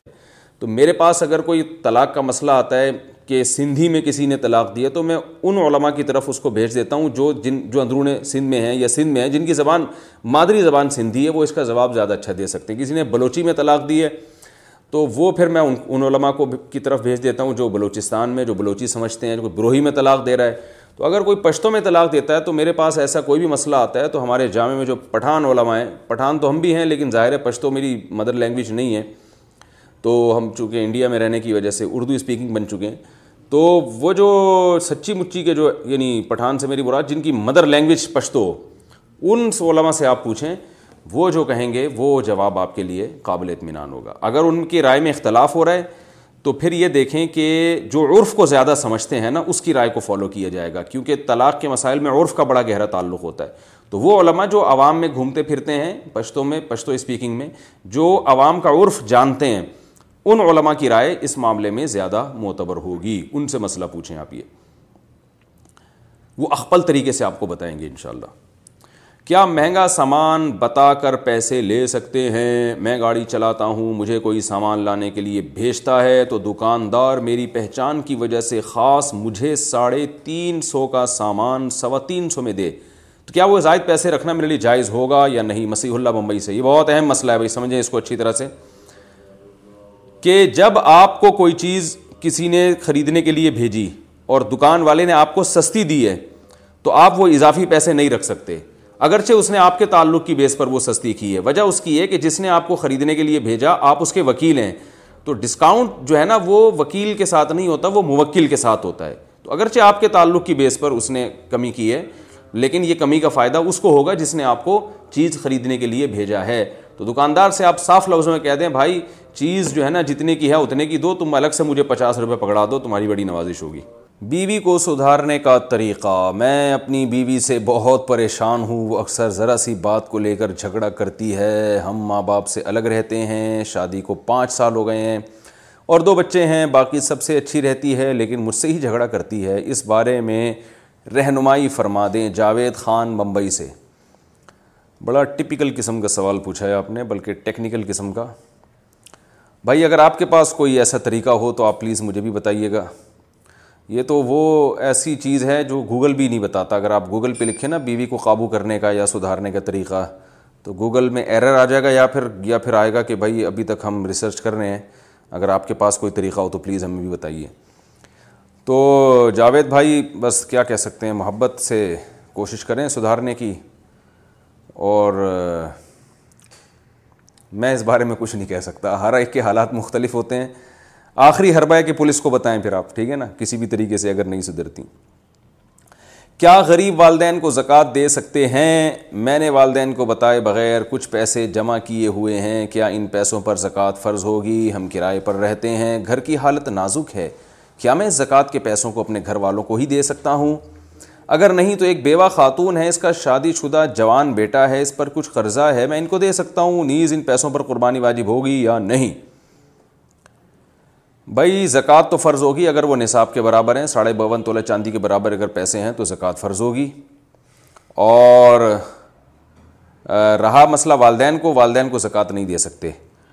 رہا مسئلہ کہ بیوہ خاتون کا شادی شدہ جوان بیٹا ہے تو بیوہ خاتون اگر مخروض ہیں ان کے پاس سونا وغیرہ نہیں ہے جو زکوٰۃ کا ایک پورا نصاب ہے ساڑھے باون تولہ چاندی کے برابر رقم نہیں ہے تقریباً پاکستانی حساب سے چالیس پچاس ہزار کے درمیان بنتی ہے یہ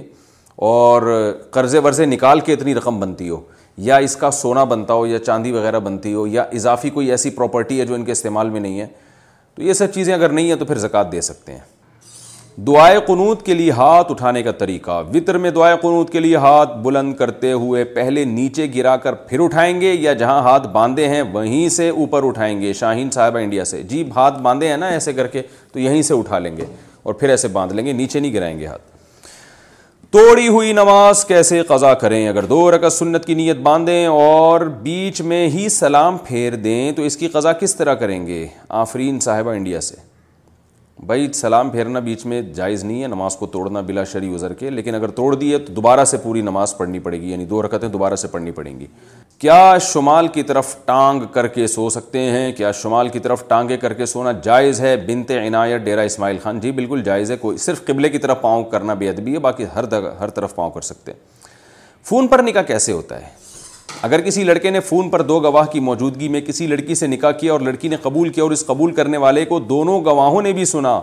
کیا ایسا نکاح منعقد ہوگا یا نہیں ثنا علی انڈیا سے ایسے نکاح کے انعقاد میں علماء کا اختلاف ہے راج ہماری جو رائے ہے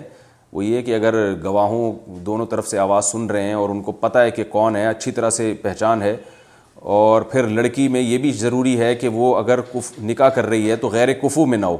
کیونکہ اگر غیر کفو میں نکاح کرے گی تو ولی کی اجازت بھی ضروری ہے تو یہ شرطیں پائی جائیں گی تو نکاح ہو جائے گا لیکن پھر بھی اس طرح سے نکاح کرنے کی اجازت نہیں ہے کیونکہ اس میں علماء کا اختلاف ہے اور نکاح جیسی ایسی اہم چیز کو اس اختلاف کی بھینٹ چڑھانا درست نہیں ہے تو اس لیے فون پہ نکاح کرنا بھی ہو تو اس کا طریقہ ہے کہ وکیل بنایا جائے فون پہ وکالت درست ہے کسی کو وکیل بنا دیا دولہا یا دلہن نے اور پھر وہ دو گواہوں کی موجودگی میں جو وہاں فزیکلی موجود ہونے چاہیے گواہ ان کی موجودگی میں ایجاب و قبول کریں یہ بالکل بے غبار طریقہ ہے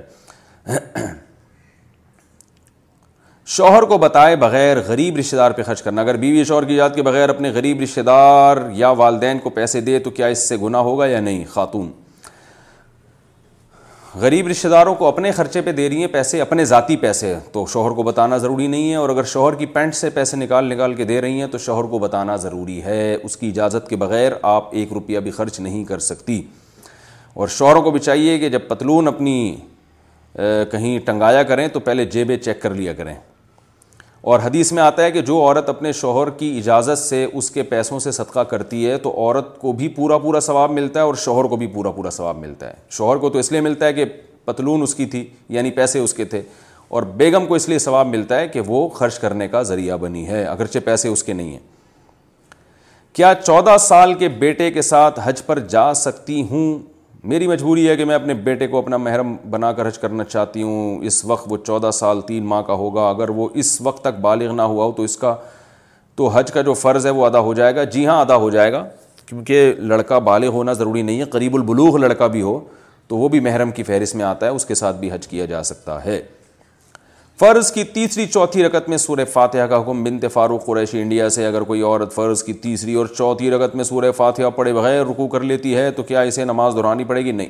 نہیں جی نہیں پڑے گی فرض کی تیسری اور چوتھی رکت میں کچھ بھی پڑھنا ضروری نہیں ہے سورہ فاتحہ پڑھنا بہتر ہے افضل ہے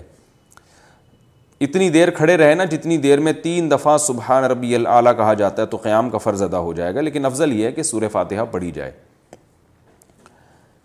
اپنے آپ کو کیا اذیت دے سکتے ہیں کیا اپنے آپ کو اذیت دینے کا گناہ ملتا ہے بنت مسلم کراچی سے بلا وجہ اپنے آپ کو اذیت دینے کا گناہ ملتا ہے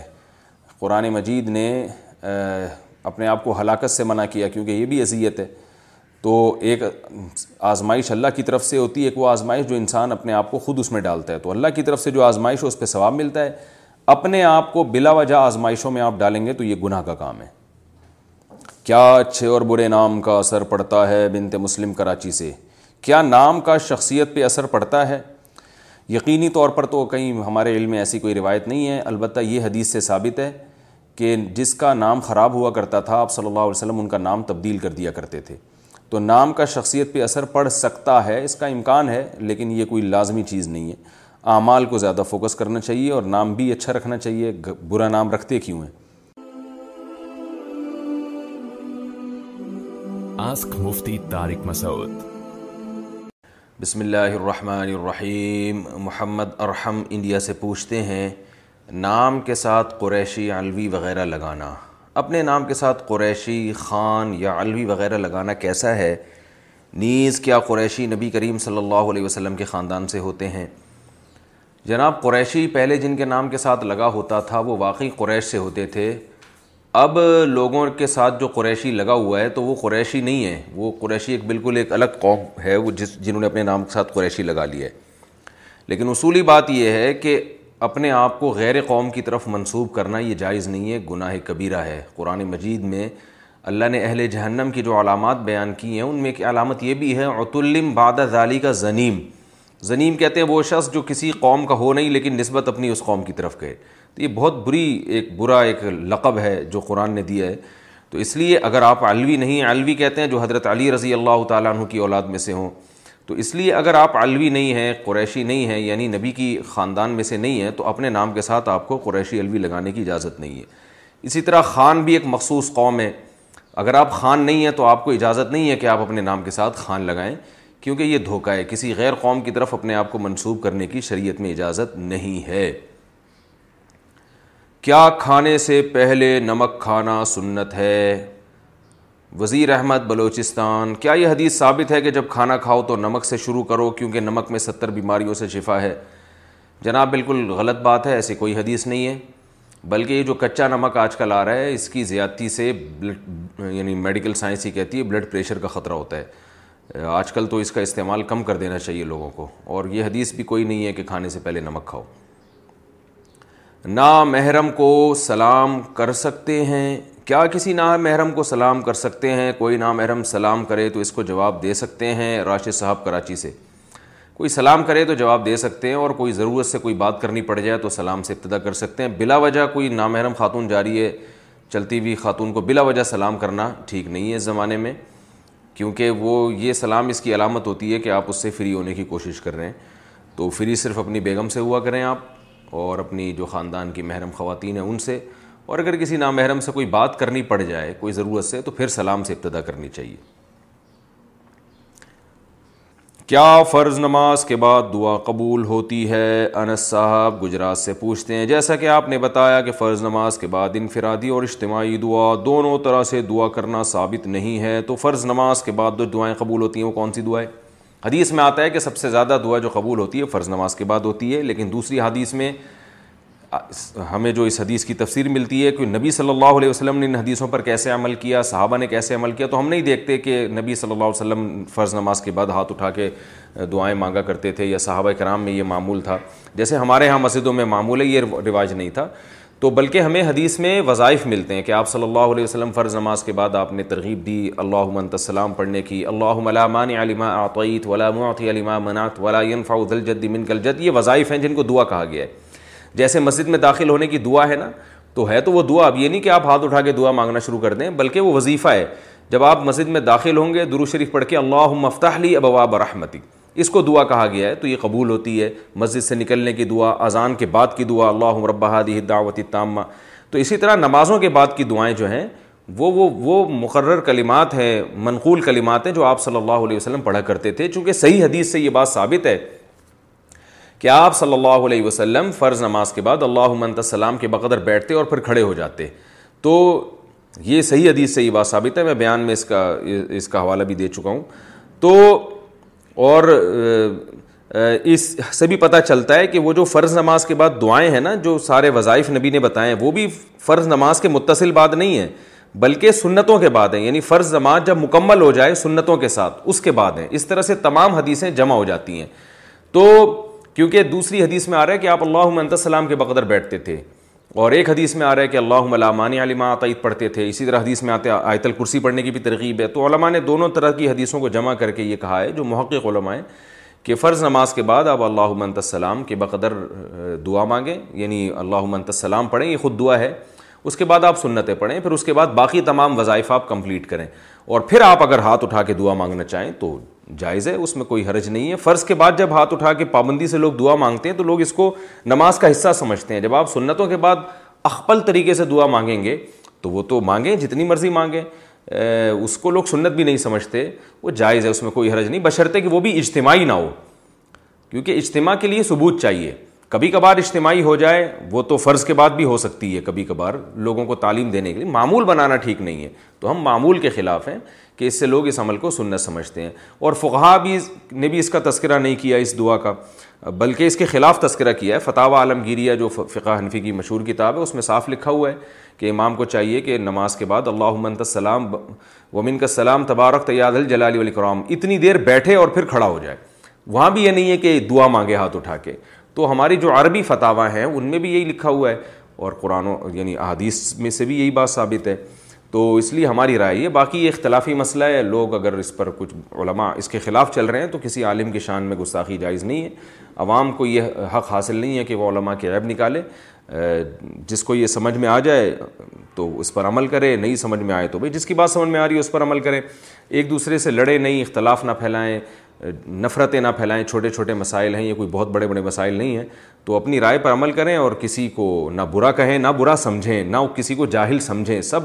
کا مقصد حدیثی کو فالو کرنا ہوتا ہے سوچنے کا انداز سب کا ایک دوسرے سے مختلف ہوتا ہے لیکن ہماری رائے بہرحال یہ اور مجھے اس پہ بہت زیادہ اطمینان ہے شرح صدر ہے ناپاک کپڑے دھوتے وقت چھینٹوں کا حکم فرخ صاحب کراچی سے اگر ناپاک کپڑوں کو دھوتے ہوئے پہنے ہوئے پاک کپڑوں پر چھینٹیں آ جائیں تو کیا حکم ہے بھائی چھینٹوں سے اپنے آپ کو بچانا چاہیے لیکن اتنا غور کیوں کرتے ہیں کہ چھینٹیں آ رہی ہیں کہ نہیں آ رہی ہیں بس کپڑے دھوئیں تھوڑا احتیاط کریں کہ چھینٹیں نہ آئیں کوئی آڑ ہو تو زیادہ اچھا ہے پھر نہ دیکھیں کیونکہ یہ چیزیں پھر ایسی ہیں کہ ان کو کنٹرول کرنا ممکن نہیں اور وہم میں چلا جاتا ہے انسان تو تہارت کے جو مسائل ہیں اس میں شریعت نے ہمیں زیادہ تجسس اور زیادہ تکلف سے منع کیا ہے تو آپ ایسی جگہ پہ بیٹھ کے دھوئیں کہ چھینٹیں نہ آئیں اور تھوڑی سی کوئی بالٹی وغیرہ کی آڑ ہو نلکا بالٹی کے پیچھے ہو تاکہ جو چھینٹیں پڑیں تو وہ بالٹی کی طرف چلی جائیں اس طرح سے کوئی تدبیر کر لیں اور بیسن میں دھوئیں گے تو ویسے ہی چھینٹیں نہیں آئیں گی اور پھر بھی چھینٹیں آ رہی ہیں تو آنے دیں نہیں ان پہ غور نہیں کریں آپس کیونکہ یہ پاگل ہو جاتے ہیں لوگ ان کے دنیا میں اور کوئی کام ہی نہیں رہتا صرف سارا دن بیٹھ کے چھینٹیں چیک کرتے رہتے ہیں وہ صحابہ کرام ان مسائل میں زیادہ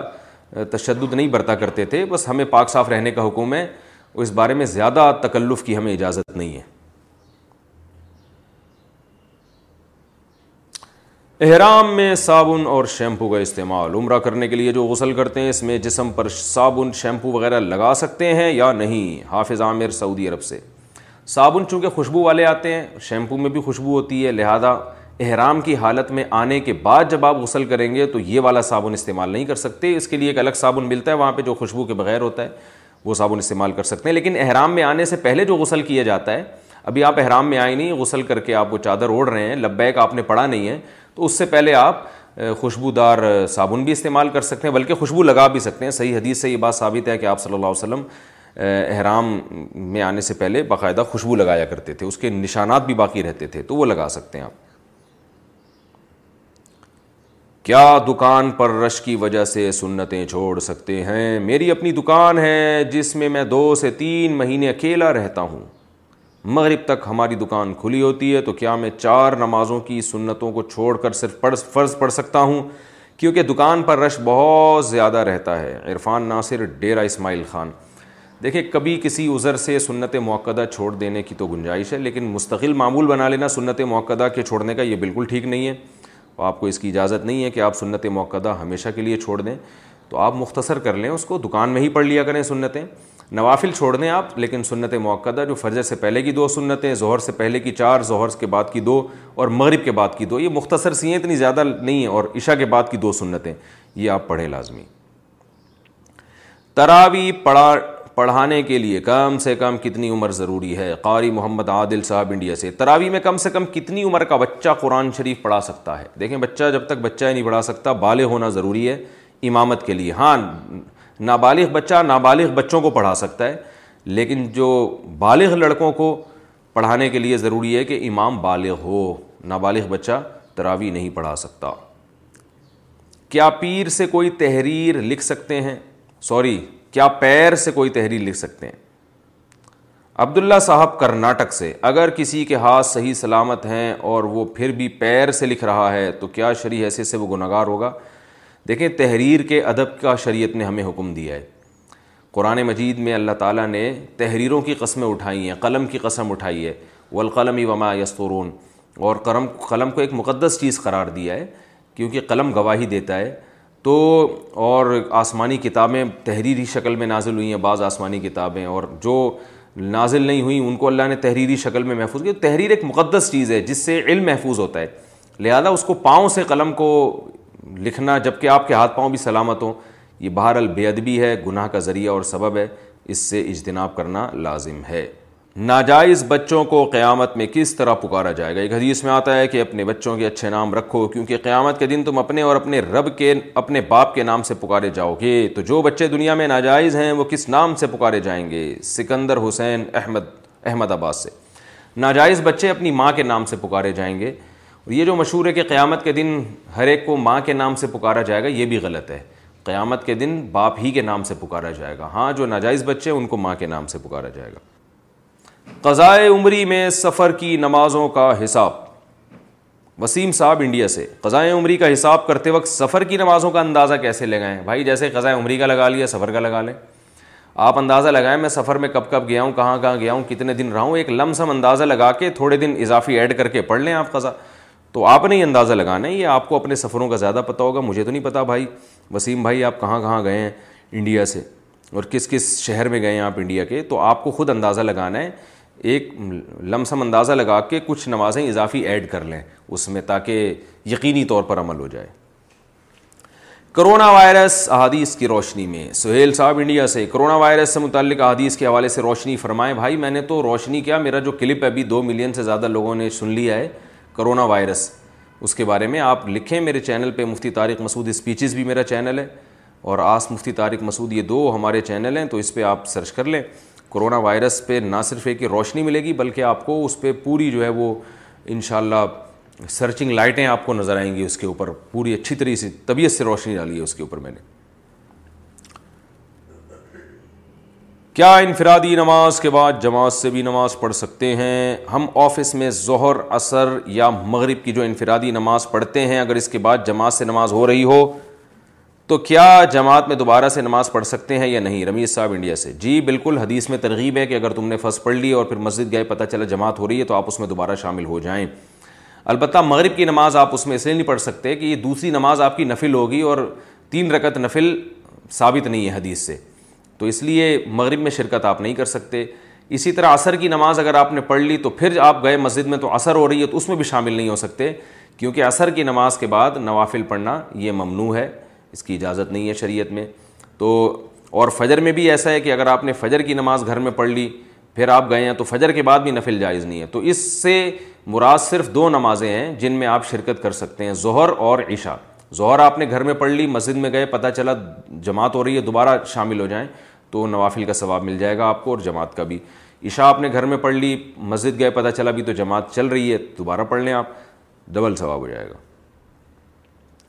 پاک قطر پالیسی کیوں جائز ہے مفتی طارق مسعود صاحب نے لائف انشورنس پالیسی کے بارے میں فرمایا کہ اس میں غرر پایا جاتا ہے لہذا یہ جائز نہیں ہے میرا سوال خاص طور پر پاک قطر کی پالیسی کے بارے میں ہے کیا اس میں بھی غرر پایا جاتا ہے اور وہ جائز ہے یا نہیں محمد توصیف لاہور سے دیکھیں جو انشورنس کمپنیاں جو کچھ کر رہی ہیں جو مروجہ انشورنس ہے وہ تو بالکل حرام ہے ناجائز ہے پاک قطر تکافل کا جو سسٹم ہے وہ وہ وقف پول کی بیس پر ہے یعنی آپ بجائے کسی کمپنی کو یعنی افراد کو پیسے دینے کے بجائے کہ آپ افراد کو پیسے دیتے ہیں اور یہ کہتے ہیں کہ مجھے یہ نقصان ہو گیا تو یہ افراد میرے ساتھ تعاون کریں گے یہ کمپنی میرے ساتھ تعاون کرے گی ایسا نہیں ہے بلکہ چند شرکا مل کر ایک وقف پول بناتے ہیں تقافل میں یہ ہوتا ہے اس پول میں کچھ اماؤنٹ جمع ہوتی ہے اس اماؤنٹ کو وقف کر دیا جاتا ہے اور وقف ایسے نہیں کیا جاتا کہ جو بھی مستحق آئے گا بلکہ وقف ایسے کیا جاتا ہے کہ جو اس پول میں اتنے پیسے دے گا اس کو فلاں حادثے کی صورت میں اس کے ساتھ اتنا تعاون ہوگا اور وہ تعاون اس کے اماؤنٹ کے ساتھ اس کا لنک ہوتا ہے کہ جو زیادہ پیسے دے گا اس کے ساتھ زیادہ تعاون ہوگا جو کم پیسے دے گا اس کے ساتھ کم تعاون ہوگا یہ ایک لم سم خاکہ میں آپ کو تھوڑی دیر میں بیان کر رہا ہوں میں نے تقافل پہ ایک سال کام کیا ہے تو میں صرف ایک مختصر سا خلاصے کے طور پہ بیان کر رہا ہوں تو دارالعلوم کرنگی کے حضرات جو ہمارے بزرگ بزرگ ہیں اکابر ہیں بڑے علماء ہیں اور خاص طور پر حضرت اقدس حضرت مفی تقی عثمانی صاحب انہوں نے یہ نظام بنا کے دیا اور وہ اس کو جائز بھی سمجھتے ہیں لیکن دوسرے کچھ علماء کو اس پہ تحفظات ہیں جو حضرات جائز کہتے ہیں وہ مشہور دلیل ہے ان کی کہ بھائی جو تعاون جب پول کے ساتھ تعاون کیا جاتا ہے جو اماؤنٹ کی صورت میں تو جب اس تعاون کرنے والے کے ساتھ حادثے کی صورت میں تعاون کیا جائے گا تو اس لیے نہیں کیا جائے گا کہ اس نے پول کو پیسے دیے ہیں بلکہ اس لیے کیا جائے گا کہ وقف کی جو شرائط میں سے یہ تھا کہ جو جو اس کے ساتھ تعاون کریں گے ان کے ساتھ اتنی حد تک تعاون کیا جائے گا تو وہ یعنی جن کے لیے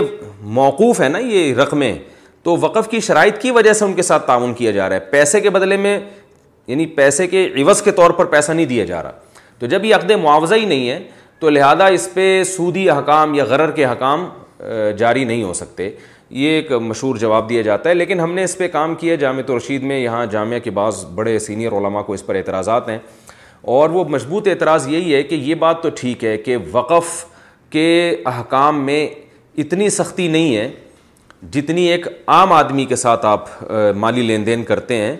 اس میں غرر کا کسی حد تک تحمل کیا جاتا ہے لیکن کیا اتنی چھوٹ ہے کہ آپ وقف پول کے ساتھ پیسے کے ساتھ تعاون کر رہے ہیں اور وقف پول بھی پیسے ہی کے ساتھ آپ کے ساتھ تعاون کر رہا ہے پیسوں کا تبادلہ پیسوں کے ساتھ ہو رہا ہے اور وہ بھی مشروط ہے اگرچہ وہ اس طرح سے مشروط نہیں ہے کہ شروع میں آپ کے ساتھ یہ شرط لگی ہو کہ میں شرط پہ دے رہا ہوں کہ وقف پول میرے ساتھ تعاون کرے گا بلکہ وہ آپ نے للہ فلا دے دیا لیکن پہلے سے وقف میں یہ ریٹرن میں موجود ہے کہ جو اس کے ساتھ اتنے پیسے دے گا اس کے ساتھ حادثے کی صورت میں اتنا تعاون ہوگا تو میری رائے یہ ہے میں تو ناقص یعنی مجھے تو اتنے بڑے علماء کے مقابلے میں یہ کہتے ہوئے شرم آتی ہے کہ میری رائے لیکن بہرحال جو ٹوٹا پھوٹا ہم نے جو تھوڑا بہت اس پہ کام کیا ہے اس کے حساب سے ہمیں یہ جائز معلوم نہیں ہوتا کیونکہ اگرچہ وقف کے ساتھ تعاون کی اور وقف کی شرائط میں لچک رکھی ہے شریعت نے کیونکہ ایک باہمی تعاون کا ادارہ ہے یہ تو اس میں وہ احکام نہیں ہوتے جو ایک فرد واحد کے ساتھ آپ لین دین کے وقت جو احکام ہوتے ہیں لیکن اتنی چھوٹ بھی میرا خیال ہے ہمارا خیال ہے جو بڑے حضرات ہیں ان کا خیال ہے کہ نہیں ہو سکتی کہ بالکل پیسوں کا تبادلہ پیسوں کے ساتھ ہو رہا ہو اور وہ مشروط ہو اس میں یہ کہنا کہ وہ مشروط نہیں ہے شرط الواقف کنس سے شار ہے وہ تو بہت زیادہ یعنی طے شدہ ہے عدالت میں آپ کیس بھی کر سکتے ہیں تو اس میں جو ہے نا ربا کا شبہ بھی اگر آپ کہتے ہیں کہ نہیں ہے تو یہ غلط ہے شبہ ربا کے لیے تو عین ربا ہونا ضروری نہیں ہے تو اس لیے ہمیں اس کے جائز ہونے پر اطمینان نہیں ہے اور یہ دارالم کرنگی کے بڑے حضرات کے سامنے جامع رشید والوں نے اشکالات رکھے بھی ہیں تو وہ اشکالات کے انہوں نے جو جواب دیے تو اس ان جوابات سے جو جامعہ کے کچھ بڑے اساتذہ ہیں وہ مطمئن نہیں ہیں تو اس لیے ایسے موقع پر تو عوام کا یہ فرض بنتا ہے کہ جس عالم کی بات پر اعتماد ہو اس پر عمل کیا جائے تو اگر آپ ہم سے ہمارا موقف پوچھتے ہیں تو ہمیں اس کے جائز ہونے پر اطمینان نہیں ہے اور اگر آپ ان بڑے حضرات کا موقف پوچھتے ہیں جو دارالعلوم کرنگی کے بڑے حضرات ہیں ان کو اس کے جائز ہونے پر اطمینان ہے تو احتیاط کا تقاضا یہ ہے کہ اجتناب کیا جائے اور اگر کوئی ان بڑے حضرات سے فتویٰ لیتا ہے تو بہرحال وہ بڑے حضرات ہیں ان کے فتوے پر جو عمل کرنا چاہے وہ کر سکتا ہے لیکن اگر کوئی مجھ سے پوچھتا ہے تو بہرحال مجھے اس کے جائز ہونے پر اطمینان نہیں ہے زنا کے بعد اسی لڑکی سے نکاح کرنا ساجد بہار انڈیا سے اگر کوئی شخص کسی لڑکی سے زنا کرتا ہے اور اس کے بعد اسی لڑکی سے نکاح کر لیتا ہے تو کیا اس کا گناہ معاف ہو جائے گا یا نہیں نہیں جی گناہ معاف بالکل نہیں ہوگا گناہ توبہ کرنی پڑے گی اگر اسلامی حکومت ہوتی تو وہ اس شخص کو سو کوڑے لگاتی پہلے سے میرڈ ہوتا تو سنسار کر دیتی لیکن اسلامی حکومت نہیں ہے اور یہ سزائیں نہیں ہیں تو اس لیے فی الحال پھر یہی ہے کہ چھپ کے اللہ سے خوب گڑ گڑا کے توبہ کر لے زینا کرنے کے بعد اسی لڑکی سے نکاح کر لینے سے زنا معاف نہیں ہوتا اللہ تعالیٰ کی طرف جھوٹ کی نسبت کرنا محمد اویس انڈیا سے میرے ہاں کے علماء کہتے ہیں کہ علماء دیوبند کا عقیدہ یہ ہے کہ اللہ تعالیٰ جھوٹ بول سکتے ہیں اس بارے میں وضاحت فرما دیں بکواس ہے بالکل سو فیصد غلط ہے علماء دیوبند کے ہم شاگردوں میں سے ہیں اگر علماء دیوبند کا یہ عقیدہ ہوتا تو ہمارا بھی ہوتا تو عبارہ عبارتوں جو ہے نا ان کی کتابوں کو عبارتوں کو چھانٹ چھانٹ کے فضول الزامات لگائے جاتے ہیں ساری دنیا یعنی جو جتنے بھی اس طرح کے فتنہ پرست لوگ ہیں نا ساری دنیا میں سب علماء دیوبند کے پیچھے پڑے ہوئے ہیں اور اپنے اکابر کی عبارات نہیں کبھی تلاش کرتے اپنے ان کے بزرگوں کی عبارات اگر آپ دکھا دو نا کیا کیا لکھا ہوا ہے تو وہ فوراً اس کو اپنا بزرگ ماننے سے ہی انکار دیتے ہیں کہ ہمارے ان سے کوئی تعلق ہی نہیں ہے تو پھر کس سے آپ کا تعلق ہے آپ کہاں سے آئے تو یہ پیچھے پڑے ہوئے ہیں کیونکہ اللہ نے ان علماء سے کام بہت لیا ہے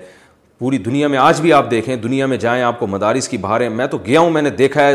مدارس کی بہاریں نظر آتی ہیں تبلیغی جماعتیں اور بہت سارے میں ہی کہہ رہا کہ دوسروں نے بالکل کام نہیں کیا یہ تو غلط ہے لیکن علماء دیوبند سے اللہ نے بہت کام لیا ہے اور اس کا اعتراف تو غیر بھی کرتے ہیں تو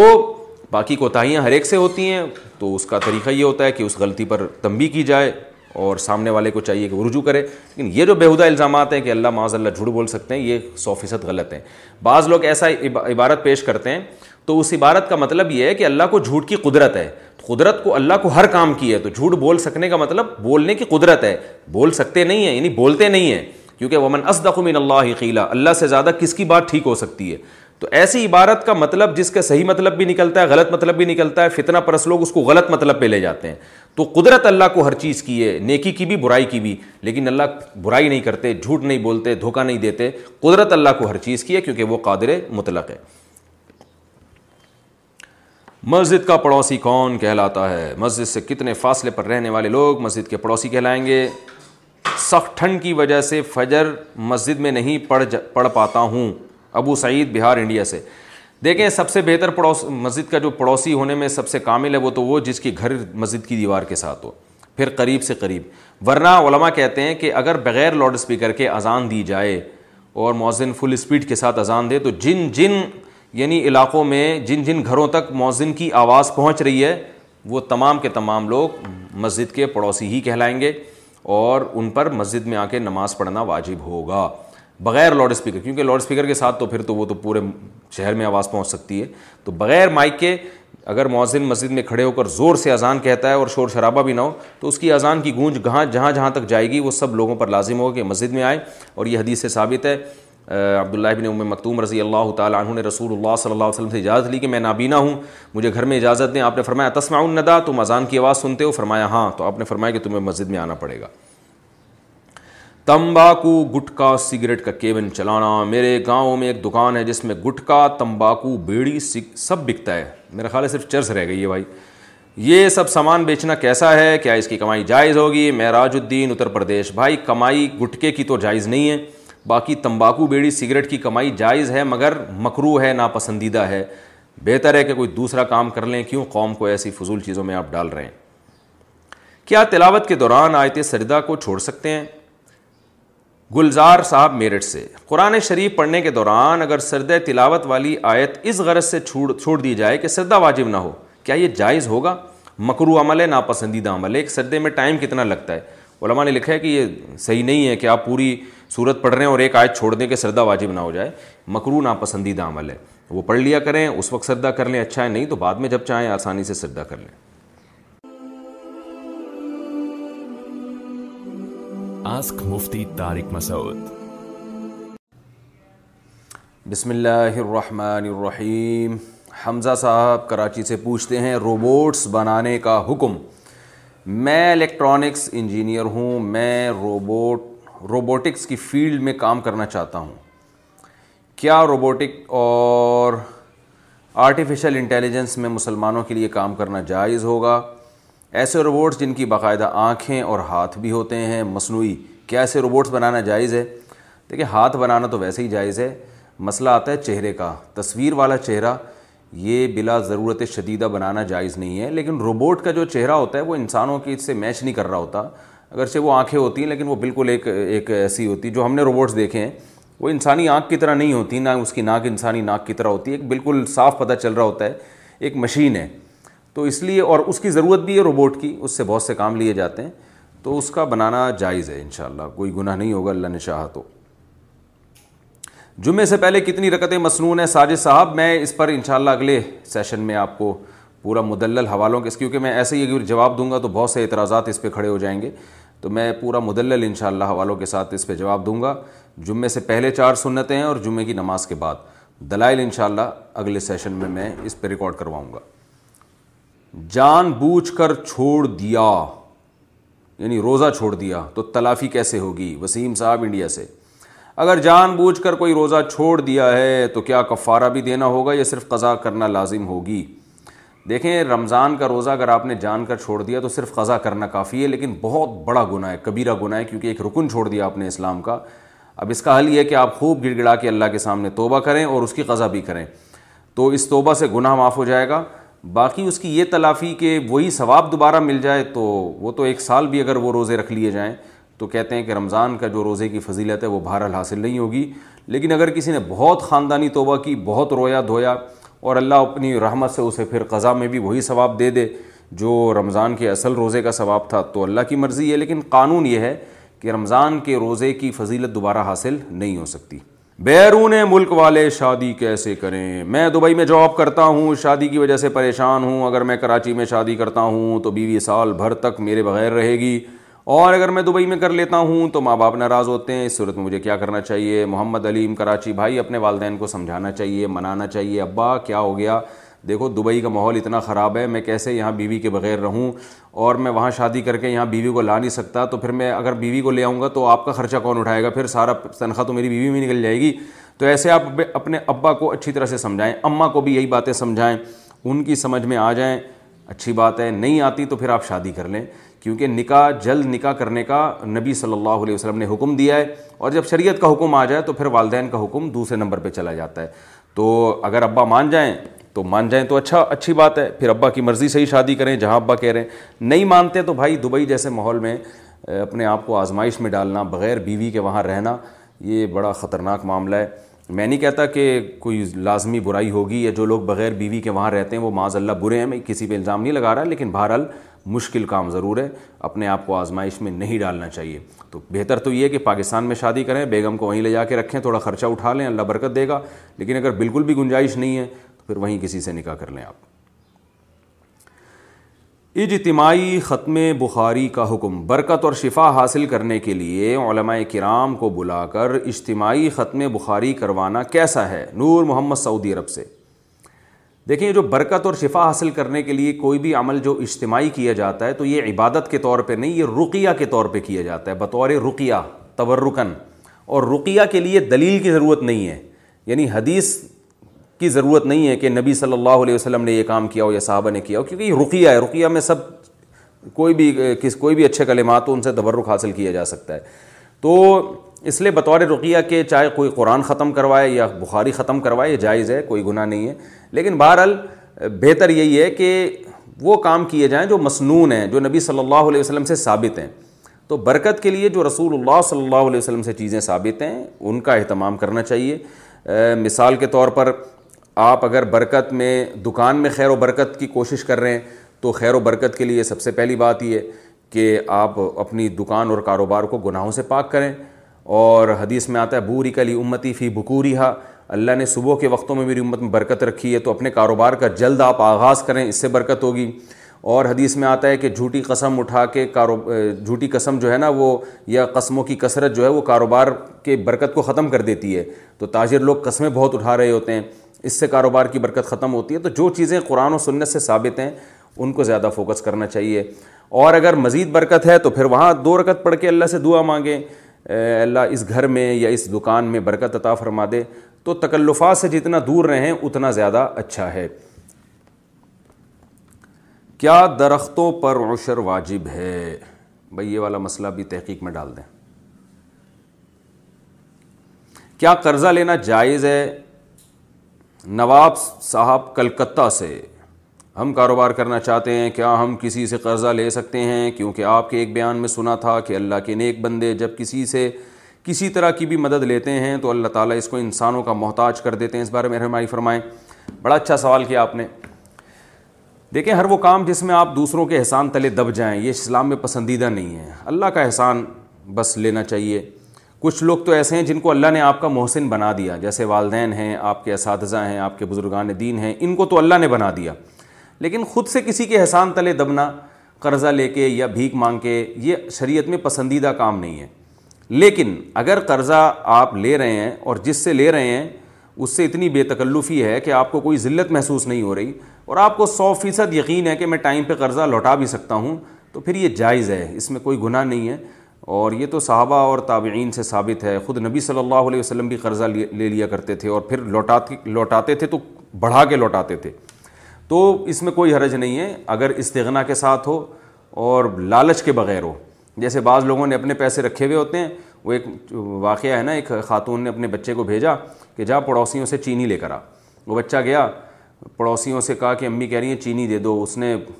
سلواتیں سنائی بولے تل دفعہ یہاں سے ہم ہماری چینی کیا تمہارے لیے تو دوسرے کے گھر بچہ گیا کہ انٹی امی کہہ رہی ہیں کہ چینی دے دیں چائے بنانی ہے اس نے بھی سلاواتیں سنائیں چل دفاع یہاں سے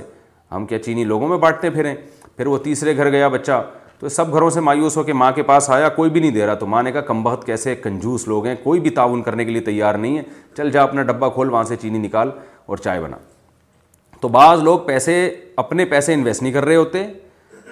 سانپ بن کے بیٹھے ہوئے ہوتے ہیں اس میں رسک لینے کے لیے تیار نہیں ہے دوسروں کا پیسہ لے لے کے کاروبار میں لگا رہے ہوتے ہیں کہ ڈوبیں تو ان کے ڈوبیں اور قرضہ دینے میں پھر جان جو ہے نا وہ جو ہے نا ایک مصیبت میں ڈال دیتے ہیں تو یہ لالچی قسم کے جو لوگ ہیں ان کے ساتھ اللہ کی مدد نہیں ہوتی لیکن اگر آپ کو بڑی انویسٹمنٹ چاہیے اور آپ کو پتہ ہے کہ ان شاء اللہ آپ وقت پہ لازمی واپس لوٹا دیں گے اور جس سے مانگ رہے ہیں وہ بھی آپ کا بے تکلف دوست ہے تو پھر مانگنے میں کوئی حرج نہیں ہے ہاں بعض لوگوں کو اللہ نے ایسا توقل دیا ہے کہ وہ پھر بھی نہیں مانگتے وہ اعلیٰ ہے وہ کہتے ہیں یار جتنا جیب میں ہے بس اسی پر اکتفا کرو کیا ضرورت ہے لوگوں سے مانگنے کی اور اگر لوگوں سے مانگ بھی رہے ہیں تو ان کو پروفٹ میں شریک کر دیں اور اگر پروفٹ میں شریک نہیں کرتے تو پھر نبی کی جو سنت ہے کہ قرضہ جب لیتے تھے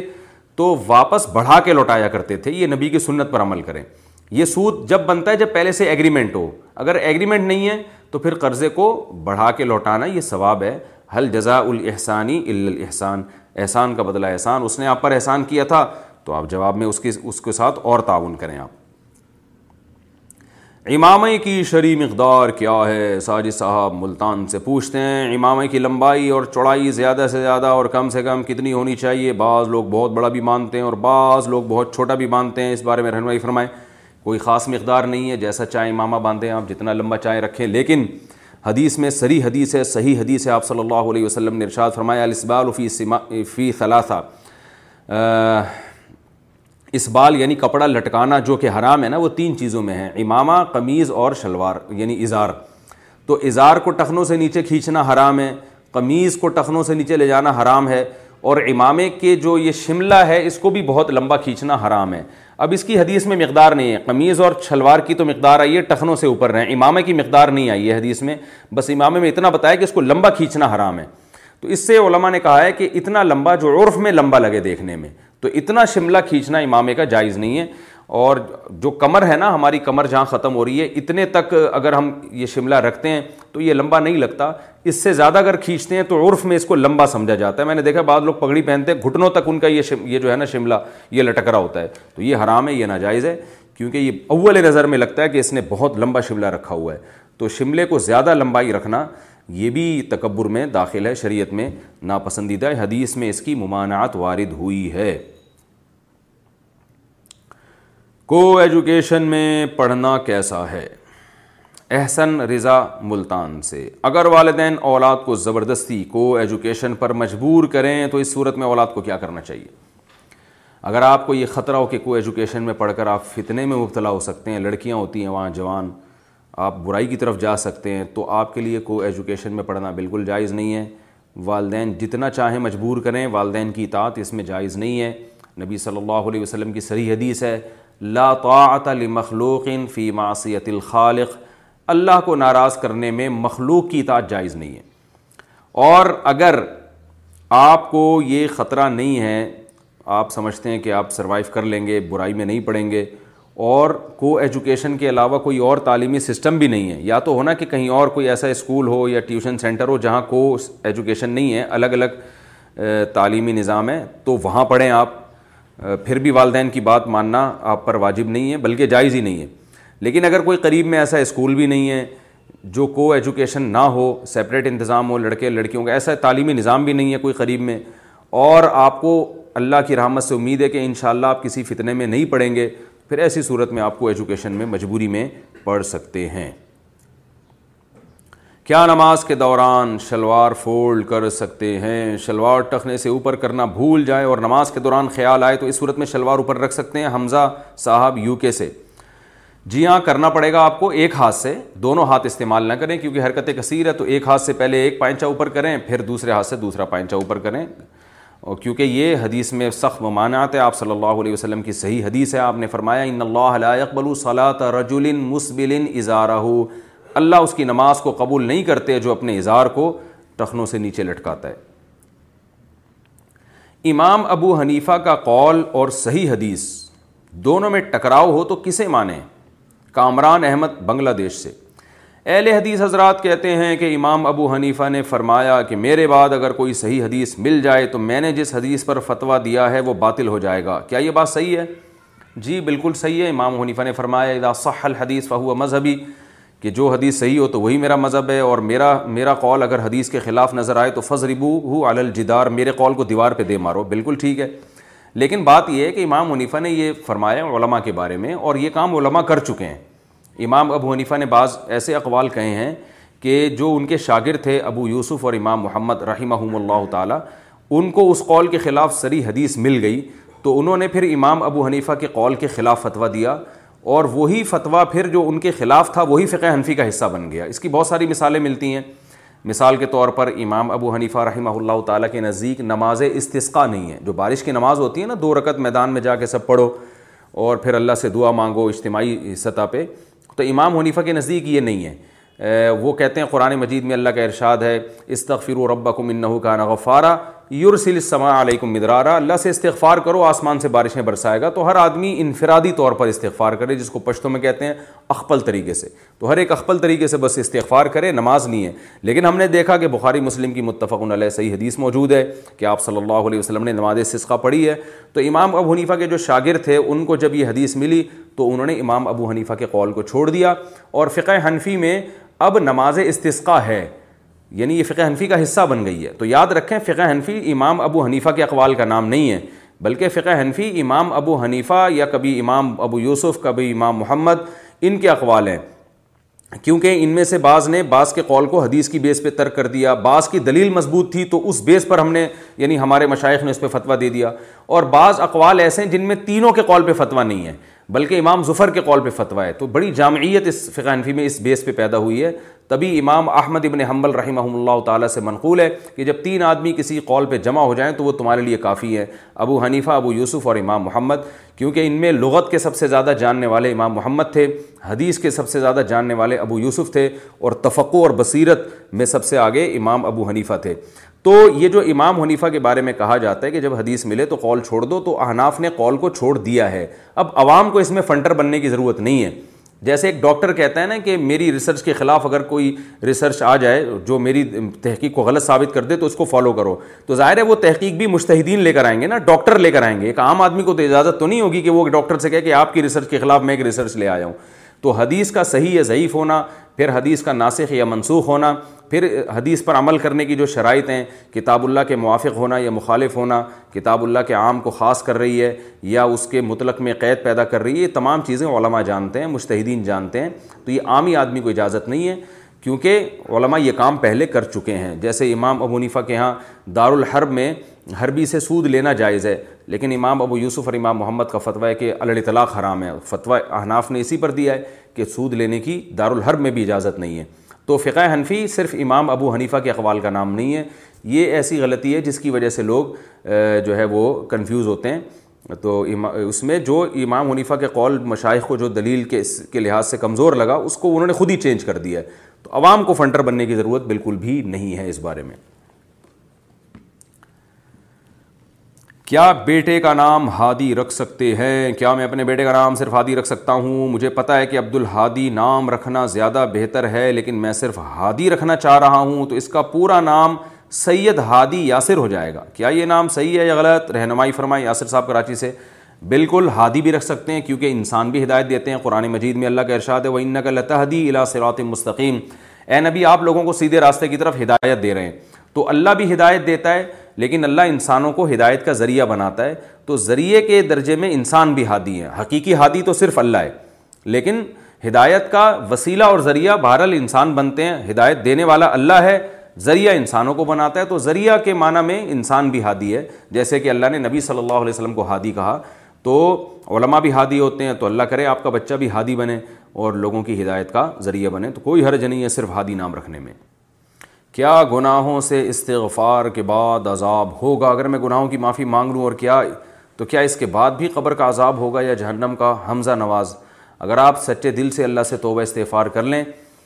اور آئندہ اللہ سے ایگریمنٹ کریں کہ میں یہ گناہ کبھی نہیں کروں گا تو وہ اللہ تعالیٰ کا وعدہ ہے حدیث میں آتا ہے تائب من الذنبی کم اللہ زمبلہ گناہ سے توبہ کرنے والا ایسا ہے جیسے اس نے گناہ کیا ہی نہ ہو تو انشاءاللہ اللہ تعالیٰ معاف کر دے گا اور دوبارہ عذاب نہیں دے گا اللہ تعالیٰ بھائی کو ہدیہ دینے میں والدین کے اصال ثواب کی نیت کرنا سید فیصل عمان سے پوچھتے ہیں میں اپنے بھائی کو ہر ماہ کچھ رقم ہدیہ دیتا ہوں کیا میں اس میں والدین کے ثواب کی نیت کر سکتا ہوں جو کہ دونوں وفات پا چکے ہیں اس طرح میں اپنے بھائی کو ایک گھر بنا کر دینا چاہتا ہوں کیا میں اس میں بھی والدین کے ثواب کی نیت کر سکتا ہوں جی ہاں بالکل نیت کر سکتے ہیں اس میں کوئی حرج نہیں ہے لیکن یہ کہ جو یہ جو ہے کیا نام ہے صدقہ حدیث میں آتا ہے کہ صدقہ کرنے کا حکم ہے میت کی طرف سے حدیث اور صدقے میں فرق یہ ہے کہ صدقہ اکثر محتاجوں کو کیا جاتا ہے جن کی ایک عزت والا پہلو مقصد نہیں ہوتا اور ہدیہ ایک میں جو ہے نا جو جس کو ہم گفٹ کہتے ہیں گفٹ میں سامنے والے کی عزت مقصد ہوتی ہے اس میں ثواب مقصد نہیں ثواب دوسرے درجے میں ہوتا ہے اصل ہے سامنے والے کو رسپیکٹ دینا عزت دینا تو اس لیے جو منصوص چیز ہے وہ صدقہ ہے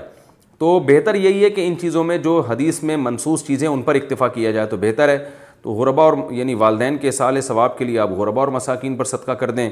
اور گفٹ ویسے ہی آپ اپنے بھائی کو دے دیں وہ اس لیے کہ رشتہ داری جڑے گی ثواب تو اس کا بھی ملے گا آپ کو اور صدقے سے بھی زیادہ امید ہے انشاءاللہ ثواب ملے گا لیکن بہرحال جائز ہے کیونکہ ہر نیکی کی میں ثواب کی نیت کی جا سکتی ہے کیا پرانی قبر کی جگہ نماز پڑھ سکتے ہیں ہماری مسجد میں ایک پرانی قبر تھی تقریباً ایک سو اٹھائیس یا ایک سو تیس سال پرانی اف اس مسجد کے بزرگوں کے مشورے سے ہم نے اس قبر کو ختم کر دیا اور زمین کے ساتھ ہموار کر دیا بہت سے لوگ کہتے ہیں کہ اس جگہ نماز نہیں ہوتی برائے مہربانی آپ رہنمائی فرما دیں کیا نماز ہو جاتی ہے کہ نہیں ایک بندہ او بھائی بندہ نام بتایا کرو اپنا اور جگہ بھی بتایا کرو ہم کوئی وہاں آپ سے قرضہ مانگنے تو نہیں پہنچ رہے وہاں پہ تو بتا دیں آپ ہم نے کوئی کیا کرنا ہے آپ سے دیکھیں بھائی اتنی پرانی خبر جب میت کا بیچاری کا کچھ بھی نہ بچاؤ اس خبر کو مسمار کیا کیا سکتا ہے سب کچھ بنایا جا سکتا ہے اس پہ تو مسجد بھی بنائی جا سکتی ہے کوئی گناہ نہیں ہے جائز ہے بالکل اگر چوری کے سامان کا خدشہ ہو تو کمائی کا حکم سکندر حسین احمد آباد سے میں ایک شخص سے کپڑے خریدتا ہوں وہ جس کمپنی میں کام کرتا ہے وہاں سے مجھے ہفتے دس دن میں کپڑے خرید کر لا کر دیتا ہے یعنی کسی سے یہ کپڑے لیتے ہیں خریدتے ہیں مجھے ایسا لگتا ہے کہ وہ کمپنی سے چوری کر کے کپڑے لاتا ہے اس صورت میں میرے لیے کیا حکم ہوگا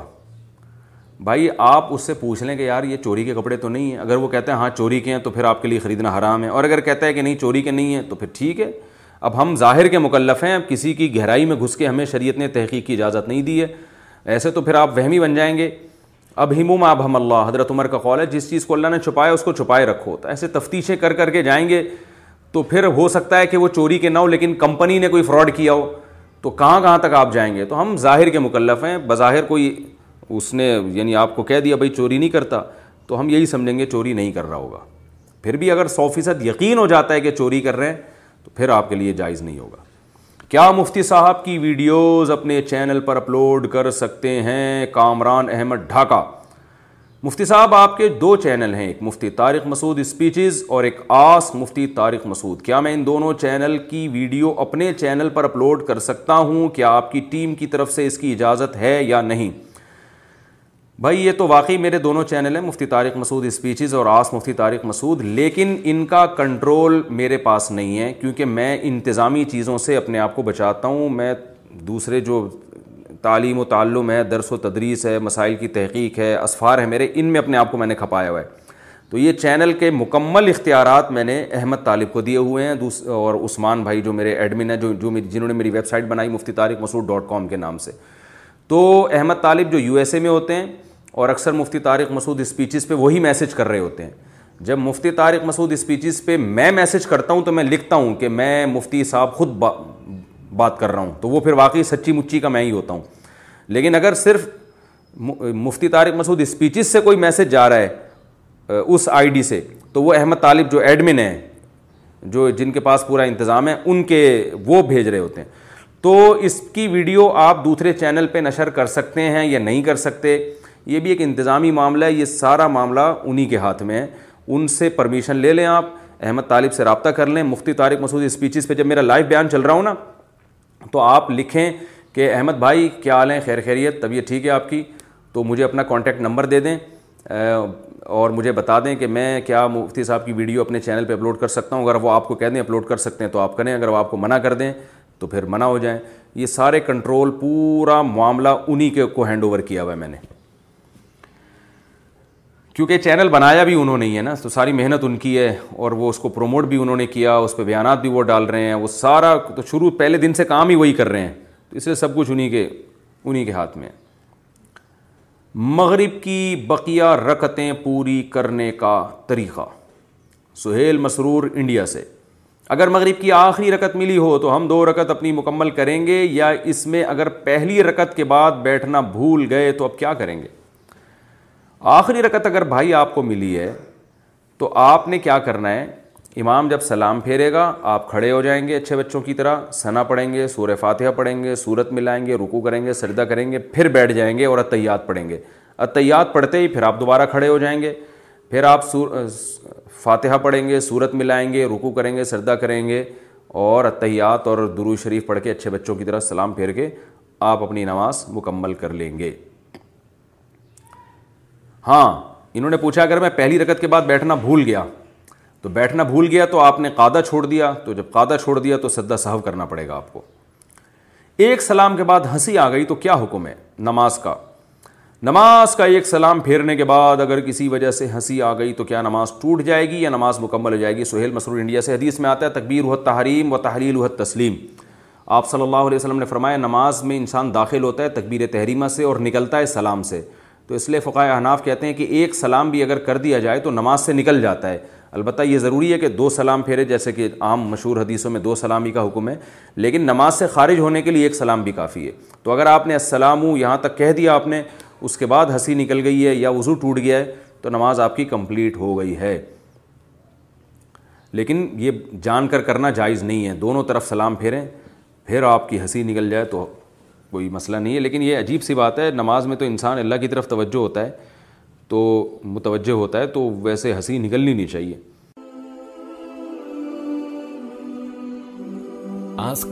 تارک مسعود دعائے قنوت پڑھنا بھول جائیں تو کیا حکم ہے محمد صاحب گجرات سے پوچھتے ہیں اگر دعائے قنوت بھول کر رکو میں چلے جائیں اور رکو میں یاد آئے تو نماز کیسے مکمل کریں دعائے قنوت بھول کے رکو میں چلے گئے تو اب سوائے اس کے کہ آخر میں سدا صحو کریں اور کوئی آپ کے پاس راستہ نہیں ہے تو سدا صحب کر لیں گے نماز ان شاء اللہ ہو جائے گی بیٹھ کر سونے سے وزو ٹوٹ جائے گا کیا پالتی مار کر سونے کی صورت میں وضو ٹوٹ جائے گا جب کہ ٹیک نہ لگایا ہوا ہو سہیل مسرور انڈیا سے دیکھیں اگر آپ اس طرح سے بیٹھ کے سو رہے ہیں کہ دونوں کولے زمین پہ ٹکے ہوئے ہیں تو پھر اس طرح سے سونے سے وزو نہیں ٹوٹتا کیونکہ حدیث میں آتا ہے کہ جو سونے سے وضو ٹوٹتا ہے استرخائے مفاصل کی وجہ سے ٹوٹتا ہے حدیث میں آتا ہے اور مفاصل کہتے ہیں جوڑوں کو یعنی جوڑ ڈھیلے ہو جاتے ہیں تو جب دونوں کولے زمین پہ ٹکے ہوئے ہوتے ہیں نا تو جوڑ اپنی جگہ پہ برقرار رہتے ہیں تو اس لیے ایسی کنڈیشن میں سونے سے وضو نہیں ٹوٹتا ہاں اگر بیٹھ کر سوئے اور ایک سرین بھی زمین سے اٹھ گئی ایک طرف سے بھی اٹھ گئے تو فوراً وضو اسی کنڈیشن میں فوراً وضو ٹوٹ جائے گا شوگر چیک کرنے سے وضو ٹوٹ جاتا ہے سہیل مسرور انڈیا سے یہی صاحب دوبارہ سوال پوچھ رہے ہیں شوگر چیک کرنے کے لیے انگلی سے جو خون نکالتے ہیں کیا اس سے وضو ٹوٹ جاتا ہے جی ہاں کیونکہ شوگر چیک کرنے کے لیے جو خون نکالا جاتا ہے نا وہ اتنا ہوتا ہے کہ ہم نے اکثر دیکھا ہے کہ وہ خون نکل کے بہہ پڑتا ہے تھوڑا سا اپنی جگہ سے سرایت کر جاتا ہے تو خون جب بھی اپنی جگہ سے نکل کر تھوڑا سا بھی بہہ جائے گا تو اس سے وضو ٹوٹ جائے گا اور اگر اپنی جگہ پر ہی خون باقی رہتا ہے تو پھر وضو نہیں ٹوٹتا خواتین کے بال گھٹنے تک ہوں تو کیا کٹوا سکتی ہیں میری زوجہ کے بال بہت لمبے ہیں تقریباً گھٹنے تک ہیں اس کی دیکھ بھال اور رکھ رکھاؤ میں کافی مشکل پیش آتی ہے کیا میں اپنی اہلیہ کو بال کٹوانے کا کہہ سکتا ہوں اور کس حد تک کہہ سکتا ہوں انڈیا سے ایک صاحب نے پوچھا ہے بھائی اصل میں تو عورت کی جو حسن ہے نا وہ اس کے لمبے بالوں میں ہی ہے تو آپ کو شکر ادا کرنا چاہیے آپ کے اہلیہ کے اتنے لمبے بال ہیں آپ اس میں چھپ جایا کریں غائب ہو جایا کریں ٹھیک ہے نا تو شاعر تو اپنی محبوبہ کے بارے میں زلفوں کی بڑی تعریفیں کرتے ہیں نا آج کل تو خواتین کی زلفیں ہی شارٹ ہو گئی ہیں تو پرانے زمانے کی شاعری اب آج کل کی عورتوں پہ فٹ ہی نہیں بیٹھتی تو یہ عورت کی فطرت ہے کہ اللہ نے اس کو لمبے بالوں میں حسن دیا ہے تو بہتر یہی ہے کہ رکھیں لمبے بال پھر بھی اگر کٹوانا چاہتے ہیں تو کمر تک جو ہے ان بالوں کو چھوٹا کرنے کی گنجائش ہے دوسری شادی کو کیسے پروموٹ کریں شادی سینٹر والے کا سوال محسن صاحب مہاراشٹر انڈیا سے ہمارا ایک ادارہ ہے خیر امت کے نام سے اس میں رشتے لگائے جاتے ہیں لیکن مناسب رشتے نہیں مل پا رہے اور کافی مشکلات پیش آ رہی ہیں تو معاشرے میں کس طریقے سے ایک سے زائد شادی والے رشتے کو پروموٹ کیا جائے اور اس سنت کو زندہ کیا جائے اپنے قیمتی مشوروں اور ہدایات سے نوازیں بھائی جان یہ ہر جگہ ہی شادی ہالوں میں مسئلہ ہے کہ لڑکیوں کے درخواستوں کی بھرمار ہوتی ہے اور لڑکے مارکیٹ سے شارٹ ہوتے ہیں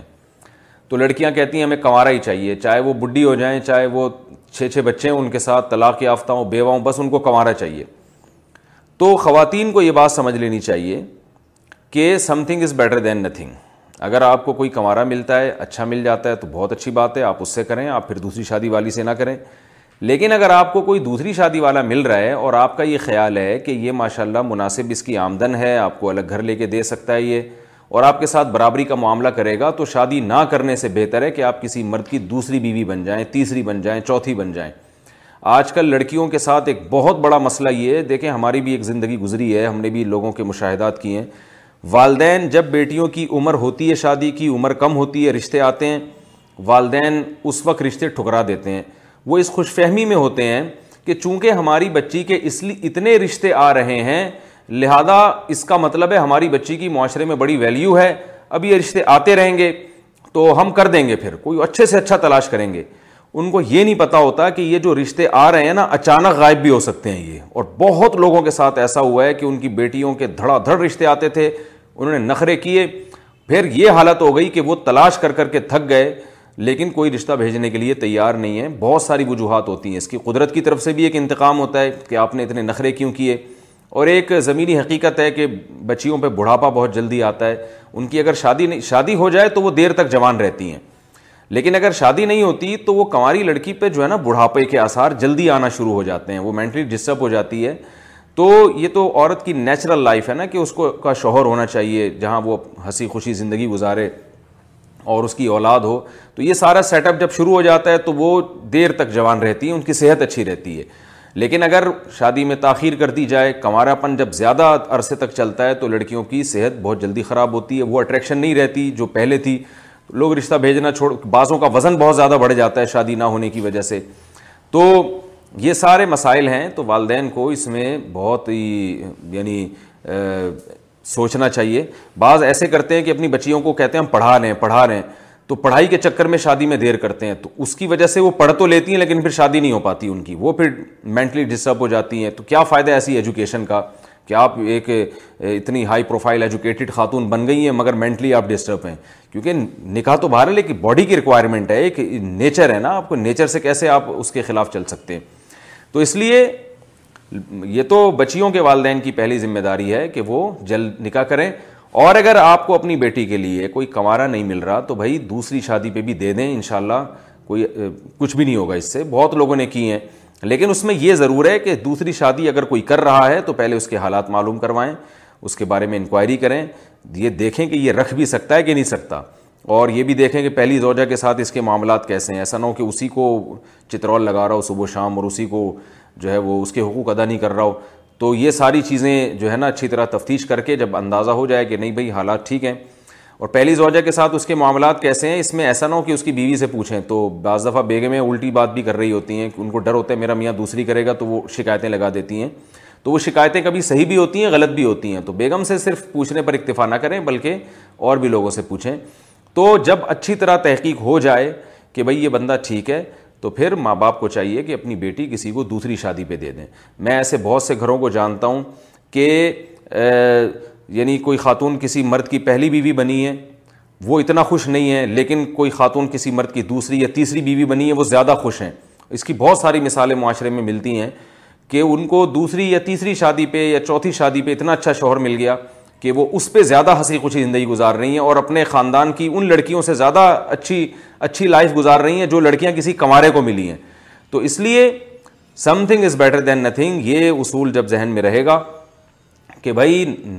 شادی نہ کرنے سے یا شادی میں غیر ضروری تاخیر سے بہتر ہے کہ آپ کسی مرد کی دوسری تیسری یا چوتھی بیوی بن جائیں تو شادی دفتر والوں کو چاہیے کہ وہ دوسری شادی کو پروموٹ کریں میری جو کتاب ایک سے زائد شادیوں کی ضرورت کیوں وہ بھی رکھ لیں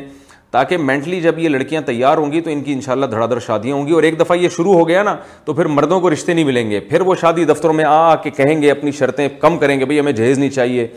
ہمیں صرف رشتہ چاہیے تو مردوں کے لڑکوں کے نخرے بھی کم ہوں گے اس سے اور لڑکوں کو بھی آمادہ ہونا چاہیے کہ وہ دوسری شادی پہ ایگری ہو جائیں اللہ نے اتنا پیسہ لوگوں کو دیا ہے وہ پتہ نہیں کہاں عیاشیوں میں اڑا رہے ہوتے ہیں وہ بھائی کسی بیوہ سے کسی طلاق یافتہ سے کسی غریب بچی سے آپ نکاح کر کے اس کو ایک الگ گھر دے دیں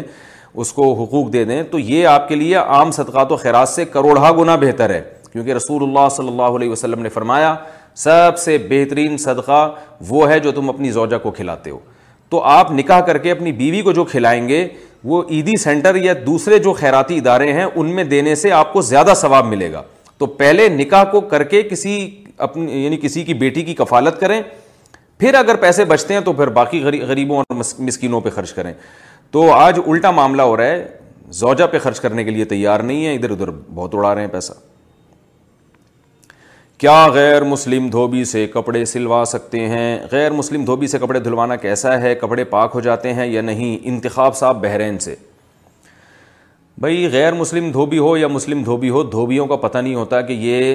کپڑوں کو پاک کرتے بھی ہیں کہ نہیں کرتے کیونکہ کپڑے پاک کرنے کا ایک طریقہ ہے یہ تو ایک کپڑوں کو سب کو ایک ہی تالاب میں ڈال دیتے ہیں واشنگ مشین میں دھوتے ہیں تو پتہ نہیں تین دفعہ دھوتے ہیں بھی کہ نہیں دھوتے تو اس لیے فتویٰ اسی پر ہے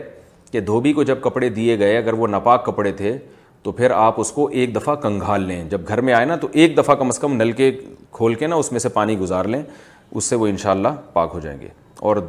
ایک دفعہ کے بجائے ایک دفعہ تو دھوبی نے دھو دیے دو دفعہ آپ اس کو کنگھال لیں تو ان شاء اللہ پاک ہو جائیں گے کیا اختلافی مسائل کی بنا پر اسلام مشکوک ہے اسلام کے حکامات میں علماء کے درمیان بہت زیادہ اختلاف پایا جاتا ہے کیا اس صورت میں اسلام کے حکام مشکوک ہو کر رہ جاتے ہیں کیونکہ اسلام کا اصل اور یقینی حکم کیا ہے یہ سمجھ میں نہیں آتا عبداللہ صاحب انڈیا سے یہ جو آپ نے کہا علماء کے درمیان بہت زیادہ اختلاف ہے یہ غلط ہے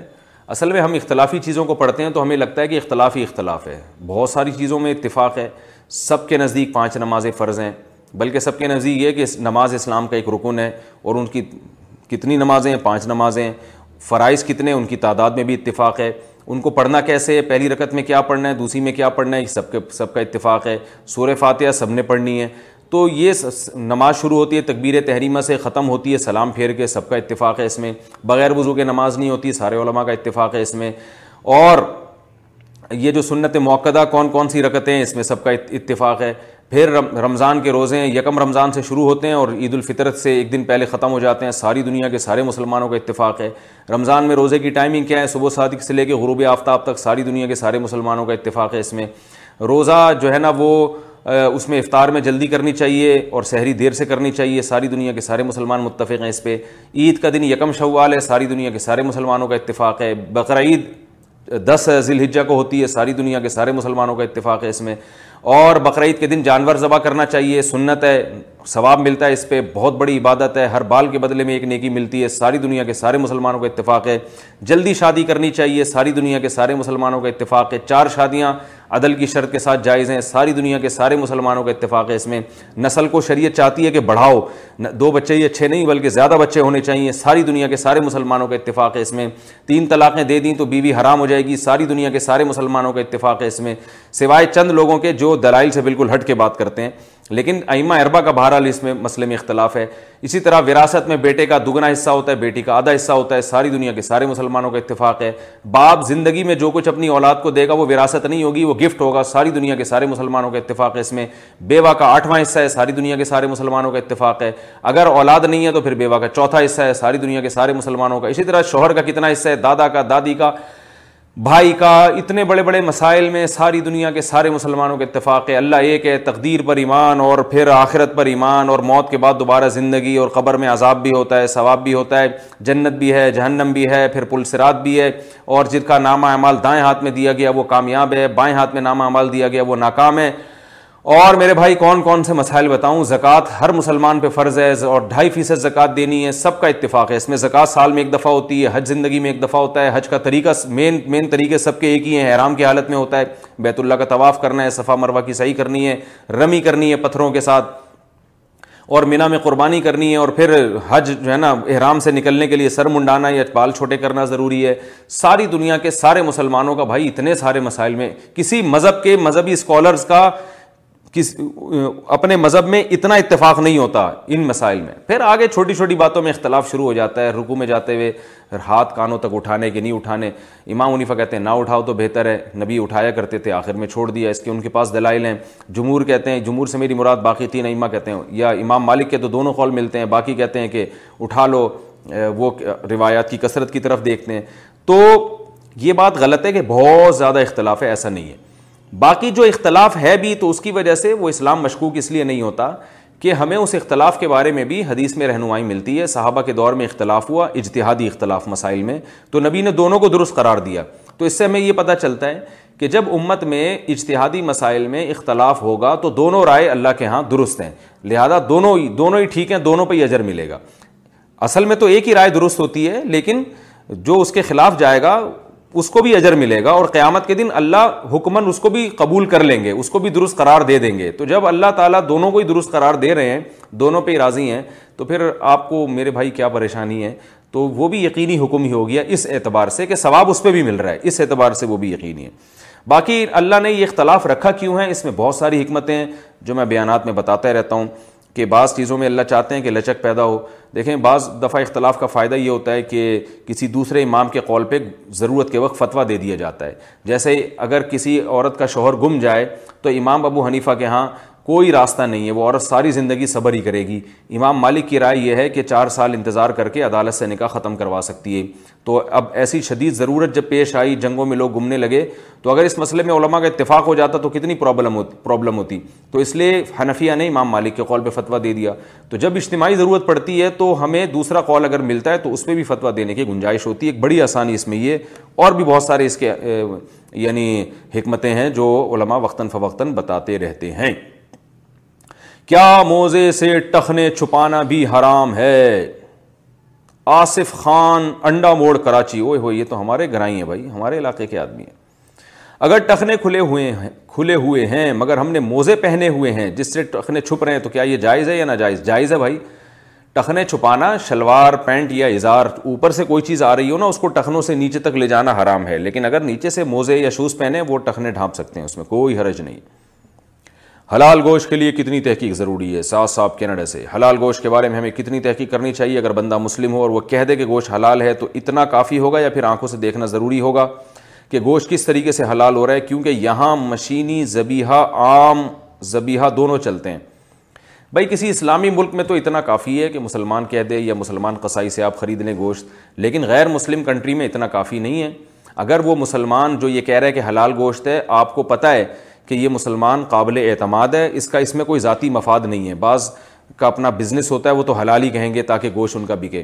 تو آپ کو پتہ ہے یہ قابل اعتماد ہے اس کی بات پر آپ کو غالب گمان ہوتا ہے اور آپ کو یہ بھی پتہ ہے کہ اس کو مشینی زبیحہ اور دوسرے زبیحہ میں فرق بھی معلوم ہے اس کو مسائل پتہ ہیں ایسا نہیں ہے کہ وہ مشینی زبیحہ کو بھی حلال سمجھ کے کہہ رہا ہو تو اگر غالب گمان ہو کہ یہ صحیح کہہ رہا ہے تو پھر اس کی بات پر اعتماد کیا جا سکتا ہے اور اگر غالب گمان نہیں ہے تو پھر صرف ایک آدمی کی بات پر اعتبار نہیں کیا جا سکتا عمرے میں بال ایک پورے کے برابر نہ ہوں تو کیا کریں اگر بال ایک پورے کے برابر نہ ہوں تو کیا عمرے میں زیرو نمبر مشین کا استعمال کر سکتے ہیں فرحان صاحب بنگلور سے بھائی اگر بال ایک پورے کے برابر نہیں ہے تو پھر سر منڈانا ضروری ہے بلیڈ سے اگر زیرو نمبر مشین واقعی بلیڈ ہی کا کام کر رہی ہے تو تو ٹھیک ہے لیکن میرا خیال ہے کہ زیرو نمبر مشین بالکل بلیڈ کا کام نہیں کرتی اس سے بال رہ جاتے ہیں تو اس لیے پھر اس صورت میں سر منڈانا ہی پڑے گا گھر پر فوٹو فریم لگانے کا حکم کیا گھر میں کسی آدمی کی فوٹو لگا سکتے ہیں جو کہ دنیا سے چلا گیا ہو کیفی صاحب انڈیا سے بالکل نہیں لگا سکتے سو فیصد حرام ہے کبیرہ گناہ ہے یہ جو آج کل لوگ لگا رہے ہوتے ہیں ابا دادا کی اور والدہ کی مرحوم کی تصویریں لگا رہے ہوتے ہیں اپنے گھروں میں یا پیر و مرشد کی لگا دیتے ہیں تو یہ تصویر لٹکانا دیوار پر پرنٹڈ تصویر ہوتی ہے یہ بالکل حرام ہے بالکل ناجائز ہے سحری میں طاقت کی گولی استعمال کرنا کیسا ہے کیا رمضان کے مہینے میں سحری میں طاقت کی کوئی گولی کھا سکتے ہیں تاکہ کمزوری نہ رہے اور روزہ بھی آرام سے گزر جائے ایک بندہ جی ہاں جناب ایک بندہ کھا سکتے ہیں آپ عالم برزخ میں روح اور جسم جسم کا تعلق کیا عالم برزخ میں روحیں جسم کے ساتھ ہوتی ہیں اہلی عناصر کراچی سے عالم برزخ میں روح کا جسم سے تعلق ہوتا ہے اتنا ہمیں معلوم ہے کس نوعیت کا تعلق ہے اس کی ڈیٹیل ہمیں معلوم نہیں ہے لیکن باڈی کے ساتھ کچھ نہ کچھ تعلق ہوتا ہے مگر اس کی حقیقت ہمیں معلوم نہیں ہے البتہ یہ تعلق مختلف لوگوں کا مختلف ہوتا ہے یعنی سب سے زیادہ طاقتور تعلق عالم برزخ میں رسول اللہ صلی اللہ علیہ وسلم کی روح کا اپنے جسم اپنے جسد اطہر کے ساتھ ہے اس کے بعد جو مضبوط تعلق ہے وہ شہیدوں کا ہوتا ہے تبھی اللہ نے ان کو زندہ کہا ہے کہ شہید کا جو روح ہے اس کا تعلق جسم کے ساتھ بہت گہرا ہوتا ہے پھر اس کے بعد عام مسلمانوں کا جو نیک مسلمان ہے بزرگان دین ہے پھر عام مسلمان جو بہت نیک نہیں ہیں پھر اس کے بعد کافروں کا تو ہر ایک کا تعلق ہوتا ہے مگر جتنا بڑا مقام ہوگا یہ تعلق اتنا زیادہ قوی ہوتا ہے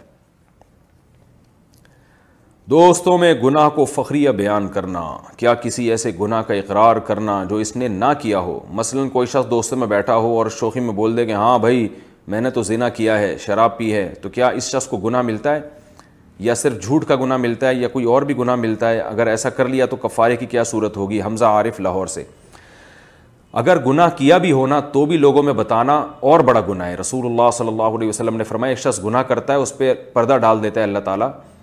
لیکن وہ اس کو کیا کرتا ہے لوگوں کے سامنے ظاہر کر دیتا ہے تو پھر اللہ اس کے گناہ معاف نہیں کرتا صحیح بخاری کی حدیث ہے کلو امتی معافن الا المجاہرین جہار کرنے والے کہ میری امت قابل معافی ہے لیکن وہ لوگ جو کھلے عام گناہ کرتے ہیں یا گناہ کر کے لوگوں کو بتا دیتے ہیں تو اگر اللہ نہ کرے اللہ نہ کرے کسی نے شراب پی ہو زنا کیا بھی ہو تو تنہائی میں بیٹھ کے گڑ گڑا کے اللہ سے توبہ کرنی چاہیے اور اس گناہ کو کسی کے سامنے ظاہر نہ کریں ہاں اور اگر کیا ہی نہیں ہے پھر لوگوں کے سامنے ظاہر کرنا یہ بہت بڑی جرت اور دلیری کی بات ہے کہ آپ اتنا بڑا جرم جس سے اللہ کا کو غضب آتا ہے آپ مذاق میں اس کو لوگوں کے سامنے بیان کر رہے ہو تو بھائی اس سے بہت خطرہ ہوگا ایمان کی توفیق سلب ہو سکتی ہے اور ایسا نہ ہو کہ اللہ شیطان کو آپ پر چھوڑ دے اور شیطان آپ سے یہ گناہ کروائی لے تو یہ گناہ ہے جھوٹ کا گناہ بھی ہوگا اور گناہ کے اظہار کا گناہ بھی ہوگا اس لیے اس جرم سے بھی توبہ ضروری ہے اگرچہ آپ نے زنا نہیں کیا پھر بھی آپ کسی کے سامنے ایسا کہہ نہیں سکتے کہ میں نے زنا کیا صرف جھوٹ کا گناہ نہیں ہوگا بلکہ گناہ کو ہلکا سمجھنے کا بھی گناہ ہوگا کہ آپ نے اتنے بڑے جرم کا ایسے کیسے اقرار کر لیا اگر پیمنٹ گھومتی رہی رہتی ہے تو زکوٰۃ کیسے ادا ہوگی محمد عزیز میرٹھ سے پوچھتے ہیں